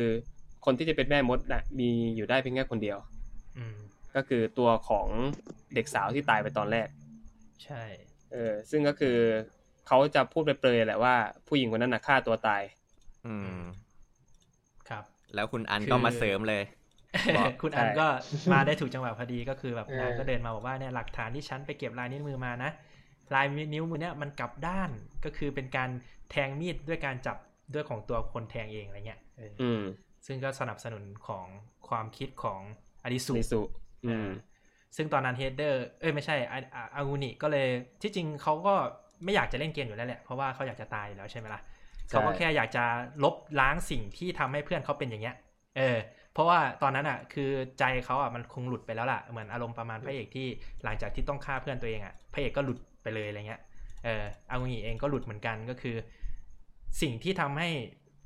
ตัว Hatter เป็นจนถึงทุกวันเนี้ยก็คือการสร้าง The Beach ขึ้นมา ความคิดของเขาก็คือจะต้องทำลายเดอะบีชทุกคนที่อยู่ในเดอะบีชต้องตาย เออ โดยไม่สนใจเลยว่าตัวเองจะตายไม่ตาย เออ ประมาณนั้น แต่ท้ายที่สุดเขาก็ได้ตายสมใจนึกกันแหละ ตายจริงไหมเอ้ยเอ้ยผไม่รู้อะไม่แน่นะยังอาจจะไม่ตายก็ได้วะยังไม่มีตายฉากอาจจะไม่ตายก็ได้วะไม่รู้ ผมว่ามันยังแบบก้ากึ่งอยู่เออกำกึ่งกำกึ่งอาจจะไม่ตายอืมก็คืออังุงีเนี่ยพยายามมองเออบอกว่า เอ้ย ในเมื่อทุกอย่างมันถึงจุดนี้แล้วก็คือฉันนี่แหละ ประกาศตัวเองเลยว่าเป็นแม่มดอะไรเงี้ย ซึ่งอาริสุก็บอกว่าไม่ใช่ใจเย็นก่อน game master เขาไม่อยากให้มันเป็นอย่างนี้เออเกมจริง ๆ มันควรจะเป็นตามที่คุณเอิร์ธบอกเลยก็คือ ต้องเป็นคนที่เหมือนจะอยู่ ข้างในแต่ไม่ได้อยู่ในเกม เออ สุดท้ายแล้ว game master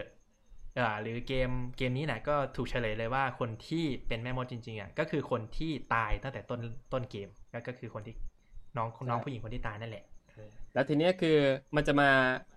เฉลยเพิ่มเติมว่า น้องผู้หญิงคนเนี้ย เออกับก็คือจริงๆน้องผู้หญิงคนเนี้ยเขามีคู่หูของเขาอยู่ใช่มีเพื่อนเออใช่เขาก็เดิน เหมือนทำทำภารกิจอะไรไปด้วยกันนี่แหละสองคนเนี้ยเขาเป็นหนึ่งในผู้สร้างเกมม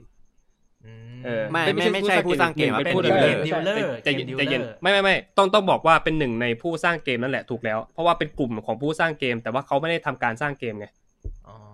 เอไม่อได้เป็นเจ้าของอาจจะเป็นเป็นผู้ใช่ไม่ไม่ไม่ไม่ได้เป็นเจ้าของเกมนี้ แต่ว่าตัวเขาอะเป็นหนึ่งในกลุ่มของคนสร้างเกมมันแหละถูกแล้วอ่าเหมือนกับเออโดนคนวางใจ master อะพูดง่ายๆมันจะต้องมีมีเหมือนเป็น staff เออมันเป็น staff อะอ่าเป็น staff ของเกม staff เออเออถ้าถ้าคนฟังอ่าจำถ้ายังจำได้เนอะเกมที่สองที่จะมียักษ์ใช่ไหมครับอ่ายักษ์เนี่ยก็จะเป็นลักษณะของของคนที่เป็น staff เหมือนกันหรือ game dealer เหมือนกันอ่าอ่าอืมที่เข้ามาร่วมเล่นเกม หรือว่าจะต้องทำภารกิจในเกมให้ผ่านไปตามจุดประสงค์ของ game master เอออือมใช่ซึ่งเขาอะไม่สามารถเปิดเผยตัวเองได้นะ เพราะว่าถ้าเกิดเปิดเผยตัวเองอะเกมก็ไม่ใช่เกมจะจบคือตัวเขาอาจจะตายทันทีอ่าใช่มีกฎอยู่ ใช่อืมเพราะว่ามันมันมันทำให้เรารู้ในตอนสุดท้ายก็คือตัวเขาเองเนี่ย เอ่อเหมือนจะอยากที่จะเป็นตัวล่อให้ทีมอาริสุในการแก้ไขเอ่อตัวปัญหาในเกมนะเขาก็เลยแบบเหมือนพูดออกไปเล่นๆอะว่าฉันเป็น dealer ของเกมนี้ซึ่งเขาไม่รู้ว่าผลที่ตามมาจะเป็นยังไงอืมเออคือมันกลายเป็นว่าคือผลที่ตามมาก็ทำให้เขาเสียชีวิตลงนั่นเองโดนยิงเออเลเซอร์ก็เหมือนกับตอนที่เราแบบทำอันเนี้ยกติกาเขาเขารู้อยู่ครับใช่ใช่เขารู้อยู่ คือเขาบอกกับอาริสุอ้าวเหรอว่าเหรอเขารู้ใช่อยู่แล้วใช่เหรอคือตอนนั้นน่ะกำลังจะเฉลยใช่ไหมเขารู้แล้วแต่ว่าไออางูเนียบอกไม่ใช่เว้ย นังนั่นไม่ได้เป็นคนฆ่าตัวเองฉันน่ะเป็นแม่มดเออ dealer คนเนี้ยก็เลยบอกว่า มันมีวิธีหนึ่งอยู่จะถ่วงเวลาที่ เออ จะทำให้ทุกอย่างสงบลงในแป๊บเดียวได้อยู่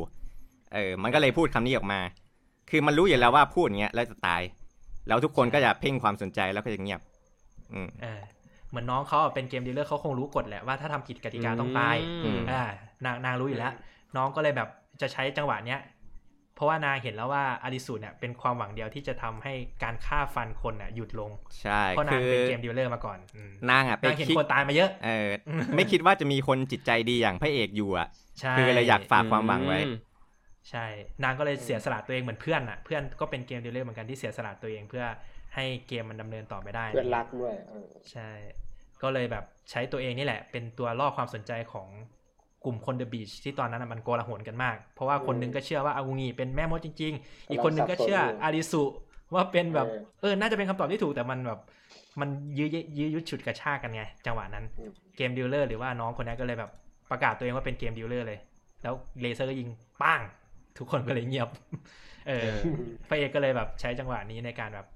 เออเคลียร์เคลียร์เกมเคลียร์เกมได้อะไรเงี้ยใช่ ก็ทำให้ช่วยคนไปได้หลายคนอะเนาะแล้วทีเนี้ยใช่ มันก็เลยกลายว่าพระเอกอะต้องทำตามจุดประสงค์แรกที่ตัวเองอะเข้ามาในเกมนี้ก็คืออยากที่จะหยุดเกมนี้ แล้วก็หาทางออกไปจากเมือง ทีเนี้ยอืมมันได้เบาะแสมาจากตัววิดีโอของของโมโมกะไม่แน่ใจกับว่าเป็นน้องอาซาฮิผู้หญิงคนไหนสองคนนี้แหละเออโมโมกะกับอาซาใช่ฮิไม่แน่ใจว่าเป็นของน้องผู้หญิงคนไหน คือเออออย่างแรกที่เปิดเผยคือ พระเอกก็รู้แล้วว่าคนที่สร้างเกมอะเป็นมนุษย์ เออใช่เพราะว่าก่อนหน้านี้ไม่ใช่เทวดาปีศาจที่ไหนเออมันก็ยังไปถามกับคนใน The Beach อ๋อมันเป็นเอเลี่ยนมันเป็นนู่นมันเป็นนี่กันอยู่เออเออมผมหาชข้ออบมูมุลกหาน้ข้อองมูมัลนอืมแล้วพระเอกก็เลยแบบไปที่จุดที่เกมดีลเลอร์เขาทำงานใช่ไหมอืมแกะรอยจากใช่วิดีโอ ใช่เกเออแกะรยมันจากเป็นวิดีโเหมือนแบบสถานีรถไฟใต้ดินของโตเกียวอะใช่อืม คืออมจิชิยะอะได้ใบมาก่อนใช่ไหมจากไอหัวม้าเกมที่สองเอใช่อเป็นมึงมึงดูออกไหมกูถามจริง โอ้โหฉากนี้กูแบบมึงจะเทพไปกูเลแบบยเกินมึงบ้าเปล่า อะไรกูก็ไม่ไม่รู้รู้เลยว่าเดอะฟักอยู่นะจังหวะเอเนี้ยอแม่งเหเหมืมืออนนแบตบอนที่แบบมันวิเคราะห์มึงตอนที่มันมองมึงเอาก้อนตู้ซฟเงาะลยมาให้กูดูเหรออะเดี๋ยวเดี๋ยวเดี๋ยวผมขอเสริมนอกเรื่องนิดนึง คือด้วยความที่ตัวหนังมันไม่ได้อธิบายเนาะคือในเออมังงะมันจะอธิบายอยู่ว่า คุณคิดว่าจิชิยะ ทำงานอะไรมาก่อนที่จะเข้ามาในเกม เออ มันไม่มีแฟลชแบ็กจิชิอ๋อจริงเหรอจริงเหรอคือในมังงะมันก็ไม่ได้มีแฟลชแบ็กอะแหละ แต่ว่าเอ้าด้วยความเป็นการ์ตูนอะเวลามันแนะนำตัวละครนะมันก็จะบอกชื่ออายุทำงานเอปะออ่า ประเภทของความถนัดเข้าใจเออเข้าใจตามสไตล์หนังสือการ์ตูนไงมังงะเออมีอะสเตตัสให้พร้อมใช่ไหมอ่าอันนี้เป็นปริศนาคุณเดาซิว่าจิชิยะทำงานเลยอ๋อนี่มันบอกในกิในการ์ตูนเหรอ ใช่ครับ คือไม่ได้มีผลอะไรมากขนาดนั้นหรอกเออ คุณคิดว่ามันทำงานอะไรเดาเดาดิฉลาดขนาดนี้ อืมผมว่ามันเป็นเหมือนแบบเด็กถูห้องธรรมดาแบบเหมือนแบบทำเหมือนเป็นคนรับใช้อะอะไรประมาณนั้นอะผมผมคิดในใจนะเดาแบบเดาแบบอะไรนะแบบเดาแบบ worst case ที่สุดเดี๋ยวมันถูก เออเดี๋ยวมันถูก ผมว่ายังไงก็ต้องทำงานด้านแบบด้าน เขาเรียกว่าการเป็นนักวางคแผนคณิตศาสตร์อะไรพวกนี้ปะเออเป็นแบบถ้ามัน strategy น่าจะแต่แต่ไม่ผมแต่ผมเดาให้มันแบบต่ำต้อยสุดแล้วกันเอ้ยคุณเกลียดมาเหรอตัวชอบผมเลยเอนะออะคุณท็อปคุณท็อปว่าไง คุณท็อปว่าไง ผมว่าวันๆเขาเอาแต่อ่านหนังสือเออโอ้โหเป็นบรรณารักษ์หรือเปล่า หรือเป็นอะไรที่แบบอ่านหนังสือเยอะมากๆอะอ๋อ เนิร์ดมันวิ่งหลบกระสุนได้เหรอวะเพื่อนอะมามามาโอ้โหเดี๋ยวเดี๋ยวจะไปไกลกว่านี้ไอ้นั่นยังไม่อื่นเลยเฉลยเฉลยเออเฉลเอยออ่าเดี๋ยวมันทำงาน คือชิชิยะอะเป็นเป็นนักศึกษาแพทย์โอ้ว้าวเออเห็นไหมเป็นแพทย์หรือนักศึกษาแพทย์นี่แหละจำไม่ได้เออมันมีความเออเออไอ้ฮาร์สเลตในความเป็นนี่อยู่นะนี่เออจริงเออจริงจริงน่าได้อยู่ไอ้มีความเดี๋ยวเราขอเขาเรียกว่าขอเขาอ่านหนังสือเยอะขออีกคนนึงเอาแบบสนุกสนุกจำไอ้นิรากิได้ไหมคนที่จะข่มขืนนางเอกอะ บักที่หน้าต่อยที่สุดในเรื่องอะเออเออจำได้จำได้อ๋อเด็กที่โดนรังแกตอนเด็กอะไม่ไม่ไม่ใช่ซามูไรเออครัดูบเท่มั้งนะฮะเอ้ยแต่แต่มันไม่ใช่แต่มันไม่ใช่แต่มันเฉลยอยู่เอ้ยนี่ไม่ใช่ในสมัยบักบักบัก sniper พูดผิดใน Netflix ใช่มันเสนออยู่นี่อ่ามันเป็นเด็กมันเฉลยว่าเป็นเด็กโดนรังแกใช่ไหมเออเออแต่ว่าไอ้นั้นอะคือเป็นช่วงอดีตของเขาเนาะไม่ได้อดีตที่แบบใกล้ๆกันก่อนมาเล่นเกมอ่าใช่ไหมอ่าใกล้ๆกันก่อนจะมาเออจริง ๆ ก็ไม่ไม่อยากเชื่อมกันหรอก แต่ในคือในมังงะมันก็มีบอกแหละ ว่าเป็นอดีตที่ห่างกันอยู่ เออ แต่ในซีรีส์ก็อีกเรื่องหนึ่งคุณคิดว่าเขาทำงานอะไรมาก่อนนะขคนกวนตีนอย่างนี้กวนตีนอย่างนี้แล้วเป็นแบบอ่าแบบไม่สู้คนอย่างนี้ผมคือว่าเป็นช่างแม่งเป็นช่าคนหน้าต่อยที่สุดในเรื่องแล้วอะไม่ว่าจะในผมว่ามังงะหรือในซีรีส์เนี่ยเอาจริงนะของความคิดผมนะผมว่ามันเป็นพนักงานออฟฟิศธรรมดาเว้ยอืมเหรอ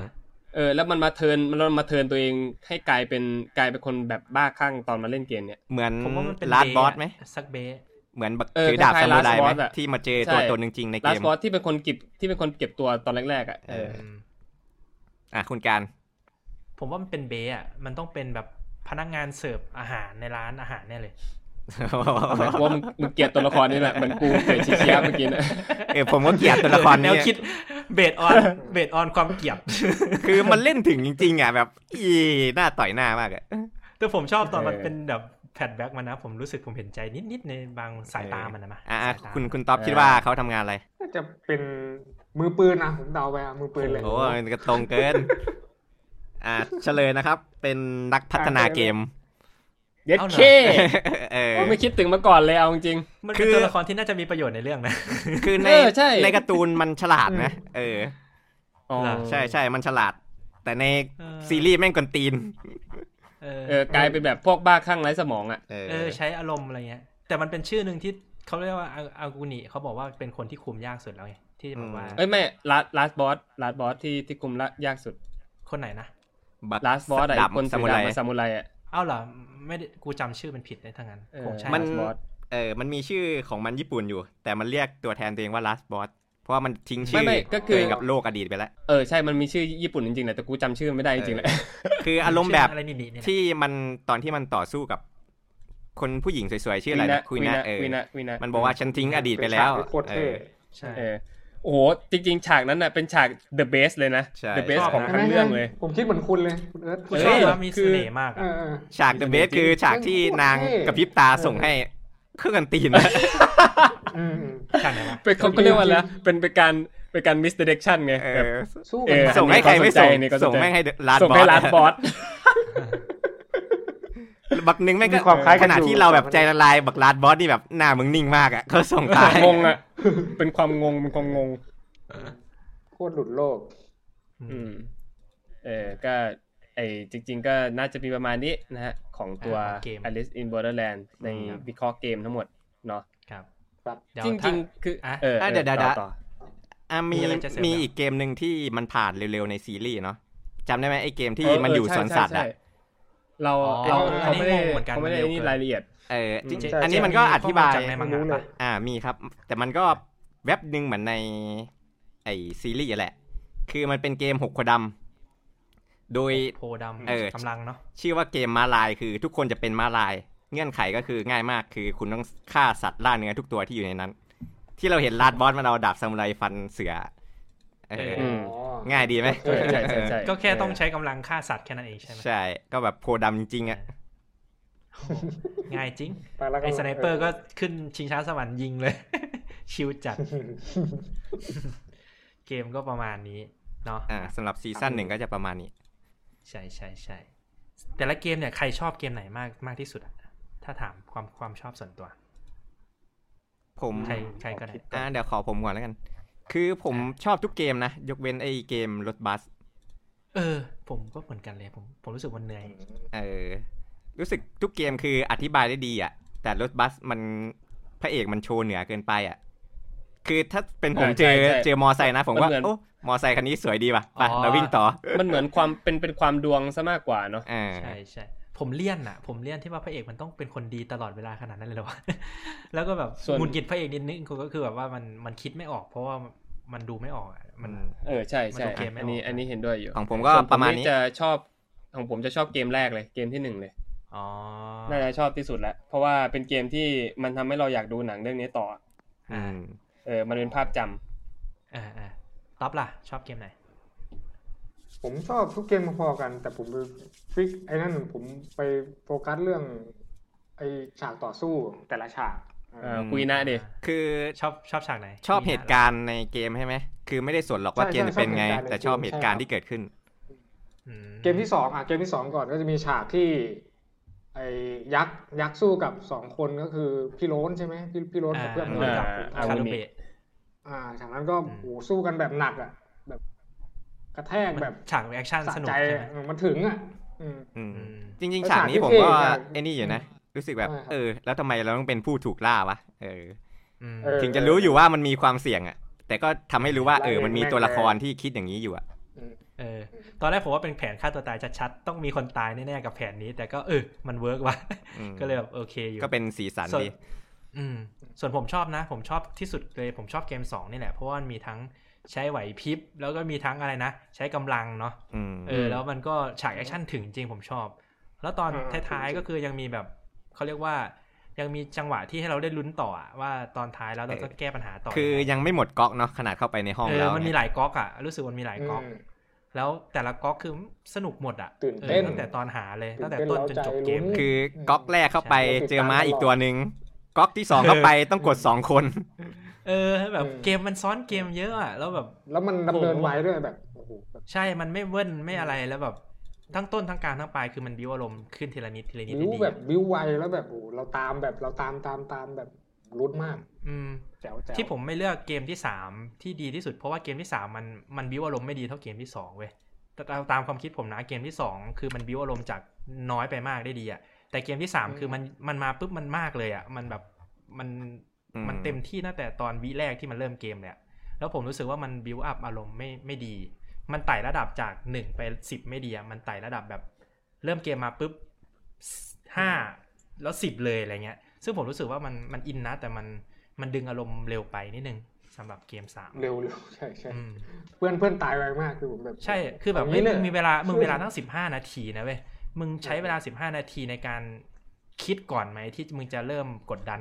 ผู้เล่นอะไรเงี้ยแบบเออผู้เล่นแบบมันก็ตั้งแต่สิบห้านาทีแรกมันก็วิ่งเลยอะมันก็เลยแบบอืมไม่ค่อยอินเท่าไหร่อะไรเงี้ยอ๋อแทนบิที่วจริงมาอยากไม่จะไม่เต็มสูบอ่าบิวใช่ไม่เต็มอืสูบมระดับอารมณ์มันไม่ค่อยได้เท่าไหร่อืม ก็เลยให้ตอนสองไปแล้วกัน ส่วนตอนที่เกลียดที่สุดก็คือตอนสี่น่ะเหนื่อยอะผมว่า ทีนี้เรามาให้คะแนนกันดีกว่าเพราะว่ามันเออชักจะยาวนานเกินไปแล้วครับอ่าเรามาให้ให้คะแนนกันดีกว่า ในแต่ละคนนะเริ่มจากคุณการก่อนเลยอ่าอย่างที่ผมบอกเลย 7.5 ผมรู้สึกว่ามันเป็นซีรีส์ที่ไม่ได้มีความแปลกใหม่นะสำหรับผมก็คือ มันได้อารมณ์เดิมจากที่ผมเคยได้รู้มาแล้วอะอย่างเกม เรื่องเกมพวกนี้ก็ Battle Royale เนาะแล้วก็ 13 เกมสยองอ่าถ้าเป็นความรู้สึกของเกมไทย มันมีความรู้สึกแบบไม่ได้แปลกใหม่มากสำหรับผม แล้วเรื่องสนุกทุกตอนไหม ผมว่ามันจะมีตอนที่เหนื่อย แล้วก็มีตอนที่รู้สึกว่าผมไม่ชอบอยู่ ก็เลยตัดตรงนี้ไปนิดนึงอ่าอีกหนึ่งคะแนนนะครับ อีกคะแนนหนึ่งผมตัดเรื่องที่ว่า flashback บางจุดมันใส่ได้แบบ เยอะและถี่เกินไปนิดนึงมันทำให้อารมณ์ที่ผมดูมันสะดุด การตัดต่อแล้วกัน ถ้าเกิดจะพูดว่าการตัดต่อ flashback เข้ามา ผมว่าบาง flashback มันรวบได้ บาง flashback มันมันตัดได้ clear กว่านี้มันไม่ไม่ไปขัดอารมณ์การดูในในหนังมากมากเท่าไหร่อืมอย่างเงี้ย ก็เลยอืมให้ตัดไปสามคะแนนเลย ก็เลยได้เจ็ดคะแนนเต็มสิบประมาณนั้นครับก็คือโอเคนะดูได้สนุกผมว่าเป็นซีรีส์ที่ดูดีเลยแหละอืมผมปกติผมให้คะแนนไม่เยอะอยู่แล้วเออถ้าเกิดผมให้เจ็ดขึ้นไปเนี่ยคือดีละ ถ้าต่ำกว่าเจ็ดเนี่ยก็คือแบบ ไม่ไม่ดีละของผมอะอืมก็เลยประมาณนี้แหอะละอะมา ของผมขอต่อแล้วกัน คือผมให้ผมให้เก้าเลย ผมไม่ชอบมาก เอออืมทั้งคนเล่นเอ่ยทั้งตัวหนังเอ่ยด้วยความที่ตัวเองเป็นคนอ่านมังงะเรื่องนี้มาเนาะทำให้รู้ว่าคือไอฉากที่มันตัดเร็วๆอะ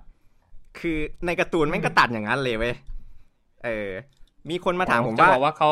เขาทำการบ้านมาดีใช่ไหมใช่คือแบบอ่าเป๊ะมากลองงานแล้วมาเนี้ยทุกอย่างเออถูกลองปรับงานมาให้มันเนี้ยสมเหตุสมผล แล้วก็ต รงกับยุคสมัยมากขึ้นเนาะครับคือมันก็มีเพื่อนผมอืมบอกนะแบบเอ้ยทำไมเฮเทอร์มันโผล่มาแป๊บเดียวก็ตายวะแบบตัวละครเท่ๆอย่างนี้อะไรเงี้ยเออ ในการ์ตูนแม่งก็ตายอย่างนั้นเลย เออาๆคือหลายอย่างที่เราสงสัยว่าลอทำไมมันเป๊ะอย่างนี้อย่างนี้คือ มันเอามาตรงๆเป๊ะๆเลยอะเออ อืมจะบอกว่าผลงานของของผู้กำกับคนนี้นะฮะก็ถือว่าการันตีเนาะชินโนสุเกะซาโตะนะฮะสามารถดูได้จากไอ หนังเรื่องกันสึนะตอนปีเออ2019 แล้วก็ I am Hero โอ้เลยที่ดังๆ ใน I ส am นุก Hero อืมเออเออนี่แหละผมก็เลยให้เก้าคะแนนอะ ทั้งแบบนักแสดงก็เล่นถึงด้วย ตัวหนังก็ทำดีด้วยอะดูแบบวันเดียวจบเลยครับอะอะคุณต๊อปว่าไงฮะคุณต๊อปของผมเหรอคะแนนที่ผมจะให้คือ คือ คือใส่ soundใส่ sound ให้ด้วยไหมใส่ซาวไว้ด้วยอ่าอ่าเก้าสิสิบบเลยไหมห้าครับผม โอ้นึกว่าจะเต็มสิบซะอีกเยอะไหมผมว่าเยอะไหมท็อปน่าจะเต็มสิบแน่เลย ก็เยอะนะก็เยอะ เยอะมากคือผมตัด 0.5 ตรงที่ว่าพื่อนพระเอกทั้งสองตายไปมันตายไวเกินเหรอเออแค่นั้นเองอ๋อทุกอย่างแสดงว่าคุณ perfect ท็อปเพราะชอบมากเลยคือผมเป็นสายหนังไลฟ์แอคชั่นอยู่แล้ว ผมดูมาหลายเรื่องไม่ว่าจะเป็น ไอ้ซามูไรชื่ออะไรวะบุรุเคนษชินบุโรษลนินเคนชินนางเอกก็มาจากเคนชินเอออืมแอตแทกออนก็มีไททันเรื่องนางฮีโร่นางเอกเรื่องมาจากหนังอะไรเรื่องนี้ต่างๆแต่ไม่ใช่นางเอกอืมเออเออไม่ใช่นางเอกไม่ใช่นางเอกอืม เรื่องบีดที่หนังจากมังงะแล้วเอามาทำเป็นหนังเนี่ยอ่า live action อืมใช่ไหมแล้วอืมถือว่า live action ดีสุดไหมของท็อปเรื่องนี้ที่เคยดูมาดีสุดไหมจึงไม่ได้ ก็ดีเกือบพอๆกันกับเรื่องที่ชอบ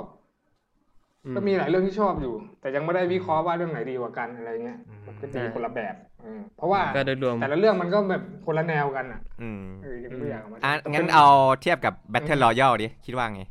เออที่ท็อปบอกว่ามันเหมือนกันอะ Battle Royale อะอันไหนสนุกกว่า มันเป็นหนังเนาะมันไม่ได้เป็นซีรีส์ อันรีนั้นเป็นหนังโอ้โห Battle Royale มีสองภาคนะครับอะถ้าเทียบกับภาคแรกภาคสองอะใช่เอออย่าอย่าอย่าอย่าไปนับภาคสองเลยอย่าไปนับภาคสองเดี๋ยวพูดภาคแรกก็พอทุกคนพูดเป็นเสียงเดียวกันหมดให้มันจบที่ภาคแรกอ่า ผมว่าอลิสดีกว่าอ๋อด้วยความอ่า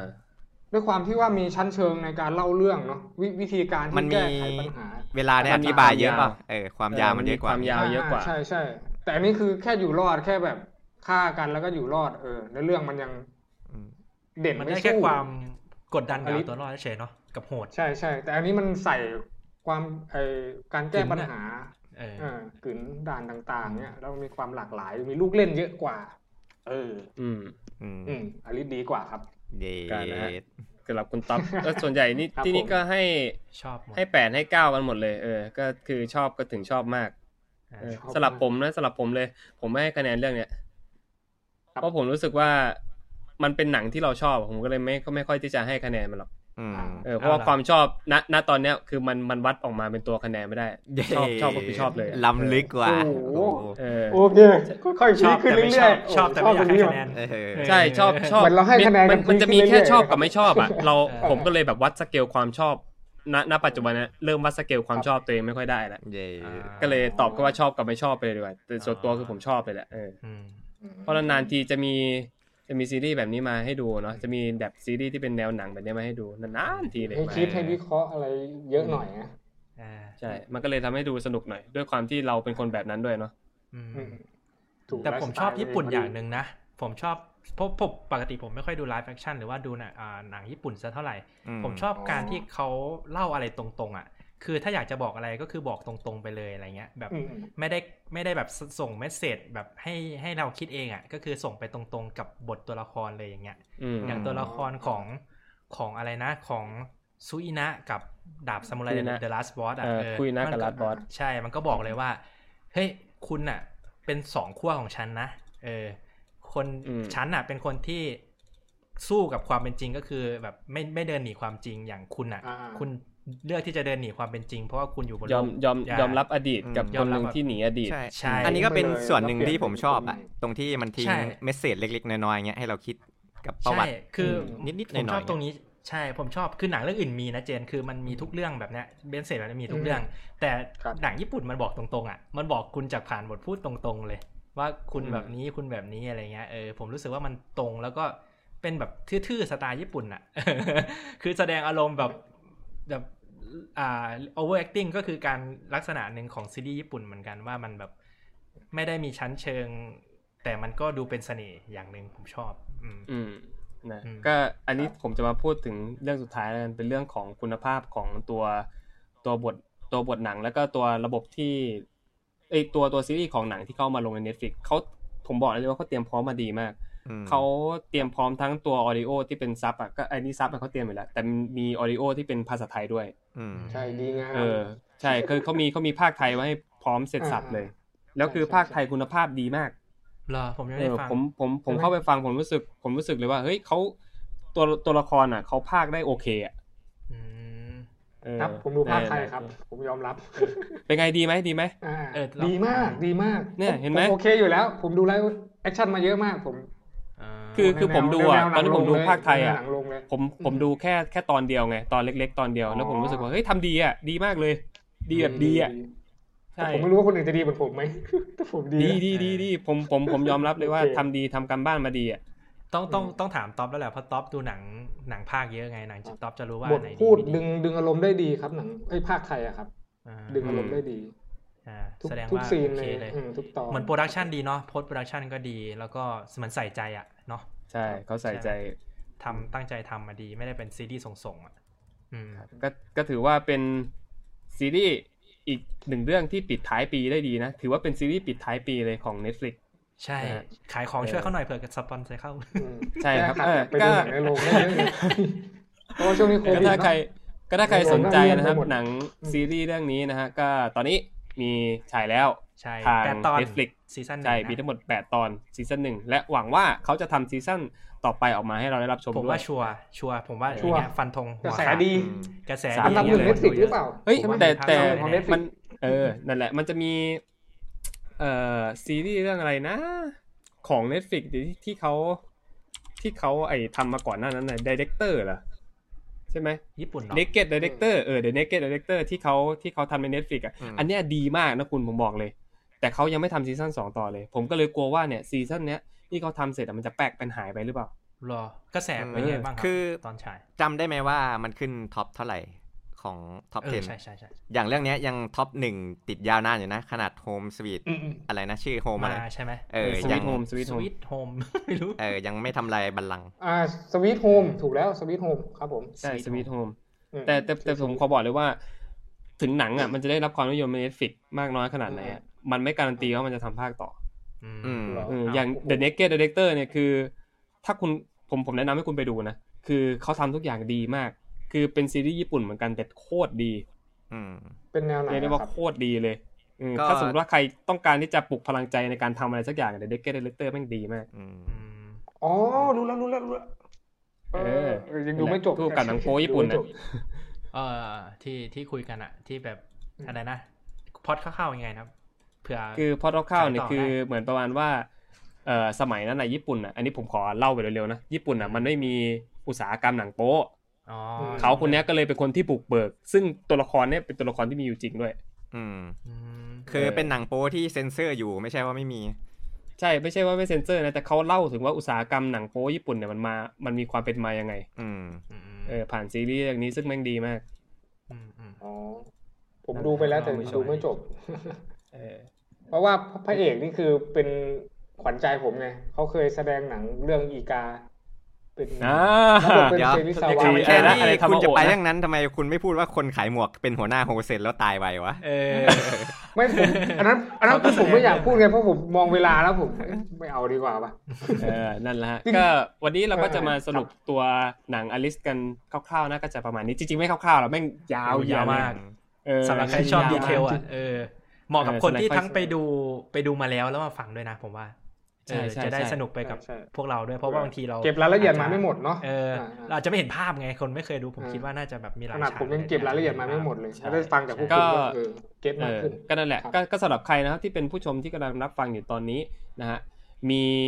ข้อคิดเห็นหรือว่าข้อแสดงความเห็นอะไรเกี่ยวกับหนังเรื่องนี้หรือว่ากับเอ่อสิ่งที่เราเอามาข้อมูลที่เราเรียบเรียงมาให้เนี่ยก็สามารถแสดงความคิดเห็นมาได้เลยนะครับครับคอมเมนต์มาบแล้อกวก็กันหน่อยแล้วก็สำหรับตัวสปอนเซอร์นะครับที่ต้องการที่จะสนับสนุนค่าขนม แล้วก็ค่าเช่าห้องค่าไฟค่าของพวกไฟค่าเราไฟนะครับค่าไฟก็สามารถติดต่อมาได้เลยทางแฟนเพจเบนเดอรี่นะครับ พวกเราครับรับอยู่เรื่อยๆนะฮะครับครับยังเปิดรับสขปออนเลยเซอร์อยู่เนาะใช่ยังเปิดรับสปอนเซอร์อยู่ครับ ขอให้คุณมาเป็นสปอนเซอร์รายแรกของเราก็ได้นะฮะเพราะว่าตอนนี้เราจะไม่มีสปอนเซอร์เลยครับครับผมเออไว้เจอกันใหม่ก็วันนี้เนาะ EP หน้าเนอะใช่กันวันนี้เราเดี๋ยวเจอกันหน่อย EP หน้าดีกว่าครับผมก็สำหรับวันนี้พวกเราก็ขอลาไปก่อนนะครับ สวัสดีครับ สวัสดีครัคบรับ